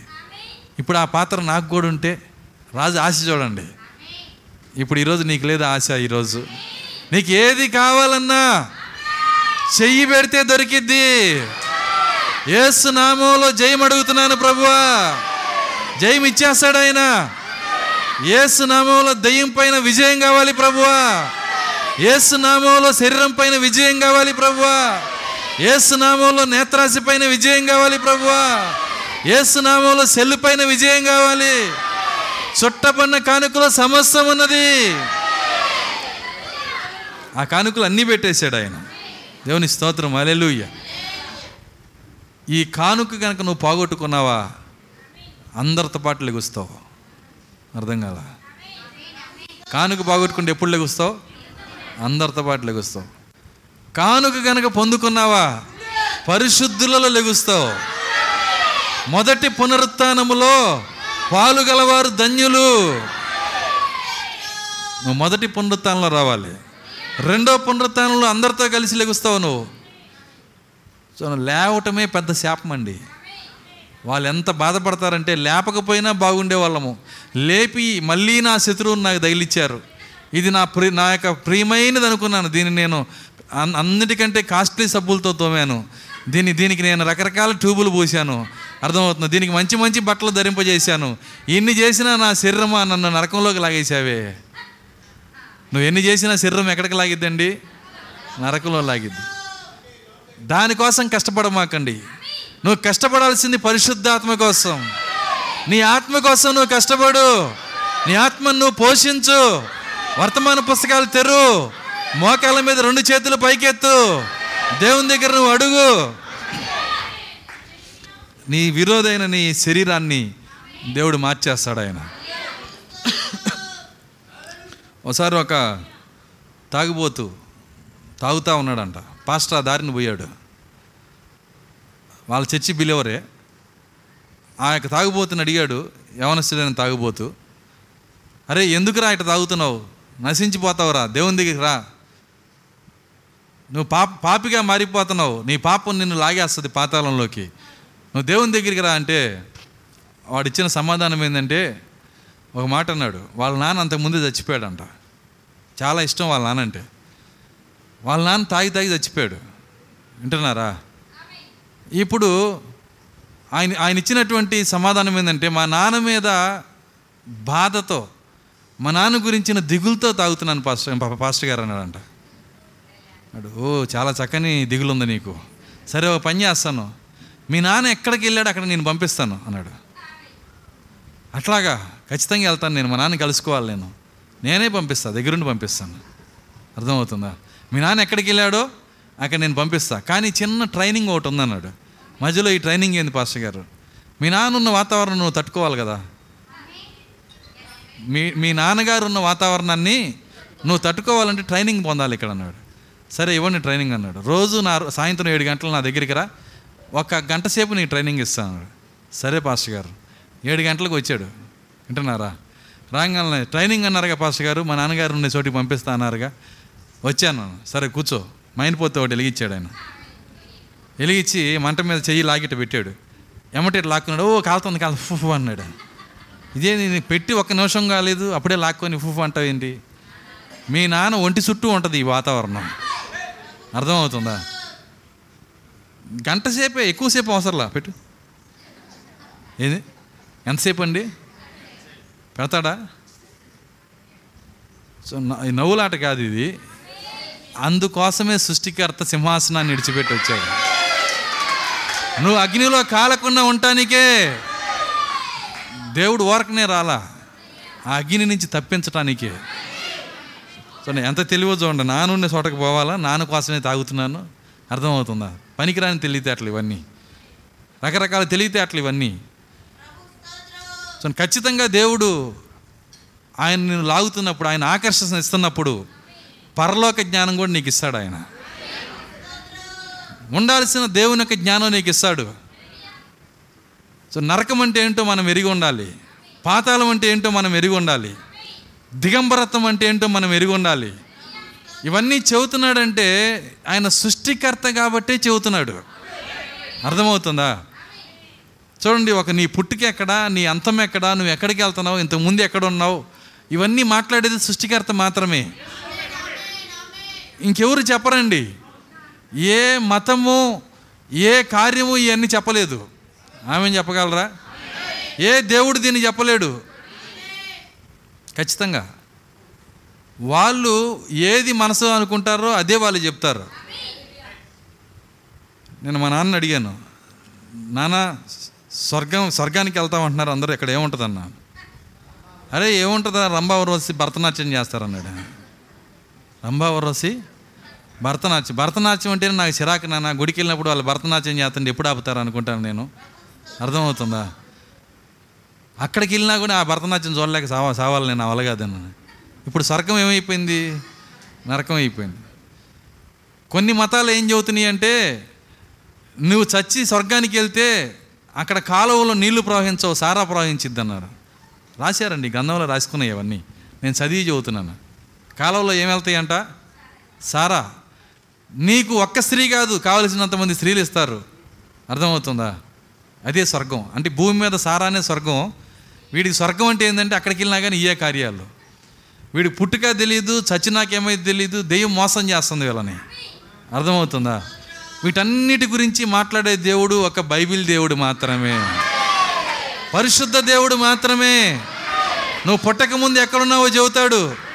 నువ్వు పుట్టి నువ్వు చచ్చినాక ఎక్కడున్నావో చెబుతాడు. నువ్వు జీవించే దినాలన్నీ రాయబడి ఉన్నాయి. నేను జీవిస్తున్న దినముల్లో ఒకటైనను కాకమునిపే. అవన్నీ నీ గ్రంథములో రాయబడి ఉన్నాయి. నీ దినాలన్నీ లెక్క ఉన్నాయి నీ పాపానికి బరువు ఉంది. తెలుసా? నీ పాపానికి బరువు ఉందని తెలుసా? రాజు అన్నాడు ఆ యొక్క చెయ్యి రాస్తుంది గోడ మీద. మెనే మెనే టేకెల్ ఉఫార్సిల్. ఏంటయ్యా ఇది? దీని గురించి చదివి చెప్పేవాళ్ళు ఎవరు? ఒకళ్ళు కూడా లేరు. దానియల్ని తీసుకొని వచ్చారు. దానియాలు వచ్చి చదువుతున్నాడు. అయ్యా దీని అర్థమైందంటే దేవుడు నిన్ను నీ పాపాన్ని తోకమేశాడు. నువ్వు తక్కువ వాడిగా కనపడ్డావు. నువ్వు బ్యాలెన్స్ తగ్గింది నువ్వు జీవించడానికి తక్కువ వాడిగా కనపడ్డావు.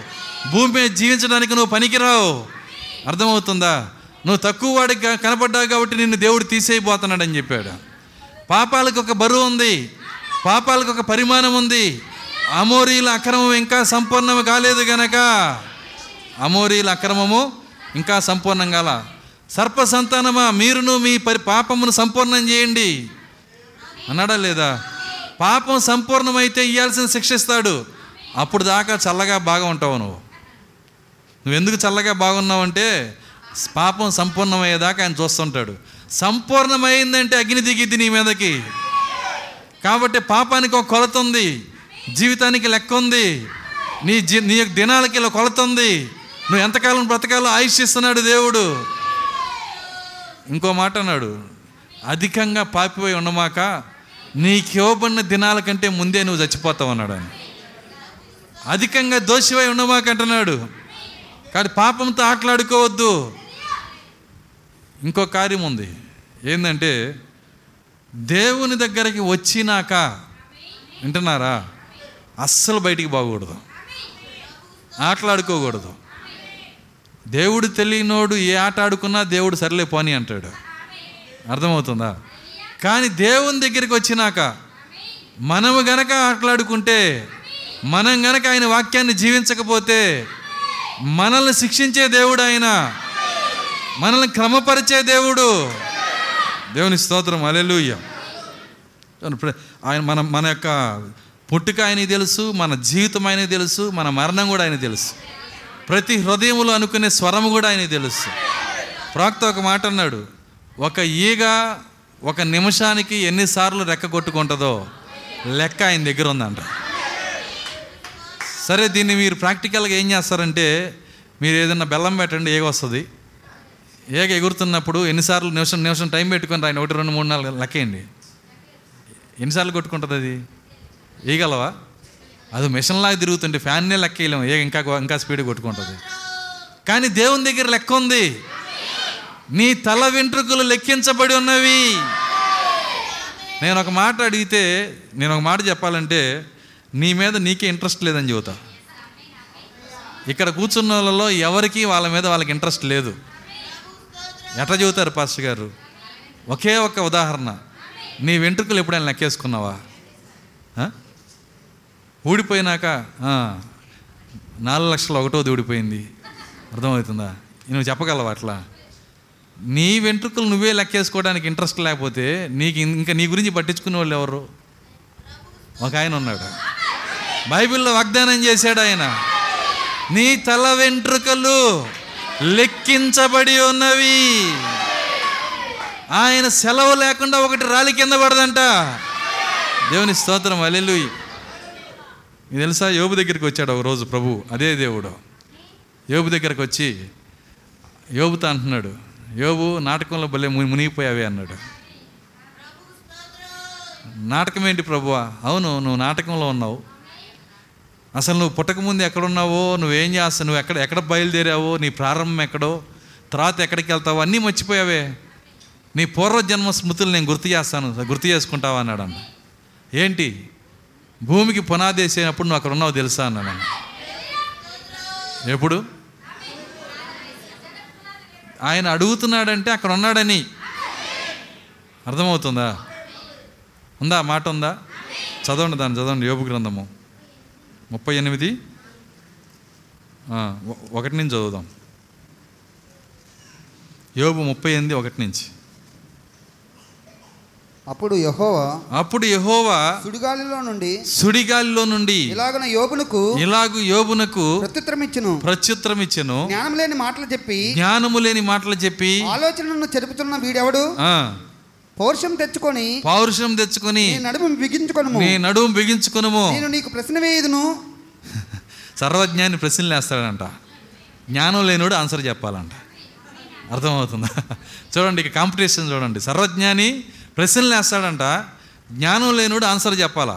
ఏం అడుగుతున్నాడు చూడండి. నేను భూమికి పునాదులు వేసినప్పుడు నేను భూమికి పునాదులు వేసినప్పుడు ఎక్కడ ఉంటివి? నీవు ఎక్కడ ఉంటివి? నీకు వివేకం కలిగి ఉన్న ఎల్లా నీకు వివేకము కలిగి ఉన్నడలా చెప్పుము. చెప్పుము. నీకు తెలిసిన ఎడలా నీకు తెలిసినడలా దానికి పరిమాణమును దానికి పరిమాణమును నియమించిన వాడెవడో నియమించిన వాడెవడో చెప్పుము. దాని మీద పరిమాణపు కొల దాని మీద పరిమాణపు కొల వేసిన వాడెవడో చెప్పుము. వేసిన వాడెవడో చెప్పుము. దాని స్తంభములో దాని స్తంభములు పాదులు దాని పాదులు దేనితో కట్టబడినవో దేనితో కట్టబడినవో? చెప్పుము. ఉదయ నక్షత్రములు. ఉదయ నక్షత్రములు. ఏకంగా కూడి ఏకముగా కూడి పాడినప్పుడు దేవదూతలందరూ దేవదూతలందరూ ఆనందించి ఆనందించి జయధ్వనులు చేసినప్పుడు జయధ్వనులు చేసినప్పుడు దాని మూలరాతిని వేసిన దాని వాడెవడు? మూలరాతిని వేసిన వాడెవడు? సముద్రము వాడెవడు? దాని మూలరాతిని వేసిన వాడెవడు? ఏమన్నాడు? వేసిన వాడెవడు? వేసిన వాడెవడు. చూడండి ఇక్కడ ఏమంటున్నాడంటే యోబుతో దేవుడు అడుగుతున్నాడు యోబు నీవు నాటక రంగంలో ఉన్నావు. నీవు ఇప్పుడోడి కాదు. భూమికి పునాది వేయబడకముందే నీవు అక్కడ ఉన్నావు నీ వివేకాన్ని నువ్వు పోగొట్టుకున్నావు. నీ జ్ఞాపక శక్తి నువ్వు పోగొట్టుకున్నావు. నువ్వు తల్లిదండ్రులకు పుట్టినోడి కాదు నువ్వు. నువ్వు తల్లిదండ్రుల ద్వారా వచ్చినోడి కాదు. నువ్వు మానవ జాతిలో మొదలైనోడివి కాదు. నీవు దేవునికి పుట్టిన దేవుని కుమారుడివి. నీ జాతి దేవుని జాతి అది దేవుని స్తోత్రం అలెలుయ్య నువ్వు ఎక్కడుంటివి? అన్నాడు. ఆయన అన్నమాట ఏంటంటే ఆ ప్రశ్నలో ఒక అర్థం ఉంటుంది. దేవుని అర్థం చేసుకోవాలంటే దేవుడు వేసిన ప్రశ్నలు కొన్ని అర్థం చేసుకోవాలి. ఏంటి ఆయన వేసిన ప్రశ్నలు అంటే ఆయన ఆయన వేసిన ప్రశ్న. ఇప్పుడు బైబిల్ చూస్తే బైబిల్లో ఒక మాట రాస్తుంది ఆదికాండంలో ఏంటి ఆదికాండంలో రాసిన మాట అంటే ఆయన ఆదాముతో అవతో మాట్లాడేటప్పుడు నీకు మీరు దిగంబర్లని మీకు తెలిపిన వాడెవడు? అన్నాడు. మీరు దిగంబర్లని మీకు తెలిపిన వాడెవడు? ఉన్నది ఆదాము అవ్వ ఎవరు లేరు అక్కడ? ఉంది అక్కడ సర్పం ఒకటే. వాడెవడో ఉన్నాడంట ఒకడు. ఎంతమందికి అర్థమవుతుంది నేను చెప్తుంది? ఆదాము అవ్వ సర్పము కాకుండా ఒకడున్నాడు. ఉన్నవానిని దేవుని కన్నులు పట్టుకున్నాయి అక్కడ. దేవునికి తెలుసు గనక నిన్ను దిగంబరులని మీకు తెలిపిన వాడెవడు? వాడు ఉండబట్టే అంటున్నాడు ఆ మాట. ఇప్పుడు అది ఏసుకేళ్ళకి వచ్చేటప్పటికి నీవు దేవుని తోటయ్యగు ఏదేనిలో నీ ఉంటివి? ఉన్నోడు ఎవడు ఇప్పుడు? వాడెవడు? సాతాను. లూసిఫర్. వాడు అక్కడ ఉన్నాడని చెప్పడానికి నీకు తెలిపిన వాడు ఎవడు అంటున్నాడు. నువ్వు ఎక్కడుంటివి? భూమికి పునాది వేసినప్పుడు అక్కడ ఉంటేనే ఆయన అడుగుతున్నాడు. అర్థమవుతుంది? భూమికి పునాది వేసినప్పుడు యోబు అక్కడే ఉన్నాడు. మీకు తెలుసా? సృష్టిని చేస్తున్నప్పుడు యోబు అక్కడే ఉన్నాడు. దాన్ని కొలత వేస్తున్నప్పుడు ఆయన అక్కడే ఉన్నాడు. సముద్రాలు చేస్తున్నప్పుడు ఆయన అక్కడే ఉన్నాడు. ఇంత గొప్ప స్థితిలో ఉన్న యోబు ఒక్కసారి శరీరంలోకి వెళ్ళేటప్పటికి ఇట్ట అయిపోయావే. అర్థమవుతుందా? ఎగ్జామ్లో నువ్వు ఏమైపోయావంటే నువ్వు నీ సంగతి అంతా మర్చిపోయావు నీ స్థానం మర్చిపోయావు. ఎగ్జామ్లోకి వచ్చేటప్పటికి మతిమరుపు వచ్చేసింది. దీన్ని ప్రాక్త ఏమన్నాడంటే ఆత్మీయ మతిమరుపు అన్నాడు ఆయన. ఈరోజు అనేక మంది మతిమరుపులోకి వచ్చేసారు ఎగ్జామ్లోకి వచ్చేసి దీంట్లో ఈ ఎగ్జామ్లో పరీక్షలో వాళ్ళు ఏం చేస్తున్నారంటే నటించాల్సిన చోట జీవిస్తున్నారు. వాస్తవంగా దీన్ని నువ్వు ఒక తండ్రి అయితే మంచి మంచి నాటక నాటక రంగం మీద ఉన్నావు నువ్వు. నువ్వు మంచి నువ్వు తల్లి అయితే నువ్వు కూడా ఒక నాటక క్రీడా నాటక రంగంలో ఉన్న ఒక స్త్రీవి. అర్థమవుతుందా? ఒక నటుడివి. నీవు ఒక ఒక కుమారుడు అయితే ఒక నటుడివి. నీ స్థానం అంతా నటనే. ఎంతమంది నమ్ముతారు ఈ వాక్యాన్ని? లోక నటన నువ్వు చేసేదంతా నటన. కానీ నటించాల్సిన దాంట్లో నువ్వేం చేస్తున్నావు అంటే జీవిస్తున్నావు. జీవించాల్సింది వాక్యంలో. కానీ వాక్యంలో ఏం చేస్తున్నావు? నటిస్తున్నాం. సో ఎంత దౌర్భాగ్యమో చూడండి. కానీ నువ్వు వాక్యంలో జీవించి లోకంలో నటించినట్టయితే బంధాలతో నువ్వు నటించినట్లయితే ఆమె చెప్పగలరా? ఈ నాటకం ఎంతవరకు పెట్టాడు అంతవరకు నువ్వు జీవించినట్లయితే అప్పుడే నువ్వు ఎత్తబాట్లు వెళ్ళగలుగుతావు చట్టాన్ని నువ్వు రివర్స్ చేయాలి ఈరోజు. ఇక్కడ నటన ఆపేసేయాలా? లో- క్రైస్ క్రైస్తవత్వంలో నటన ఆపేసేయాలా? పరిశుద్ధుడిగా ఉన్నట్టు కనపడుతున్నానండి. ఉన్నట్టు కనపడకూడదు నటించమాక. వాక్యం విన్నట్టు కనపడుతున్నానండి. అట్లా చెప్పమాక. అర్థమవుతుంది? ఎవరో స్టూడెంట్ చెప్పాడు చిన్న జోకు రాశారు. నిద్రపోడతాను చదువుతున్నా ఈ మాట. స్టూడెంట్స్ ఒక- పిల్లోడు అడిగాడంట. పిల్లోడిని అడిగాడు అరే వాస్తవానికి బ్రహ్మకు తేడా అయిందిరా అన్నాడు అంట పిల్లోడు టక్కుని లేచి మీరు మీరు పాఠం వింటున్నాం అనుకునేది భ్రమ అర్థమవుతుందా? అర్థమవుతుందా? రెండింటికి తేడా చెబుతున్నాడు. మీరు మీరు చెప్పే పాఠం వాస్తవం మేము వింటున్నాం అనుకునేది భ్రమ రెండు చెప్పేశాడు.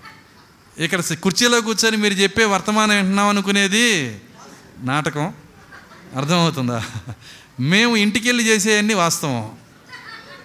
ఎక్కడ నటించాలో అక్కడ జీవిస్తూ ఉన్నారు. ఎక్కడ జీవించాలో అక్కడ నటిస్తున్నారు ఈరోజు. దాన్ని రివర్స్ చేయాలి. ఎందుకు చేయాలంటే నీ నాటకానికి ఎక్కువ టైం లేదన్నాడు.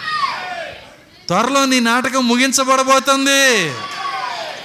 దేవుని స్తోత్రం అలెలుయ్య త్వరలోనే అతి త్వరలోనే. మీకు తెలుసా? ప్రతి భార్య ఎత్తబడిన తర్వాత తన భర్తని ఇప్పుడు పిలిచే పిలుపు పిలవదు. ఇప్పుడు ఏమని పిలుస్తుంది?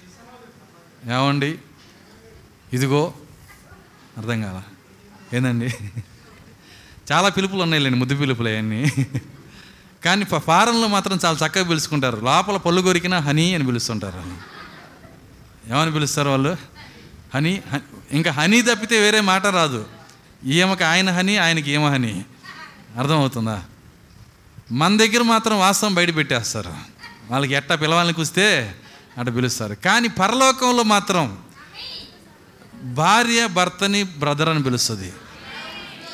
భర్త భార్యని సిస్టర్ అని పిలుస్తుంది.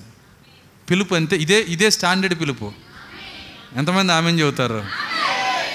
ఇక్కడున్న ఈ బావిలో కప్ప నాటకం అనేది మోసిపోయిద్ది. ఇక్కడున్న కార్యాలన్నీ మూసిపోతాయి. ప్రాక్త చెబుతున్నాడు. ఆయన ఆయన కుటుంబంలో జరిగిందే చెప్తున్నాడు ఏమంటున్నాడంటే ఆయనకి మొదటి భార్య చనిపోతే రెండో భార్యని చేసుకున్నాడు. వింటున్నారా? కొంతమంది విమర్శకులు ఆయన ఇద్దరిని చేసుకున్నారని చెబుతున్నారు. అసలు మొత్తం కథ అంతా ఇంటే కదా నువ్వు చెప్పాల్సింది. వినకుండానే చెప్పేస్తున్నారు. ఏదో రకంగా బురద బుయ్యాలనుకునే వాళ్ళు వాళ్ళంతా. మొదటి భార్య చనిపోయినందుకు దేవుడు చెబితే చేసుకున్నాడు అది కూడా. మెడ కూర్చొని వాక్యం ఏంటుంది? ఆయన చూసిన దర్శనాన్ని చెబుతున్నాడు. తన జీవిత కాలంలో తన పరుగు ముగించిన తర్వాత ప్రభువు పిలుస్తున్నాడంట ప్ర ప్రవక్తని. బలా నమ్మకమైన దాసుడా అని పిలుస్తున్నాడంట. ఆ పిలుపుని ఎంతో సంతోషంగా దేవుని ముందుకు వెళ్ళాడంట. ఆయనకి ఇవ్వవలసినటువంటి బహుమానాలు ఇచ్చినాక ఆయన నిత్య జీవంలోకి వెళ్ళేటప్పుడు ఇటుపక్క చేతిని ఒక ఆమె పట్టుకుంటే ఇటుపక్క చేతిని ఇంకో ఆమె పట్టుకుందంట. ఆ మాట చెప్పంగానే ముఖం మాడిపోయింది. ఎవరికి? చూసి ఇక్కడే ఇక్కడే చదువుతాను ఇదిగో నా భార్య ముఖం మాడిపోతుంది అక్కడ అంటున్నాడు. ఎందుకంటే నాటకం అది. అక్కడ భార్య భర్తలు ఉంటే కదా నీ మొహం మార్చుకోవడానికి. ఉండోది ఎవరక్కడ? మీకు తెలుసా దేవుని కుటుంబంలో మూడే మూడు బంధాలు ఉన్నాయి. నిన్న చెప్పాను నేను. ఏంటి మూడు బంధాలు? తండ్రి కుమారుడు కుమార్తె. ఏలు పెట్టి మరీ చెప్పాను నేను. తండ్రి కుమారులు కుమార్తెలు. ఇంతకు మించిన బంధాలు అక్కడ లేవు. అక్కడ బామ్మర్దులు ఉండరు. అక్కడ బాబాయిలు ఉండరు. అర్థమవుతుంది? అక్కడ ఎవరు ఉండరు. అక్కడ మూడే మూడు బంధాలు. కాబట్టి అది కూడా కుమారుల్లో కూడా పెద్ద కుమారులు చిన్న కుమారులు ఉండరండి. దేవునికి పెద్ద పిల్లలు లేరు చిన్న పిల్లలు లేరు. అందరూ ఒకేసారి పుట్టిన వాళ్ళం మనము. అందుకే పౌలు గారు మంది జ్యేష్ఠుల సంఘం అన్నాడు ఆయన. మనందరం మొదట పుట్టిన వాళ్ళమే మనందరం ఆత్మ యొక్క ప్రథమ ఫలం పొందిన వాళ్ళమే దేవుని స్తోత్రం అలెలుయ్య సో నాటకంలో ఉన్నంతసేపు కథ వేరుగా ఉంటుంది. ప్రవక్త భార్య నాటకంలో మొదటి భార్య నాటకంలో మునిగిపోయి హాస్పిటల్లో నర్సులను కూడా ఏడిపించిందంట. తెలుసా మీకు?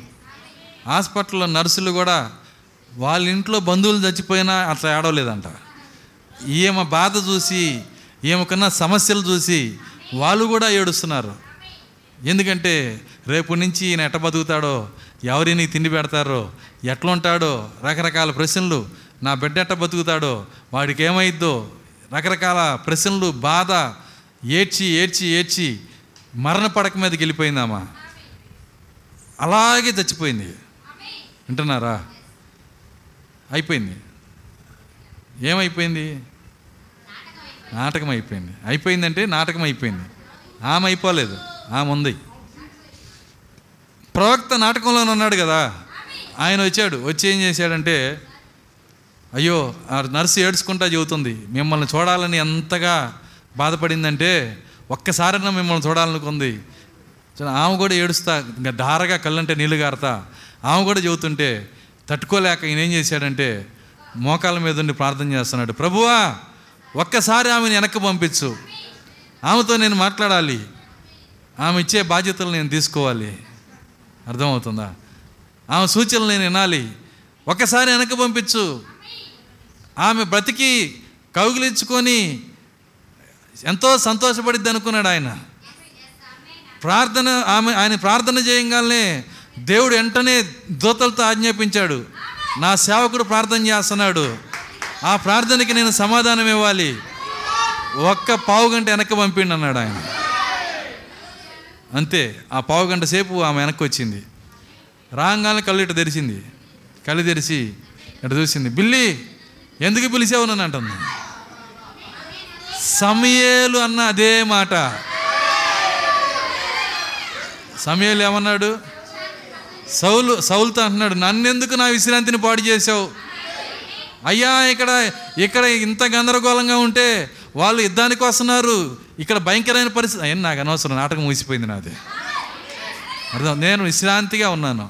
నన్నెందుకు పిలిచావు నీ యొక్క గందరగోళంలోకి?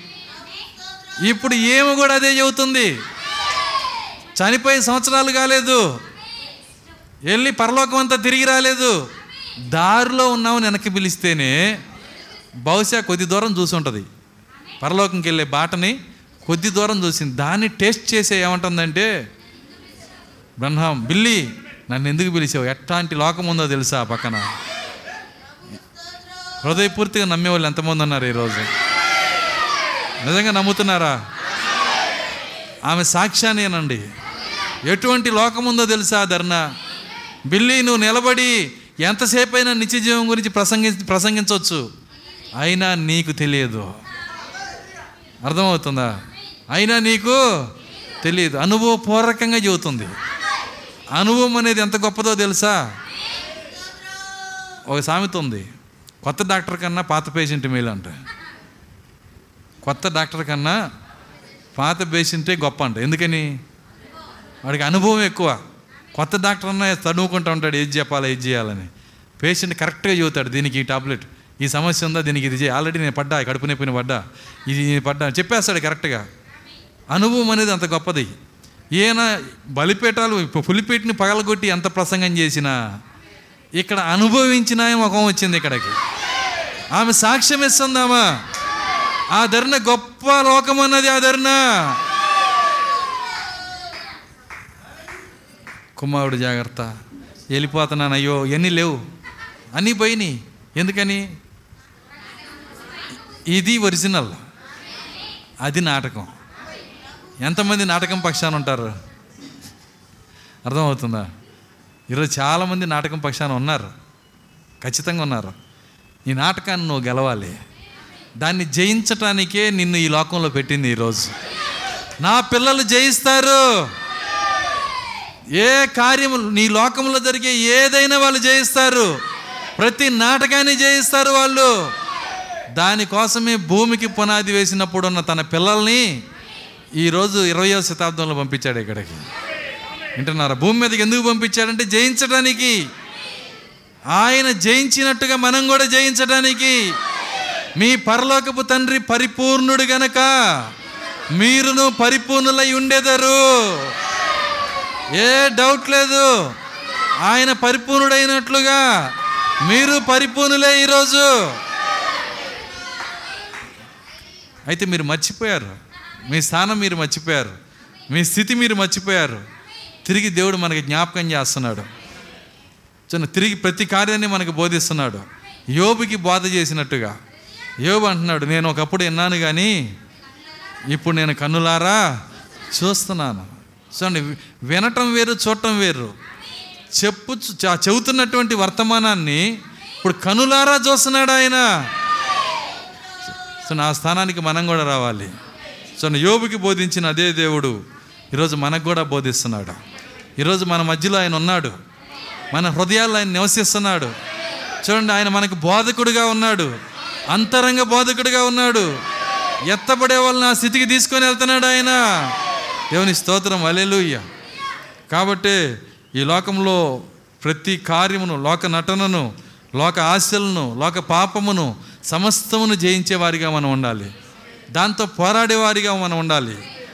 ఎప్పుడైతే దాంతో పోరాడతామో దేవుని సంతోషపరిచేవారిగా ఉంటాం. ఈ లోకంలో మనం ఉన్నదే దేవుని సంతోషపరచడానికి ఎంతమంది ఆమెను చెప్పగలరు? ఈ లోకంలో మనం ఉన్నదే దేవుని సంతోషపరచడానికి మనిషిని సంతోషపరచడం వల్ల నీ వల్ల కానే కాదు. ఆమె చెప్పగలరా? మనిషిని నువ్వు తొంభై తొమ్మిది రోజులు సంతోషపెట్టినా వందో రోజు తిడతాడు నిన్ను. వందో రోజు ఏం చేస్తాడంటే ఏదో రూపంలో తిడతాడు. తన సామెత ఉంది కదా. తను ఒక ఒక అడుక్కున్న వ్యక్తి రోజు ఒక ఆమె ఆ అడుక్కున్న వ్యక్తికి రోజు పెట్టిద్దంట. ఇంట్లోంచి తీసుకొచ్చి వాడికి కావాల్సిన అన్నం రోజు పెట్టిద్ది. ఆ పక్కన మాత్రం అసలు ఏ రోజు పెట్టదు. వింటున్నారా?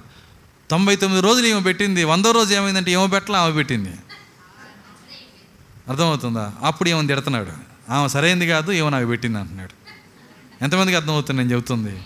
మానవ బుద్ధి ఇది కుక్క తోక లాంటిది. ప్రాక్త అన్నాడు ఇది కోతి లాంటిది. మానవ మనసు ఏంటంటే కోతి లాంటిది. కోతిని జత చేసి నేను ఇక్కడ పెట్టాడు. నీ శత్రువుతో నిన్ను కట్టేశాడు. ఆమె చెప్పగలరా? నీ శత్రువుతో నిన్ను జత చేశాడు. నీ నీ యొక్క ఎగ్జామ్ ప్యాడ్ నీ నీ నీ శరీరమే ఈరోజు. నీ ఆత్మ ఎక్కడ ఉందంటే ఎగ్జామ్ ప్యాడ్ మీద ఉంది ఈరోజు. నీ శత్రువుతోనే నిన్ను కట్టేశాడు. నువ్వు తప్పించుకోవడానికి అవకాశం లేదు. ఎగ్జామ్ రాయనని చెప్పడానికి అవకాశం లేదు. ఖచ్చితంగా నువ్వు ఆన్సర్ రాసి తీరాల్సిందే. దేవుని స్తోత్రం అలెలుయ్య నువ్వేం రాస్తావో దేవుడు రికార్డ్ చేస్తున్నాడు. సో నా భయంకరమైనటువంటి సౌలు వేల మందిని దావిది మీద తీసుకొని వెళ్ళి చంపటానికి చూస్తున్నప్పుడు ఆ సమయంలో దావిది ఆన్సర్ రాశాడు. దేవుడు అభిషేకించిన వాళ్ళని మనం ముట్టకూడదని ఆన్సర్ రాశాడు. దేవుడు ఎన్నుకున్న ప్రజలను మనం ఏమి అనకూడదని ఆన్సర్ రాశాడు. చూడండి ఎప్పుడైతే ఆన్సర్ రాశాడో ఆయనకి నూటికి నూరు మార్కులు వచ్చినాయి. ఎంతమంది ఆమె చెప్పగలరు? ఆన్సర్ రాయాలి మనము. ఆన్సర్ రాయటానికే ఈ శోధనలు. ఆన్సర్ రాయటానికే ఈ సమస్యలు. ఆన్సర్ రాయటానికే ఈ యొక్క పాప యొక్క మోహం యొక్క లాగుళ్ళు ఇవన్నీ దానికోసమే. ఇవన్నీ లేకుండా నువ్వేం చేయలేవు. అర్థమవుతుంది? ఇవన్నీ లేకుండా నువ్వు నువ్వు నీవు ఆ- ఆ- యొక్క ఆన్సర్ నువ్వు రాయలేవు. కొంతమంది అంటారు అందుకే పాస్ గారు అందరికీ దూరంగా ఈ మనుషులతో ఏగలేక అడవిలోకి వెళ్ళి బతుకుదాం అనుకుంటున్నాను పరిశుద్ధంగా. ఏందండి? అడవిలోకి పోయి పరిశుద్ధంగా బతకాలనుకుంటున్నాను. అది ఎట్లా ఉంటుందంటే టెన్త్ క్లాస్ ఎగ్జామ్లో కూర్చొని ఈ క్వశ్చన్లు చూస్తుంటే చిరాకు వస్తుంది నాకు. ప్రశాంతంగా ఇంటికి వెళ్ళి ఫ్యాన్ వేసుకుని పనుకుంటాను. ఏమైద్ది? చెప్పండి. ఎగ్జామ్ పేపర్ మొహాన్ని కొట్టేసి అర్థమవుతుందా? ఇంటికి వెళ్ళి ఫ్యాన్ వేసుకుని పనుకుంటే ఏమైద్ది? సున్నా. ఈరోజు ఆత్మీయ జీవితం కూడా అంతే. ఆ ప్రశ్నలే నీ చుట్టూ ఉన్నోళ్ళు. నీ చుట్టూ ఉన్నోళ్ళు ఎవరు? ప్రశ్నలే. నీ కుటుంబము ప్రశ్నలే. నీ యొక్క స్నేహితులు ప్ర- ప్రశ్నలే. మరి ముఖ్యంగా నీ చుట్టూ ఉన్నటువంటి ఈ యొక్క సంఘస్థులు ప్రశ్నలే. ప్రతిదీ ప్రశ్నే. నేనేం చేస్తారంటే ప్రశ్న వేస్తారు. నువ్వు ఆన్సర్ ఏం రాస్తావా అని. ఒక్కోసారి సొంత ఆన్సర్ రాస్తుంటారు. నేను అడిగాను ఏందిరా ఒక ఒక నా ఫ్రెండ్ని అడిగా చాలా రాసావు ఏందిరా? అంటే నాకేం తెలుసు. మరి ఏం రాసా ప్రశ్నని అడిదిప్పి ఇడిదిప్పి రాశాను. అర్థమవుతుంది. ఆ ప్రశ్ననే అడిదిప్పి ఇడిదిప్పి రాసి పేజీ అంతా నింపేశాడంట. సో దాన్ని దాన్ని చూసినోడు ఆత్మహత్య చేసుకుంటాడు రా- దాన్ని దిద్దేవాడు. అదే జరిగేది. ఈరోజు అదే అదే జరుగుతుంది. ఆన్సర్ రాయటం తెలియక సొంత ఆన్సర్లు రాస్తున్నారు. ఏదేదో రాస్తున్నారు. రకరకాల ఆన్సర్లు రాస్తున్నారు. అది కాదు నువ్వు రాయాల్సింది. ఆన్సర్ బుక్ ఇక్కడ ఉంది ఈరోజు. నీ ప్రశ్నలకి నువ్వు రాయాల్సిన ఆన్సర్ ఇదే. దావిదేం రాశాడు? ఆయన అభిషేకించిన వాళ్ళని ముట్టకూడదని ఆన్సర్. దేవుని వాక్యం నుంచి తీసుకున్నాడు ఆయన. దాని ఆన్సర్ రాశాడు. నూటికి నూరు మార్కులు. ఆన్సర్ బుక్ ఇచ్చాడు ఆల్రెడీ మనకి. ప్రిపేర్ అవ్వండి. ప్రిపేర్ అయ్యి అప్పుడు నువ్వు ఈ ఆన్సర్లు రాయండి. సో అందరూ అందరూ ఈ లోకంలో జరిగే కార్యాలన్నీ మంచి జీవితం అనుకుంటున్నారు. ప్రతిదీ కూడా చాలా చక్కని జీవితం ఇది అనుభవించడానికి దేవుడు ఇచ్చాడు. ఇవన్నీ కాదండి. అసలు ఈ జీవితం ఇచ్చిందే ఎగ్జామ్ కొరకు. నీకు జీవితం ఇచ్చిందే ఎగ్జామ్ కొరకు. పరీక్షలో నువ్వు ఉన్నావు. పరీక్ష గదిలో నువ్వు ఉన్నావు. నువ్వు ఏం ఆన్సర్ రాస్తావో దేవుడు చూస్తున్నాడు. సెల్ ఫోన్ లాగినప్పుడు నువ్వు ఏ ఆన్సర్ రాస్తావు?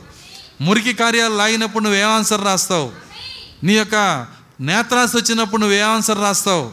నీ కోపాన్ని రేపినప్పుడు నువ్వు ఆన్సర్ రాస్తావు? నీ నీ యొక్క నీ యొక్క నీ యొక్క నీ యొక్క నీకున్నటువంటి బలహీనతలు బయటికి లాగుతున్నప్పుడు నువ్వు ఏ ఆన్సర్ రాస్తావు? ఇవన్నీ దేవుడు ఇక్కడ ఉండి చూస్తున్నాడు ఆయన. మార్క్స్ వేస్తున్నాడు. కానీ ఆయన వధువు అయితే ముప్పదంతల ఆన్సర్ రాయదు. అరవదంతల ఆన్సర్ రాయదు. నూటికి నూరు మార్కులు వస్తాయి వధువుకి. ఒక్క లోపం కూడా ఆమె లోపల ఉండకూడదు. మడత మచ్చ లేకుండా కలంకము లేకుండా ఆమె ఆన్సర్ రాయటానికే. సరే ఒక చిన్న ఎగ్జాంపుల్ చెప్తాను మీకు. పరకాయ ప్రవేశం అనేది ఎప్పుడైనా విన్నారా? విన్నారా మీరు? అంటే అర్థమైందంటే ఈ వ్యక్తి ఆత్మ వేరే శరీరంలోకి వెళ్ళిపోద్ది. అర్థమవుతుందా? ఇప్పుడు మీ మాస్టర్ గారు పిల్లలకి చెప్తున్నాను. మీ మాస్టర్ గారు లేదా టీచర్ గారు మీ లెక్చరర్ గారు బాగా తెలిసిన వాళ్ళు కాబట్టి లెక్క- లెక్కలన్నీ టకటకటక బోర్డు మీద చేస్తుంటాడు ప్రతి లెక్క విడిపోతూ ఉంటుంది. ఆన్సర్ వచ్చేస్తూ ఉంటుంది. ఒకవేళ ఆయన ఆత్మ నీ లోపలికి రావడానికి అవకాశం ఉంటే ఎవరు ఆత్మ లెక్చరర్ ఆత్మ. నిన్ను అడిగాడు అనుకో. అర్థమవుతుందా? డియర్ స్టూడెంట్ నీ లోపలికి నేను రావాలనుకుంటున్నాను. ఎగ్జామ్ నేను రాస్తాను. నీ లోపల ఉండి. నాకు ఈజీ కదా లెక్కలు చేయటం నీకు కష్టం. అర్థమవుతుందా? నా ఆత్మ నీ లోపల రావడానికి అంగీకరిస్తావా? ఏమంటాడు స్టూడెంట్ చాలా హ్యాపీ అండి. ఈ లెక్కలు చేయలేక చచ్చిపోతున్నాను నేను. అర్థమవుతుందా? మీరు నాలోకి వస్తే వచ్చి ఎగ్జామ్ రాస్తానంటే ఇంకంతకంటే కావాల్సిందేంటి చాలా సంతోషపడతాడు. ఎప్పుడైతే ఆయన అంగీకరిస్తాడో ఈ లెక్చరర్ ఆత్మ ఆయన శరీరాన్ని విడిచిపెట్టి ఈ పిల్లోడి శరీరంలోకి వెళ్ళి ఆ ట- పేపర్ ఇవ్వంగానే టకటకటకటక చేసేస్తున్నాడు అన్నీ. ఏ ఏ యొక్క ఏ ఏ యొక్క ప్రశ్న వచ్చినా ఏ మ్యాథ్స్ వచ్చినా సో అక్కడ ఇండివిజువల్ ఆశ్చర్యపోతున్నాడు. ఏంది టకటక రాస్తున్నావు? అర్థమవుతుంది. ఇటు చూసి అసలు ఈయన లెక్చరర్ ఈయన. ఈ ఇన్విజిలేటర్ కాదు ఇక్కడ కూర్చున్న ఆయన పిల్లోళ్ళలో పిల్లోడిలో ఉంది ఎవరు? లెక్చరర్. అర్థమవుతుందా? పిల్లోడు కాదు వచ్చింది. లోపల ఆ లోపల లెక్చరర్ ఉన్నాడు ఆయనకి ఏ ప్రశ్న ఇచ్చినా ఇదే సింపుల్ చేసేస్తుంటాడు. కష్టమే లేదు ఆయనకి. ఇప్పుడు మనకొక బోధకుడు ఉన్నాడు. మనకొక గురువు ఉన్నాడు. ఆ గురువు నీ నీ వైపు చూసి జాలిగా ఆయన అడుగుతున్నాడు కుమారుడా ప్రియమైన శిష్యురాలా నువ్వు నీవు ఆన్సర్ చేయలేకపోతున్నావు. నువ్వు సమాధానం రాయలేకపోతున్నావు. నా ఆత్మకు ఒక్కసారి అవకాశం ఇచ్చి చూడు. నా ఆత్మకి ఒక్కసారి అవకాశం ఇచ్చి చూడు. రెండు గంటలు అయిపోయింది ముగిస్తున్నాను నేను. నా ఆత్మకు ఒక్కసారి అవకాశం ఇచ్చి చూడు.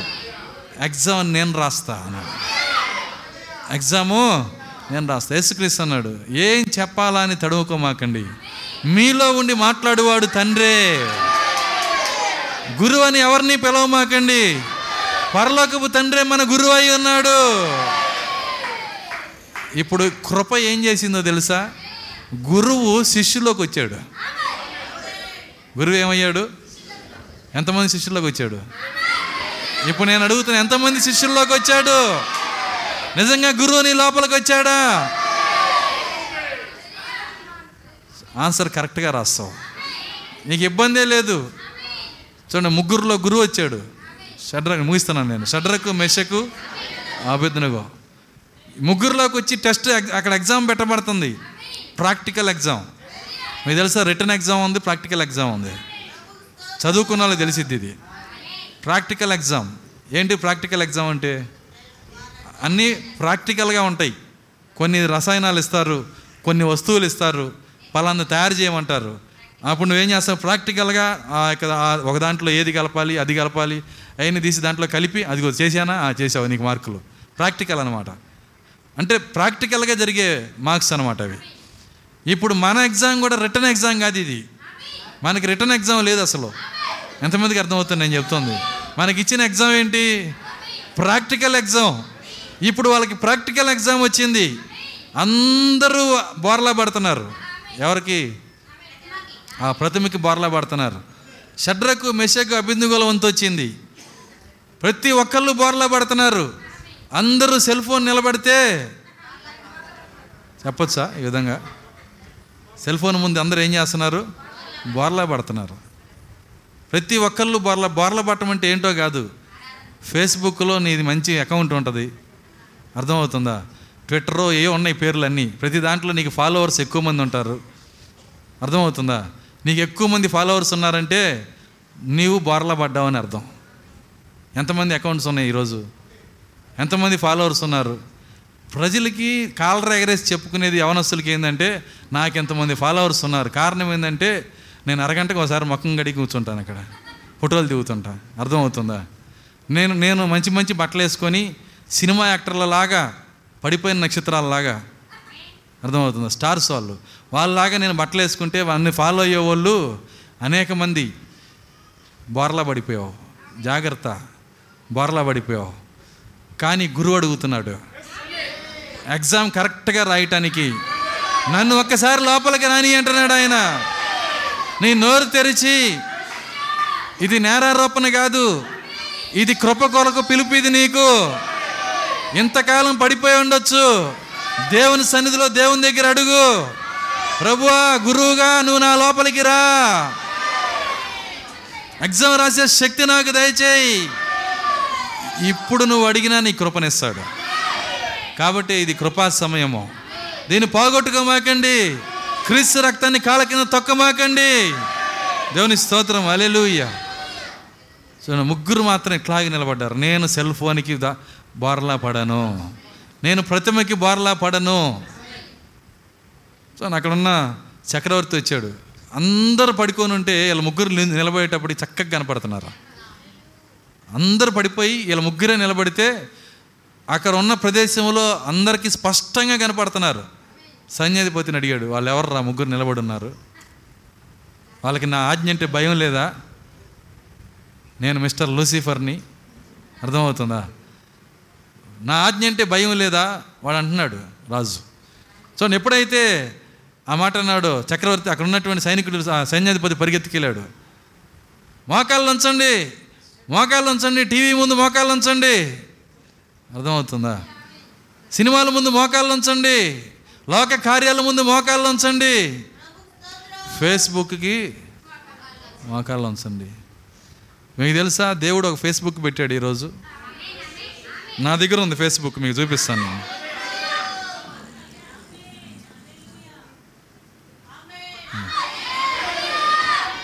నేను ఏంటో తెలుసా ఇది? ఫేస్బుక్ అక్కడ ఫేస్ వచ్చింది ఫేస్ ఈ బుక్ ఇచ్చింది. ఎంతమందికి అర్థమవుతుంది నేను చెబుతుంది? అక్కడ ఏమొచ్చిందండి ఫేస్ వచ్చింది. ఆ ఫేస్ ఏం చేసింది? ఈ బుక్ ఇచ్చింది. ఇప్పుడు ఫేస్బుక్ ఇదా కదా? నకిలీ ఫేస్బుక్ ఏందో చెప్పండి. సెల్లో ఉంది. దాంట్లో పేరు మనకు అవసరం లేదండి. ప్రాక్త అన్నాడు ఈ ఫేస్బుక్లో నీ పేరుందా? ఈ ఏడు ముద్దల గ్రంథంలో నీ పేరుందా? దేవుని స్తోత్రం దాన్ని ఎత్తుకోను అందులో నీకుంటే ఎన్ని ఎన్ని ఎన్ని లైకులు ఉంటే నీకెందుకు? ఎంతమంది ఫాలోవర్స్ ఉంటే నీకెందుకు? పరలోకంలో మూడో వంతు ఫాలోవర్స్ ఉన్నోడే కింద పడిపోయాడు. పరలోకంలో మూడో వంతు దోతలు ఫాలోవర్స్ ఉన్నారంట వాడికి. అక్కడ దంతి ఇక్కడికి వచ్చి పడ్డాడు. అర్థమవుతుందా? ఫాలోవర్స్ వల్ల ఉపయోగం లేదు. మోసపోవద్దు. మీకు నిత్య జీవపు వర్తమానం ఉన్నది ఇక్కడ. దేవుని ఆత్మ ఇక్కడ ఉన్నది. ఈ రోజైనా మారు మనసు పొంది. ప్రభువా ఈ చిన్న జీవితంలో ఎగ్జామ్ రాసే శక్తి మాకు దయచేయండి. గురువు నా లోపలికి రావాలని నేను కోరుకుంటున్నాను ఈరోజు. గురువే లోపలికి వస్తే ఎగ్జామ్ చాలా బాగుంటుందండి. అసలు ప్రతి వన్ ప్రతి ఎగ్జామ్లో నూటికి నూరు మార్కులు. ఇందులో గురువు ఎవరిలోకి వచ్చాడో? వాళ్ళందరూ నూటికి నూరు మార్కులు తెచ్చుకున్నారు. అది వాళ్ళకి మాత్రమే కాదు ఈరోజున వాక్య వధువు కూడా. దేవుని స్తోత్రం అలెలుయ్య అక్కడికి వెళ్ళాడు. ముగ్గురిని ఇట్లా లాక్కురారా అన్నాడు. ముగ్గురిని లాక్కొచ్చారు. ముగిస్తున్నాను నేను. ముగ్గురిని లాక్కొచ్చారు. ముగ్గురు నిలబడ్డారు. ఏ షడ్రకు మెస్సేక్ అభిందుగో మీ మీద జాలిపడి మీకు కావలసిన ఆహారము మీకు కావలసిన ఉద్యోగము మీకు కావలసిన క్వార్టర్స్ మీకు కావలసిన టీఏ డిఏ అన్నీ ఇస్తున్నాను నేను జీతం ఇస్తున్నాను. అర్థమవుతుందా? నా మాట మీరు లెక్క చేయరా? నేను చెప్పినట్టు ఈ బొమ్మకి మీరు మొక్కండి. అన్నాడు. మేము మొక్కము అన్నాడు. మేము మొక్కము. చూడండి అన్నీ ఇస్తున్నాను నేను మీకు. అయితే మీ ఉద్యోగం నేను తీసేస్తాను. వాళ్ళు అన్నారు తీసేసుకో అన్నారు నీ యొక్క బంగారము నీ యొక్క ఆస్తి మేము తీసుకుంటున్నాను తీసేసుకో. ఎన్ని తీసుకోను ఎన్ని తీసుకుంటానన్నా తీసేసుకుంటాడేంటి నీ క్వార్టర్స్ నేను తీసేసుకుంటాను. తీసేసుకో. నీ తెల్ల రేషన్ కార్డు నేను తీసేసుకుంటాను. చెప్పండి. ఇస్తారా? అమ్మ వద్దండి ఎస్కేపింగ్ మార్గం ఏమైనా ఉంటే చెప్పండి. చూడండి అర్థమవుతుందా? ఒక చిన్న ఒక్క టెస్ట్ చాలండి. క్రైస్తవులు నిజమైన క్రైస్తవులు బయట రావాలంటే. క్రైస్తవులకి తెల్ల రేషన్ కార్డు తీసేస్తున్నాను అని చెబితే ఒరిజినల్ క్రైస్తవులు బయటకు వచ్చేస్తారు.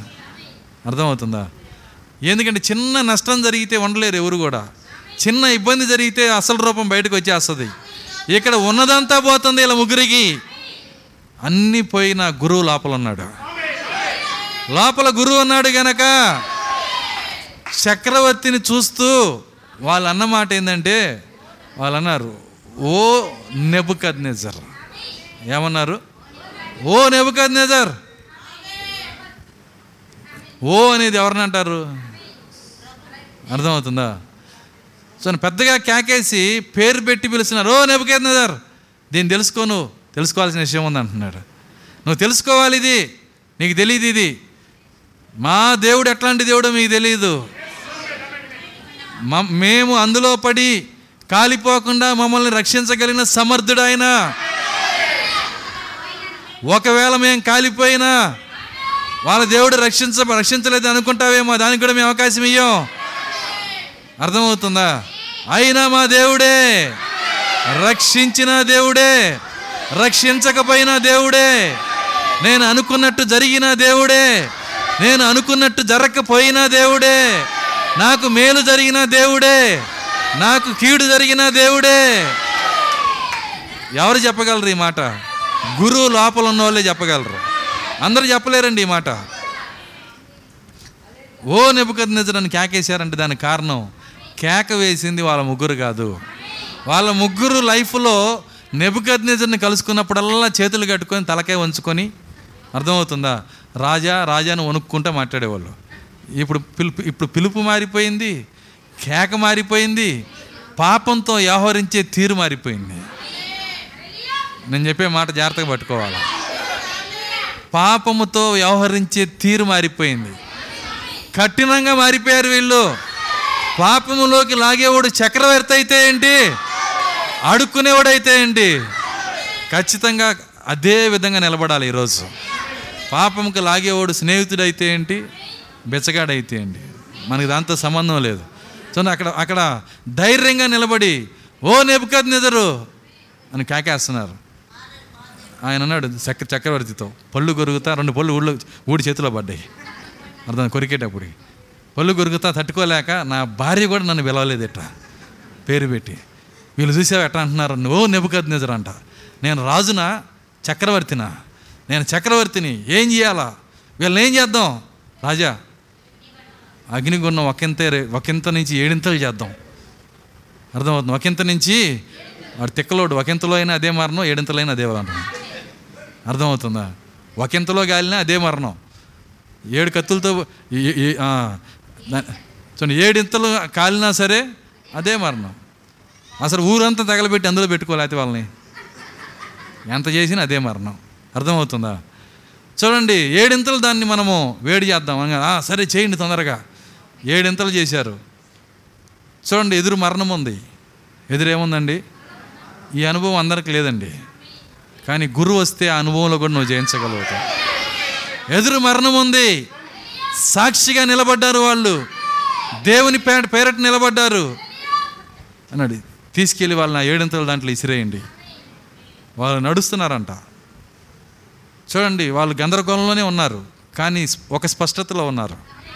జీవితంలో అనేకమైన గందరగోళాలు మీకు వస్తాయి. కానీ ఆ వాళ్ళు కలిగి ఉన్న స్పష్టత ఎప్పుడూ నువ్వు కలిగి ఉండాలా?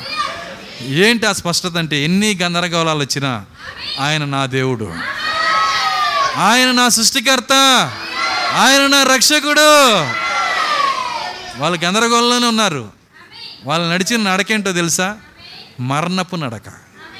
ఏమి నడక నడిచారన్న వాళ్ళు మరణపు నడక. చూడండి మరణపు నడకలో కూడా దేవునికి నమ్మకస్తులుగా ఉన్నారు వాళ్ళు.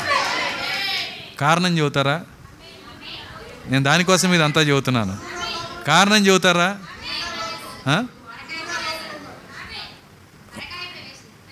అదే గురువు లోపల ఉన్నాడు కనుక మన విలియం కేరీ మూవీ ఒకటి చూస్తుంటే అందులో సో గంట బాగా అయిపోయింది రెండు గంటలు బాగా అయిపోయింది. ముగిస్తాను నేను. ముగిస్తాను అంటున్నాను ముగించలేకపోతున్నా. జాగ్రత్తగా గమనించండి. విలియం కేరీ మూవీలో ఆ జుట్టు పెంచుకున్న ఆయన అర్థమవుతుందా? ఆ హిందుత్వంలోంచి క్రిస్టియానిటీలోకి వెళ్ళి ఆయన అంటున్నాడు. ఏమంటున్నాడంటే విష్ణువు బ్రహ్మ లాంటి వాళ్ళు మానవ మనుషుల్లో నిల జీవిస్తారనే మాట ఎప్పుడూ వినలేదు. కానీ ఈయనేంటి? మనలోకి వస్తానంటున్నాడు. నేను మీలో నివసిస్తాను. నిన్ను విడువను ఎడబాయను. యుగాంతం వరకు నేను మీతో కూడా ఉన్నాను. ఎలాంటి దేవుని మనం కలిగి ఉన్నాం? ఆయన మనలోకి వస్తాడంట. ఆయన మనలో నివసిస్తాడంట. మనము మాట్లాడే మాట కూడా ఆయనే మాట్లాడతాడంట. సో ఎంత కృప. షడ్రకు మిషకు అభిందుగోల జీవితంలో జరిగిందా? మాట్లాడింది వాళ్ళు కాదు. పరిశుద్ధాత్మ వారిలో ఉండి మాట్లాడుతున్నాడు. చూడండి మరణపు నడక నడుస్తూ గందరగోళంలో ఉన్న విశ్వాసంలో స్పష్టతలో ఉండి చూడండి ఆ యొక్క చిట్ట చివరి స్థలానికి అంటే దాంట్లోకి తోసే స్థలానికి వెళ్ళేటప్పటికి పనులు అంటున్నారు అయ్యా వీళ్ళని మేము బట్టలు అంటున్నారు వీళ్ళని తీసుకెళ్ళలేకపోతున్నాము కాలిపోతుంది కాలిపోతుంది. వస్ ఆ వేడికి వస్త్రాలు ముట్టుకున్నాయంట. ఎవరయ్యి అందులో తోసే వాళ్ళ వస్త్రాలు ముట్టుకున్నాయంట. కానీ ఈ ముగ్గురి ముట్టుకోవాలా? అర్థమవుతుందా? అయ్యా మేము తోయలేకపోతున్నాం అక్కడ దాకా వెళ్ళలేకపోతున్నాం రాజేపు చూశాడు. బయటకు వచ్చినా నేను కలుస్తా. పోయి తోసేయండి అందులోనే.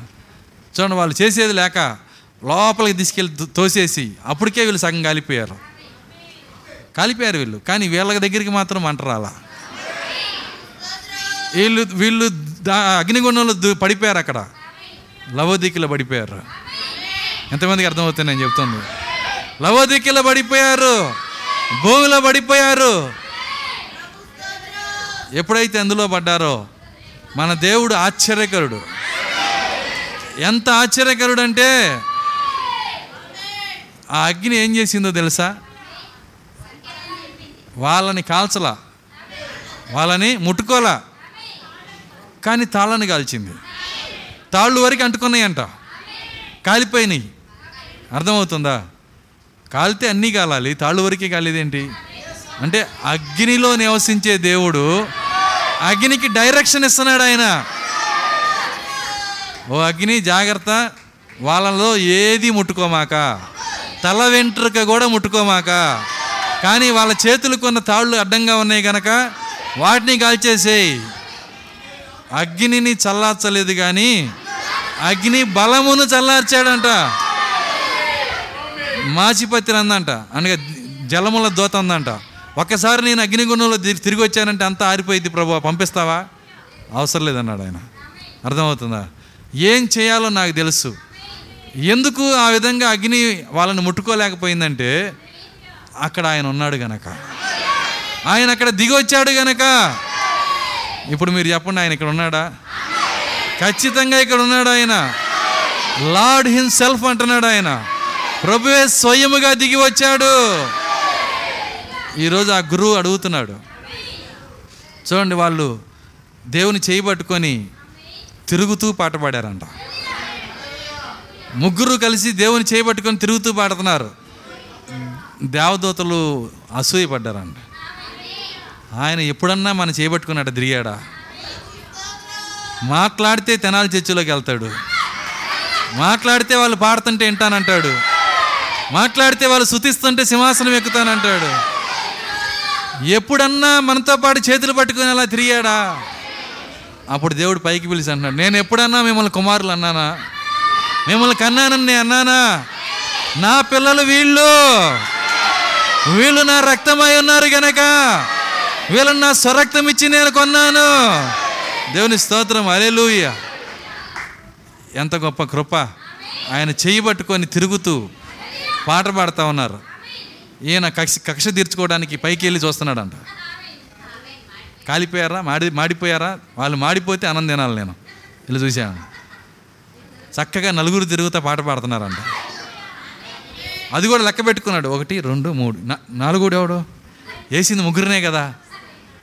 ఏ మినిస్టర్ ఇట్రా మంత్రి ఇట్రా? అన్నాడు. ఏం లెక్క పెట్టి లోపల ఎవరు తిరుగుతున్నారు. లోపల తిరగటం ఏందయ్యా? చూడు. చూశాడు. ఒకటి రెండు మూడు నాలుగున్నారయ్యా. అయితే నేను లెక్క పెట్టింది కరెక్టే. మరి నాలుగోడు నాలుగోడు ప్రత్యేకంగా ఉన్నాడే. చాలా అందంగా ఉన్నాడు. దేవదూతలాగా ఉన్నాడు. ఈయన ఎప్పుడు వెళ్ళాడు అక్కడికి? చూడండి ఆయన చట్టం ఏం చేశాడు తెలుసా? ఈ రీతిగా తన పిల్లలను రక్షించే దేవుడు ఇంకొకటి లేడు. చట్టం చేశాడు ఆయన. ఇప్పుడు ఆ దేవుడు నీ సొంతం నా సొంతం అయ్యాడు ఆయన. ఆయన నీలోకి రావడానికి ఇష్టపడుతున్నాడు. నాలోకి రావడానికి ఇష్టపడుతున్నాడు ఆయన. కాబట్టి లోకములో ఈ లోక నటనలో నువ్వు జీవించేటప్పుడు ఈ ఎగ్జామ్లో నువ్వు జయించాలంటే నీకు పరిష్కారం ఒకటే ఉంది ఈరోజు. ఏంటి ఆ పరిష్కారం? పరిశుద్ధాత్మ అనే గురువు గారు పిలుస్తారా? లోపల పిలుస్తారా? ఇప్పుడే పిలుద్దాం దేవుణ్ణి. ప్రభు నా లోపలికి రండి. నాలో జీవించండి. ప్రతి ఎగ్జామ్లో జయించే శక్తి మాకు దయచేయండి. లేచి నిలబడదాం. ప్రార్థించుకుందాం. ప్రార్థించుకుందాం.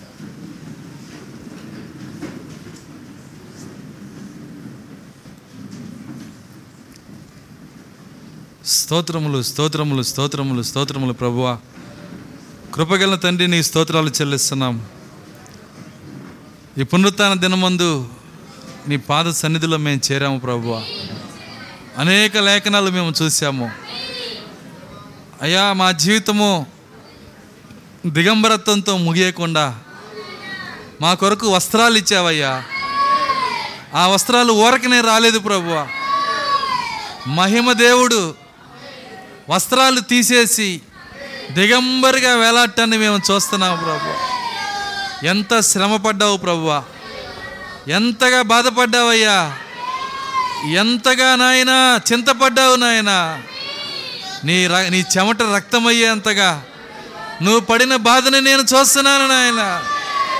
స్తోత్రాలు ప్రభువ స్తోత్రాలు. ఒక నిజమైన కుమారుడు తండ్రి బాధపడితే చూడలేడు ప్రభువ ఈరోజు మా మేము ఆ గ్రహింపులో ఉందముగాక మేము అదే గ్రహింపులో ఉందముగాక మాకు సహాయం దయచేయండి.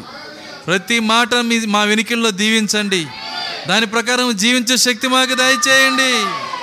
దేవానికి స్తోత్రాలు. ప్రభువా నీ బిడ్డలు హృదయంలో ఈ కూడికలో ఒక్క మాట అడుగుతున్నారయ్యా. ప్రతి ఒక్కరు అడుగుతున్నారు ప్రభు. ఎగ్జామ్ మేము రాయలేకపోతున్నాము. పరీక్ష మేము రాయలేకపోతున్నాము. దేవానికి స్తోత్రాలు.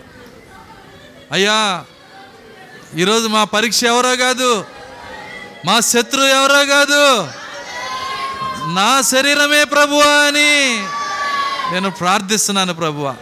నేను దీని పట్ల శ్రద్ధ వహిస్తున్నాను దీని కోరికలు నేను తీరుస్తున్నాను దీని కొరకే నేను బ్రతుకుతున్నాను. ఓ దీని కొరకు నేను నా డబ్బు ఖర్చు పెడుతున్నాను దీని కొరకు నేను దేవుణ్ణి తోసేస్తున్నాను. దీని కొరకు నేను వాక్యాన్ని దోసేస్తున్నాను ప్రభువా. అయితే ఇదే నా శత్రువై. పాతాళంలో నరకంలో యుగ యుగములు నన్ను బాధ పెట్టేది ఈ శ- ఈ శరీరమే ప్రభువా. యుగ యుగములు నన్ను బాధ పెట్టేది ఈ శరీరమే అని ఈరోజు వర్తమానంలో నాతో మాట్లాడిన దేవా ఆ స్థితి నుంచి నన్ను విడుదల చేయండి. శరీరాన్ని జయించే శక్తి మాకు దయచేయండి. ఆత్మ చేత శరీర క్రియలు చంపిన ఎడలా మీరు జీవించదరని చెప్పిన దేవా నీకే స్తోత్రం స్తోత్రం స్తోత్రములు ప్రభువా. దేవా సహాయము దయచేయండి. ఈ మధ్యాహ్నము నీ బిడ్డలందరూ ఏక మనస్సుతో ఒక్క విషయాన్ని అడుగుతున్నారు ప్రభువా. ఈరోజు నేను అడుగుతున్నాను నాయనా. మా గురువు గారిని మా లోపలికి రావాలని. మా బోధకుడు మా లోపలికి రావాలని. మా అంతరంగ బోధకుడు మా లోపలికి రావాలని. దేవానికే స్తోత్రాలు ప్రభువ. నీవు మాత్రమే గురువు అయ్యా. ఈ లోకంలో గురువు అని ఎవరిని పిలవద్దని చెప్పావయ్యా. అయ్యా మీరు మా లోపలికి వచ్చినట్లయితే ప్రతి పరీక్షలో మేము జయించగలము. ప్రభు పోరాటము తీవ్రమైంది ప్రభు శత్రువు భయంకరంగా వరద వలె మీదకు వస్తున్నాడయ్యా. తండ్రి మరి ఎక్కువగా మాలో ఉండండి ప్రభు గురువుగా మా లోపలికి రండి. ఆన్సర్ నాయనా మాకు తెలియజేసే దేవుడో నీవే. సమాధానము తెలియజేయ దేవుడో నీవే. సమాధానపరచు దేవుడో నీవే. సమాధానకర్తవు నీవే. హల్లెలూయా. స్తోత్రం స్తోత్రం స్తోత్రములు. ప్రభువానికే స్తోత్రాలు. ఈ రెండు గంటల సమయము మా పొరపాట్ల కొరకు మా హృదయం బాధపడింది. వాక్యానికి వేరైన కార్యాల కొరకు మా హృదయం బాధపడింది ప్రభువా. మమ్మల్ని కడగమని మేము ప్రార్థిస్తున్నాము. మమ్మల్ని శుద్ధీకరించమని ప్రార్థిస్తున్నాము. ప్రభు అయితే ప్రభు మేము కేవలం కడుక్కొని ఇక్కడి నుంచి వెళ్ళిపోకూడదయ్యా. ఈ ఇంటిని నింపాలయ్యా. ఈ గృహాన్ని నింపాలి. ఈ దేవాలయాన్ని నింపాలి. దీని యజమాని దీని లోపలికి రావాలి.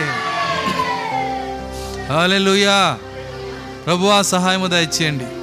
మా రెండు చేతులు మేము పైకెత్తుచున్నాము. మా హృదయం తెరుచున్నాము కేవలము పరిశుద్ధాత్మ కొరకే. కేవలము పరిశుద్ధాత్మనే గురువు కొరకే. ప్రతి హృదయంలోకి మీరు రండి ప్రభువా ఇప్పుడే వారి హృదయంలోకి రండి. జయించే శక్తి మీరు దయచేయండి. దేవానికే స్తోత్రాలు. స్తోత్రాలు స్తోత్రాలు స్తోత్రాలు ప్రభువా చేతులు పైకెత్తి మేము అడుగుచున్నాము నాయన. ఇప్పుడే ప్రతి ఒక్కరి కొరకు నేను ప్రార్థిస్తున్నాను ప్రభు దేవా సహాయము దయచేయండి. జయ జీవితమును దయచేయండి. మీ హెచ్చరికను తీసుకునే శక్తి దయచేయండి. తన వస్త్రము కాపాడుకున్నవాడు ధన్యుడు అని చెప్పిన దేవా ఆ హెచ్చరిక తీసుకునే శక్తి మాకు దయచేయండి. తండ్రి ప్రతి హృదయంలోకి మీరు రండి. ఓ ఈ పరిశుద్ధాత్మ ఎంత మాత్రం మా హృదయం విడిచిపెట్టక ఎత్తబడు దినం వరకు మమ్మల్ని ముద్రించునుగాక. హల్లెలూయా. ప్రభువా సహాయము దయచేయండి. విన్న ప్రతి మాట మా వినికిల్లో దీవించండి. నూరంతలు ఫలించడం సహాయము దయచేయండి. ఇంకా సాయంకాలం జరిగే ప్రభురాత్రి భోజన కోడికను కూడా మీ చేతులకు అప్పగిస్తూ ఇక్కడ నుంచి వెలుచున్నప్పుడు హృదయంలోకి గురువు గారు పరిశుద్ధాత్మనే గురువు గారు నేను కలిగి ఉన్నాననే నిశ్చేతతో దైవ నిశ్చేత ఎల్లుడికి సహాయము దయచేయమని ప్రతి బిడ్డని ఆ విధంగా దీవించమని నన్ను మీరు దీవించమని యేసుక్రీస్తు నాములు అడిగి వేడుకొంచున్నాము తండ్రి. ఆమె అందరం అలా కళ్ళు మూసుకుండగానే ఒక పాట పాడుకుందాం.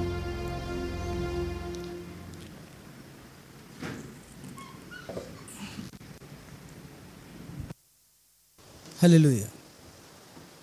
సమీపింపరాని తేజస్సులోని వసించు వాడవైన హలెలుయ మా సమీపనకు దిగి వచ్చినావు నీ ప్రేమ వర్ణింపతరము.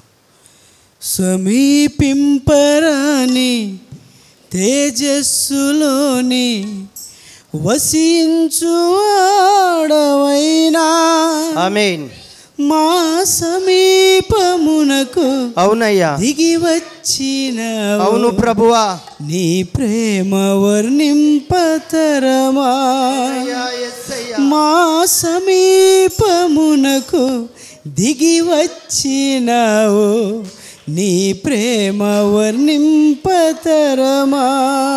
అందరము ప్రభుని గురించి. సమీపింపరాని తేజస్సులోని వసించువాడవైనా మా సమీపమునకు దిగి వచ్చిరావు నీ ప్రేమ వర్ణింపతరమా? మా సమీపమునకు దిగి దిగి వచ్చినావు నీ ప్రేమ వర్ణింపతరమా? ఏసయ్యా నీ ప్రేమెంత బలమైనది. ఏసయ్యా నీ కృప ఎంత విలువైనది.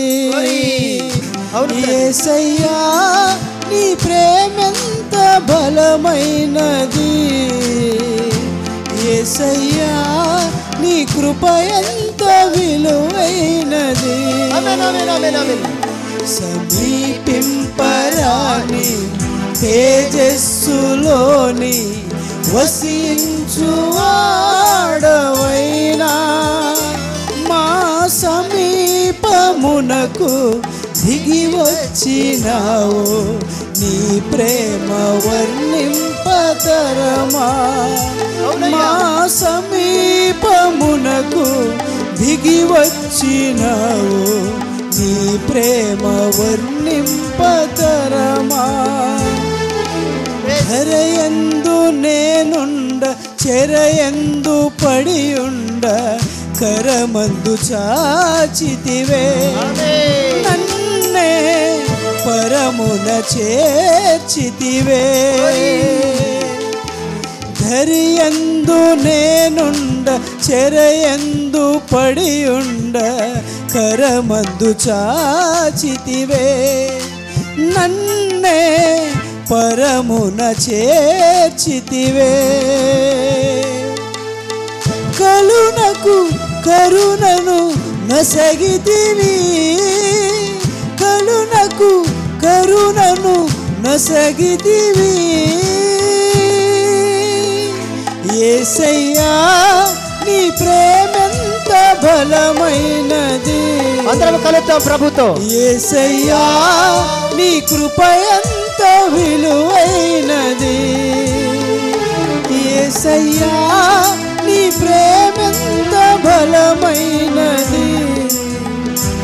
ఏసయ్యా నీ కృప ఎంత విలువైనది పరాని తేజస్సులోని వసించువాడవైనా. మా సమీపమునకు దిగి వచ్చినావో నీ ప్రేమ వర్ణింపతరమా మా సమీపమునకు దిగి వచ్చినావో నీ ప్రేమ వర్ణింపదరమా? మితిలేని నీ ప్రేమ గతిలేని నన్ను చూచి నా స్థితి మార్చినది.